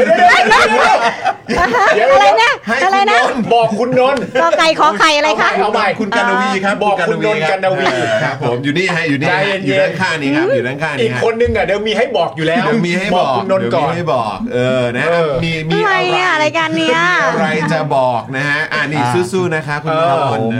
คุณครับ นะครับ ส่งมาได้นะครับนะฮะเพราะว่าคือเนี่ยแหละ พอดีแค่จะย้ำกับคุณผู้ชมอีกครั้งว่าหลังจากเลือกตั้งผ่านมาจะครบเดือนแล้ว ล่าสุดมีข่าวว่ากกตจะเริ่มพิจารณาประกาศรับรองผลการเลือกตั้งสสในวันพรุ่งนี้นะครับ ครับ โดยกลุ่มแร เริ่ ก ม จะ พิจารณา ครับผม อ๋อนึกว่าเริ่มรับรอง เริ่มเริ่มเริ่มพิจารณาครับเออ กูทำข่าวกูก็เหนื่ อย เห็นไหมเห็นไหมนี่อั มัน นเป็นี้นนักข่าวดีนี่เอง อันนี้อัน ไม่ นี้ ได้พูดอะไรก็ได้ อันนี้อันนี้อันนี้อยากรู้ว่าว่าเสียงหัวเราะที่เปล่งออกมาเนี่ย เออ มันมาในมูดไหนวันนี้เออ ทำข่าวเรื่องตั้งมากี่เอ่ออะไรนะ ผ่านไปเดือนหนึ่งแล้ว เอ เอ อ อยังไม่ได้รับรอง จะเริ่สอมสอ พิจารณาครับ จะเริ่มพิจารณา เอาไว้คุณผู้ชมท้ายๆรายการเราเริ่มทำให้พี่แยมแสดง เอ่อตอนนี้คือกูต้องไปทำงานแล้วค่ะ ครับผมอ่าโอเค อันนี้เดี๋ยว กลุ่มแรกเป็นสสที่ไม่มีเรื่องร้องเรียนก่อนนะครับ มี โอเค ประมาณ 70% โอ ข เค องผู้ได้รับเลือกตั้งทั้งหมด จากนั้นก็จะทยอยพิจารณาผู้ได้ที่ได้รับเลือกตั้งที่มีเรื่องร้องเรียนซึ่งมีอยู่ 20-30 คน ครับ โอเคนะครับ ร้องเรียนได้เกี่ยวกับสีคุณสี ไม่รู้ไม่รู้อ้าวซึ่งตอนนี้ถ้าคุณผู้ชมมีอะไรจะฝากถึงคุณศรีสุวรรณน่ะก็พิมพ์ได้ พิมพ์เข้าไปเลยฮะ โอเค อันนี้คุณศรีสุวรรณแล้ว จ นะ บจบจบพี่พี่นนท์กับพี่แอม อันนี้ของคุณศรีสุวรรณแล้ว เออนะครับ คุณนนท์เรทอันนี้ให้ฟังหน่อยได้ไหมครับ เพราะว่าเอ่อไปฟังคุณนนท์สัมภาษณ์มาประเด็นเรื่องตอนที่คุณนนท์ทำงานที่สมช แล้วก็มีนโยบายที่คุณนนท์ชอบมากนะ ตอนนั้นก็คือนโยบายว่าความมั่นคงของชาติคือความมั่นคงของมนุษย์ ครับ 8 9 ปีที่ผ่านมา ประเด็นเรื่องความมั่นคงของชาติความมั่นคงของมนุษย์ใน 8 9 ปีที่ผ่านมาเนี่ยเรทมันหน่อยได้ไหมฮะว่ามันอยู่ในขั้นตอนประมาณอย่างไร คือมันไปถ้าจะเจเรตมันแบบไม่น่าเกลียดเนี่ยนะฮะ ครับ ผม น่าเกลียดเลยก็ได้ฮะเอาช่วยๆไป ไม่เกลียดไม่น่าเกลียดก็ได้ไม่น่าเกลียดก็ได้ หนึ่งหนึ่งถึงสิบเนี่ยผมให้สอง ว้าว ผมให้สอง ครับ เพราะว่า ผม อย่างน้อยก็ต้องให้กระทรวงที่เขายังทำงานอยู่ ไม่ว่ากระทรวงเอ่อกระทรวงการเอ่อกระทรวงพัฒนาและความมั่นคงพม ครับ กระทรวง กระทรวงการพัฒนาสังคมและความมั่นคงของมนุษย์ ค่ะ อ่ะกระทรวงนี้จะทำหน้าที่อันนี้โดยตรง ครับ แล้วก็สามารถมีทั้งดอยมีทั้งเด็กและผู้หญิงมี ครั ทั้ บ งเอ่อผู้ผู้เอ่อผู้สูงวัยอะไรเงี้ยครับก็ทำทำทำงานตรงนี้ แต่ว่าในตัวความมั่นคงจริงๆเนี่ยไม่ได้เอาอย่างอย่างหน่วยงานความมั่นคงอย่างสมชเอง วันที่ผมเข้ารับราชการเมื่อปี 254 ถ้าผมจำไม่เป็น 4 4 หรือ 45เนี่ยครั ครับ ผมอ่านตัวนโยบายความมั่นคงแห่งชาติเนี่ยอันแรกคือเขียนบรรทัดแรกเลยว่า ต่อไปนี้ความมั่นคงแห่งชาติคือความมั่นคงของมนุษย์ อืม คืออันนี้คือจะเรียกวัฒกรรมก็ได้ แต่ว่ามันต้องเอาวัฒกรรมตรงนี้ไปแปลงเป็นการปฏิบัติให้ได้จริง ๆ ครับ คือเมื่อไหรก็ตามเราไม่สามารถเอาประชาชนเป็นศูนย์กลาง และดูว่าความมั่นคงของมนุษย์คืออะไรเนี่ย อืม เราก็จะมองไม่เห็นบริบทว่าความหน่วยอ่านโยบายความมั่นคงต่างๆที่ออกมา มันจะไม่มองถึงมนุษย์ มันจะมองถึงรัฐะรัฐะรัฐะ อืม รัฐะเป็นองค์ธาธิปัตย์ที่สามารถที่กำหนดทุกสิ่งทุกอย่างได้ ครับ ปัญหาต่างๆมันเลยเกิดขึ้น จุดยืนในการทูตของเราตอนนี้ เรายังไม่เคยเห็นว่าเคยมองว่ามนุษย์คือคนไทยเนี่ย เป็นคนที่ต้องการจะเป็นผู้นำในเวทีโลกหรือเปล่า จุดยืนในการทูตของไทยตอนนี้ณปัจจุบันมองเพียงแค่ว่าประเทศไทยจะติดต่อสื่อสารยังไงกับโลกมหาอำนาจ คือไม่ได้มองบริบทอื่นๆ ที่ว่าเราสามารถเอาบริบทของมนุษย์เนี่ยมาเข้าแทรกกับนโยบายต่างๆ ได้ ครับ นี่ขนาดกระทรวงเอ่อกระเอ่อนโยบายของกระทรวงการต่างประเทศนะครับยังจริง ๆ ถ้าคนมีมีความคิดริเริ่มสร้างสรรค์ จะสามารถมองเอาความเป็นมนุษย์เนี่ยเข้าไปสอดแทรกได้ทุกนโยบาย แต่เพียงแต่ว่าตอนนี้รัฐบาลไทยต้องโทษนักการเมืองนี่ด่าด่านักการเมืองได้เป็นนักการเมืองเอง ครับผม ไอ้นักการเมืองทั้งหลายเนี่ย ครับ มันยังไม่สามารถที่จะมีบริบทในเรื่องเกี่ยวกับความคิดเรื่องของมนุษย์เป็นหลัก เรื่องประชาชนเป็นศูนย์กลางจริง ๆ คือถ้าคุณเอามนุษย์ขึ้นมาก่อนเอาประชาชนของคุณขึ้นมาเป็นตัวตั้งเนี่ยคุณจะสามารถมองเห็นว่านโยบายทุกอย่างที่ออกมา ไม่ว่าจะเป็นของกระทรวงทบวงกรมไหนเองก็ตามเนี่ยจะต้องเอาประชาชนเข้ามาเสริมก่อน กระทรวงวิทยาศาสตร์จะบอกว่าไม่สามารถเอาประชาชนมาเป็นตัวกลางได้แล้วเอาได้ ถ้าคุณมีความคิดริเริ่มสร้างสรรค์จริงๆนักวิทยาศาสตร์ไทยรู้เก่ง ผมคุยกับหลายๆ ท่าน ครับ คือคิดอย่างเดียวว่าจะเอายังไงให้พี่น้องประชาชน สามารถได้ผลประโยชน์ตรงนี้นี่นี่คือคือเราต้องคิดอย่างนั้นก่อน แต่อย่าเอารัฐะขึ้นมานำหน้า ทุกครั้งตอนนี้เราชอบพูดว่าชาติชาติชาติ ชาติใครอ่ะ คือแล้วชาติไหนกว่าจะได้ถ้าคุณคิด อย่างนั้น ชาติไหนครับผม เจ้าชาตินี้อ่ะ ครับผม อยากได้แล้วอ่ะงอแงแล้วนะ งอแงแล้วจริงๆครับงอแงแล้วจริงๆครับ โอ้โห โอเค นะฮะอ่ะคุณผู้ชมนี่โอ้โหนี่มีระบุให้ด้วยนะครับว่าพิมพ์มาเนี่ยให้ใคร เออเดี๋ยวคนเข้าใจผิด อ่านะฮะ คนเข้าใจผิด ครับผมนะฮะอ่ะโอ้โหวันนี้นี่คุณผู้ชม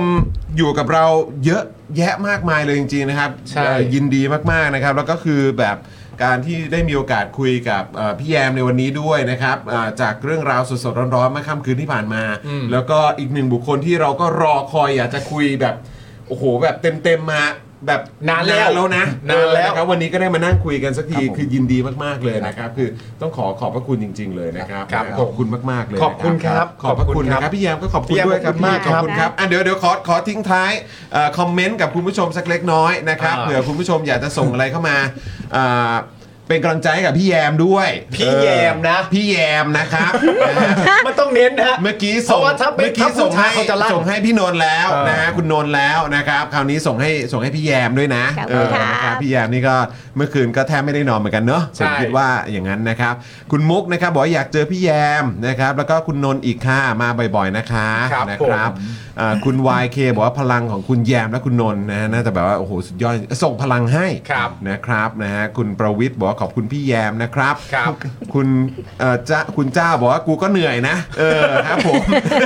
กลัวมันจะเป็นแฮชแท็กวันเนี้ย เออทักทายครูก็เหนื่อยนะเออ ครูก็เหนื่อยนะ เอโอเค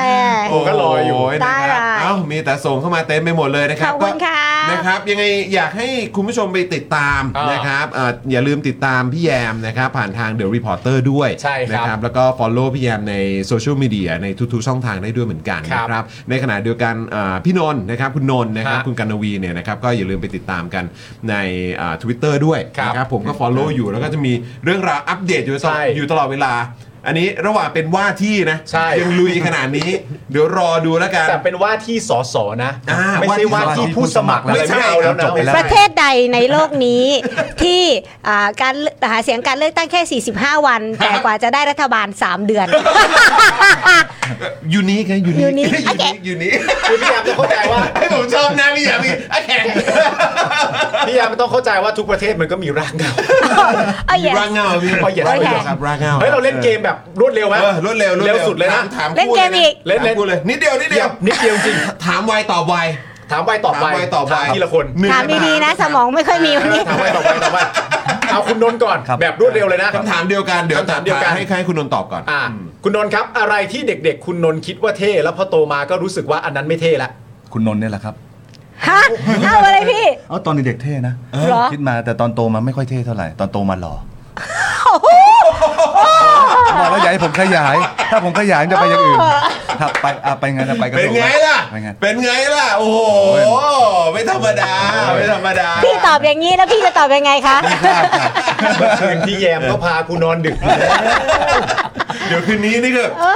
อยู่ดีๆก็มีเรื่องให้นอนไม่หลับนึกถึงหน้าพี่นนท์เออครับไม่เป็น ผ ไร ม ครับตอบยังไงได้นะ อ่า พี่แยม พี่แยมนะครับ สักหนึ่งคำตอบอะไรที่เด็ก ๆ พี่แยมคิดว่าเท่แต่พอโตมาก็รู้สึกว่าเอ๊ะอันนั้นมัน อั ไม่ นนี้ เท่ ไม่ ละ เห็นเท่เลย เออ ครับผม เมะโอ้โหมันโอ้โห อะไรวะเนี่ย หมดเลย ของกินเอ่ออาชีพเอ่ออะไรก็ตามที่ตัวเองเคยชอบหรืออะไรก็ได้ฮะ อ่า อืมครับผม คิดว่าเท่ แต่ว่าไม่เท่ละ โตมาแล้วรู้สึกว่าไม่เห็นเท่เลยตอน นักการเมืองค่ะ อ้าวดีแจ๋ว เพราะอะไร อ้าว ก็มันมีทหารมาเป็นนักการเมืองเฮ้ย ถูกแล้วถูกแล้ว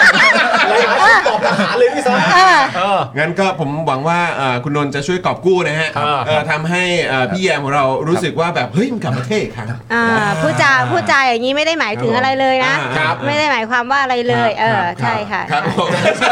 ใช่ใครอยากใครเป็นอะไรมาก่อนมาเป็นไอ้นั้นก็ได้ อ่า ไม่ว่ากัน อ่า แต่ถ้าเป็นเยอะๆแล้วเนี่ย ครับ มันจะทำให้เกิดเขาเรียกว่าอุทานหมู่ อ่าอุทาน อุทานหมู่ อุทานหมู่ด้วย อุ นะ ทานหมู่ อุทานหมู่นะ ก็ต้องหาพี่หนุ่มกัญชัยก่อนเลย อ่า โอ้ยใจใจตก เอ่อคุณผู้ชมอยากอุทานว่าอะไรก็อุทาน เข้ามาเข้ามาครับผม ตอนนี้เหรอคะครูเหนื่อยแล้วค่ะ อ่าอ่าอ่าข้อสองข้อสอง คำถามที่สองครับ ถามพี่แยมก่อนบ้างครับ ดาราหรือนักร้องที่เคยกรี๊ดตอนเด็ก ๆ ครับ เอ่อพี่เอ๊ะเห็นไหมสมองฉันอะ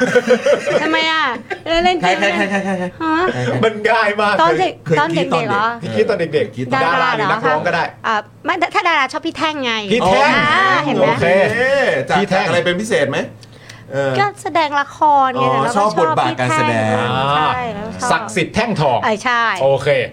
คุณนนท์ครับ ดาราหรือนักร้องที่เคยกรี๊ดตอนเด็ก ๆ ครับ คุณแจ้ดานุพลแก้วการ เจ๊แกรนเอ็กซ์ พี่ แก คะ รนเอ็กซ์ พี่คะนั้นตอนคุณพี่ตอนพี่เป็นเด็กตอนอายุเท่าไหร่คะถึงได้กินพี่แจ้ หรื เพราะอจะ เพราะเพราะเพราะอะไรเพราะ เพ อะไร ราะว่าผมชอบเสียงร้องแกครับนี่จะเอาสักเพลงไหมไม่ไม่ได้ น้ำเสียงน้ำเสียงน้ำเสียง ได้ได้นะ เฮ้ยเดี๋ยวเดี๋ยวเอ่อวันวันหลัง ได้ เรา นะ ต้องพาไปเทรนในที่ก้าวไกลไหม ไม่ถ้า เคยเห็น ต้องจำ เคยเห็น เป็น ที่ก้าวไกล พี่ร้องเพลงพี่แจ้เหรอคะ คนอยู่อ่า ใช้ได้ใช้ได้ เนี่ยเวลาพี่พี่พี่นนท์หาเสียงพี่นนท์ก็หาเสียงประชาชนไปเลยว่าเชื่อฉัน ไปตรงนั้นเลยก็ อ่ะ ได้ ได้อยู่นั้นอะ อย่างนั้นเลยก็ได้ เขาก็จะเชื่อมั่น ครับ คำถามที่ 3 ครับ พี่นนท์ก่อนครับ ภาพยนตร์เรื่องโปรดครับ ภาพยนตร์เรื่องโปรด อ่ะอ่ะพี่พี่แยน หรือซีรีส์ก็ได้ครับ เออ ทำ ซีรีส์ ทำคนที่เคยดูหนังซีรีส์ เออ เอ้ย ดูทรง ภาพยนตร์ ดูทรงพี่นนท์ก็น่าจะ ไม่เขาไม่น่าจะเคยดูหนังไหม เออเออ เออ แนวแนวไหนฮะ คือผมจำหนังได้ อ่า แต่จำชื่อไม่ได้เท่านั้นครับ หนังหนังเกี่ยวกับอะไร ผมพวกเราตอบได้หมดฮะ เอาละฮะ ครับ ที่บรูซวิลลิส อ่ะ เข้าไปเอาไปไปไป Bruce Willis ลักพาตัวเอาอันนี้ก็ได้ผมอันนี้ก็ช Fifth อบ Element เหรออืมหรือว่าอะไร ที่ที่ไปช่วยคนโดนลักพาตัว อืม แล้วก็เป็นชุดของทหาร อ๋อไอ้นี่แน่เลยเอ้ยอะไร Tear of the Sun ใช่ อ่า ถูกต้อง เดอะซันแล้วอีกอันได้ไหมขอ ได้ สอง ได้ครับ ชอบเวอร์วอร์ซีครับ World อ๋อ War C Brad Brad Pitt Pitt นะฮะ เป็นอันนั้นยูเอ็นยูเอ็น อ่าอ๋อ UN อ๋อ ด้ ใช่ วย กระโดดขึ้นเครื่องบินแล้วไปช่วยอะไรเงี้ย นี่ ซอมบี้อ่า ชอบความแหม ฉากที่จำได้คือที่เอามีดพันไม้ฮะพี่แยม พี่แยมครับ ภาพยนตร์เรื่องโปรดหน่อยสิครับ พี่แยมพี่แยม Fast and Furious ค่ะ นี่ โอ้ย ทั้งซีรีส์เลยไหมหรือมีภาคไหน ใช่ค่ะ เป็นพิเศษ ทั้งซีรีส์เลย พี่นี่สายยาเมียดอมนะคะ อยากถ้าอยากรู้อะเชิญไปนั่งรถกับพี่เลยค่ะจริงค่ะ โอ้โห นี่คือ อาเมียโดม อันนี้อันนี้เขาไม่ได้ชื่อแยมนะเขาชื่อเลตตี้ อ่าใช่แล้ว ถ้าอยากรู้ว่ามัน Fast and Furious มันจะเป็นอย่างไร เชิญไปนั่งร เชิ ถ ญ พี่ ค่ะ ค่ะ เชิญค่ะ เชิญค่ะ ไม่ไม่เป็นไรพี่เล่าให้ฟังเฉยๆก็ได้ แค่ฟาสเทนซีดเบลก็พอ เออ ครับผมนะฮะ กว่าจบห้าข้อเราตาย สีแล้วสีแล้ว สี่แล้วนะ อ่ะสีแล้ว คำถามทีสี่4 ครับ อันนี้เป็นคำถามแบบวิเคราะห์แต่วิเคราะห์แค่นิดหน่อย เอาพี่แยมก่อนก็ได้ อะไรที่พี่แยมอยากเก่งกว่านี้ครับ อยากเก่งกว่านี้หรออยอากเก่งกว่านี้ อืมอ่าอยาก อยากเป็นเมียโดมได้เก่งกว่านี้ อยากอยากพักผ่อนให้เก่งกว่านี้ เออ อ อ ยาก เหรออ อะไรฮะเออ อ่าอะไรวะเนี่ยชีวิตกูมีความอยากอะไรเนี่ยเอออยากนอนได้มากกว่านี้ โอ้โห อ่า ว่าแล้ว อยากนอนได้มากกว่านี้ ดูทรงแล้วต้องมาทรง เออ นี้น เพราะว่าตั้งแต่เมื่อคืนกูยังไม่ได้นอนค่ะ ยังไม่ได้นอน ขโมยไป อ้าว อะไรพี่ เหมือนกันเปล่าคำตอบเดียวกันเปล่า เอาเอาใหม่เลยกัน อ่ะเอาใหม่เอาใหม่ ถ้างั้นผมอยากตื่นให้มากกว่านี้ อยากอยากตื่นให้มากกว่านี้จะได้มีเวลาทำงานอย่างเงี้ยเหรอ เออ มันยังไงวะ เออเออ อยาก มันนอ ตื่ น น ตลอดปะ เออ เหรออยากตื่น เอาใหม่เอาใหม่เอาใหม่เอาใหม่ เอาใหม่เอาใหม่เทคเทคเทคเทคทู ครับ ครับ อยากนอนครับ อยากนอนเหมือนกันเหมือนกัน อยากนอนเหมือนกัน ช่วงนี้ก็น่าจะลุยงานเยอะแหละเออ แต่หลายคนเป็นอย่างนี้ฮะ ครับ เอ่อนักข่าวหลายคนที่เคยมาพูดคุยในรายการเรา ทุกคนพูดอย่างนี้ ล้วนแล้วแต่ หมดเลย ตอบว่าอยากนอน อยากทั้งนั้น นอนครับอืม อยากพักผ่อนอยากพักผ่อนคำถามที่ 5คำถามสุดท้ายแล้วครับ ให้เลือกว่าใครจะตอบก่อนครับ อืม เลือกกันแล้ว พี่ อ้าว พี่นนท์ตอบก่อนนะครับ รู้สึกอย่างไรกับการทำรัฐประหารครับ พูดไม่ดีได้ใช่ไหม ได้ครับ เลวครับ เลวครับ โอเคครับ ชัดเจนครับ ครับ ครับผม พี่แยมครับ รู้สึกอย่างไรกับการทำรัฐประหารครับ กูเหนื่อยแล้ว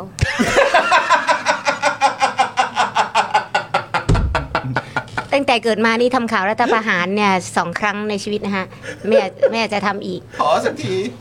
พอสักที ขอสักที 2 ครั้ง 4 9กับ 57 ใช่ไหม อ่าครับผมนะ กูเหนื่อยแล้ แล้ว วกูชอบตรงที่ตรงที่คำตอบเนี้ยใช้ได้แทบกับทุกเรื่องเลย ใช่ใช่ ในข่าวของเราวันเนี้ยเออนะครับนะฮะโอ้โหวันนี้ยอดเยี่ยมมากๆ เรียบร้อย ขคุณกครั้งครับขอบคุณพี่แยม ใช่ นะรับ ขอบคุณ ดี พี่แยม ใจดีใจที่ได้มาเจอน้องๆด้วย ขอบคุนะณคะ มากเลยครับขอบพระคุณครับ แล้วหวังว่าจะมีโอกาสได้คุยกันอีก ใช่ นะครับแล้วในวันที่เอ่อได้พักผ่อนมากกว่านี้ทั้งคู่เลย ใช่ วันนี้จะขอโทษด้วยนะคะ ดูมึนๆงง ไม่เป็นไร ง ดีมาก นี่ไม่ได้คิดว่าจะมาออกรายการ Daily Topic วันนี้นะเนี่ย ขอบคุณจริงๆครับ ขอบคุณจริงๆครับนะฮะ แล้ววันนี้นะครับก็ขอบคุณคุณผู้ชมด้วยนะครับนะอย่าลืมคอมเมนต์ทิ้งท้ายนะครับให้กับอ่าทั้งคุณนนท์นะครับแล้วก็พี่แยมของเราด้วยนะครับนะแล้วก็ขอบคุณคุณผู้ชมมากๆที่สนับสนุนพวกเรานะครับแล้วก็อย่าลืมไปติดตาม The Reporter ด้วย ใช่ครับ นะครับแล้วก็อย่าลืมไป Follow แล้วก็ติดตามอ่าคุณนนท์นะฮะ ใช่ คุณกันวีด้วยนะครับใน Twitter หรือว่าช่องทางโซเชียลมีเดียต่างๆ ด้วยละกันนะครับคุณจะได้อัปเดตข่าวคราวกันด้วยนะครับ ครับ วันนี้หมดเวลาแล้วครับคุณผู้ชมครับผมจอห์นวินยูคุณปาล์มพี่โรซี่มาแล้ว อาจารย์แบงค์นะครับก็อยู่ด้วยนะครับ คุณนนท์แล้วก็พี่แยมนะครับ พวกเราทุกคนลาไปก่อนนะครับ สวัสดีครับ สวัสดีครับ บ๊ายบายครับผม อยากจะเชิญชวนคุณผู้ชมนะคะ มาเป็นซัพพอร์ตเตอร์ให้กับช่องสป็อคดาของเราค่ะ ตอนเนี้ยทำง่ายมาก แค่คุณผู้ชมนะครับ กดดอกจันนะครับ แล้วก็ตามด้วยเบอร์ที่ขึ้นอยู่ตรงนี้ แล้วก็กดโทรออก หรือกดโทรออกข้างล่างนี้เลยก็ได้นะครับ แค่นี้เนี่ยคุณก็สามารถเป็นซัพพอร์ตเตอร์ให้กับพวกเราแบบรายเดือนได้เลยนะครับ ผ่านเบอร์โทรศัพท์มือถือนั่นเองครับ เราต้องการซัพพอร์ตเตอร์ผู้สนับสนุนเท่าไหร่นะครับ 15,000 คน ตอนนี้เรามีซัพพอร์ตเตอร์5,000 คน ใช่ นะ ซึ่งก็ได้บอกความต้องการนี้ไปเมื่อประมาณปีกว่าๆที่แล้ว แล้ว เราก็พยายามกันนะครับ เรื่อยๆเรื่อยๆเป็น 1 3ื่นครับ ตอนนี้เหลือ 5,000นะครับไม่เป็นไร ครับ เรายังสู้ต่อครับอีก 10,000 คน อีก1 ะครับ 0,000คนเท่านั้นเอง ใช่ค ใช่ รับ ก็คือเราก็พยายามจะทำให้ง่ายที่สุดนะคะ สะดวกที่สุดสำหรับคุณผู้ชมนะคะ บางทีเนี่ยอาจจะแบบว่าเออไปสมัครเป็นซัพพอร์ตเตอร์ไปทำอะไรคือแบบมันกดหลายลิงก์ ใช่ มันวุ่นวายใช่ไหม ใช่ มันบางทีแบบว่ามันไม่ค่อยแน่ใจว่าทำยังไง แต่ว่าอันเนี้ยคือง่ายมากที่สุดเลย แล้วก็ท่านใดที่สมัครแล้วนะครับ ก็สามารถไปติดตามคอนเทนต์ Exclusive นะครับ ได้ที่ Facebook Page Spoke Dark Supporter ได้เลย แล้วก็สำหรับ Supporter ท่านใดที่เป็นผู้สนับสนุนอยู่แล้วทาง YouTube หรือ Facebook นะครับ ก็สามารถทักแชทเข้าไป บอกว่าเป็น Supporter อยู่แล้วอยากเข้ากลุ่มลับ Exclusive สำหรับผู้สนับสนุนเท่านั้นนะครับ รีบสมัคร แล้วก็รีบทักแชทกันไปได้เลยนะครับ มากันเยอะๆนะคะ อืมสมัครกันเลยครับผม อีก 1 0,000 คนจะถึงเป้าแล้ว มาสนับสนุนพวกเรากัน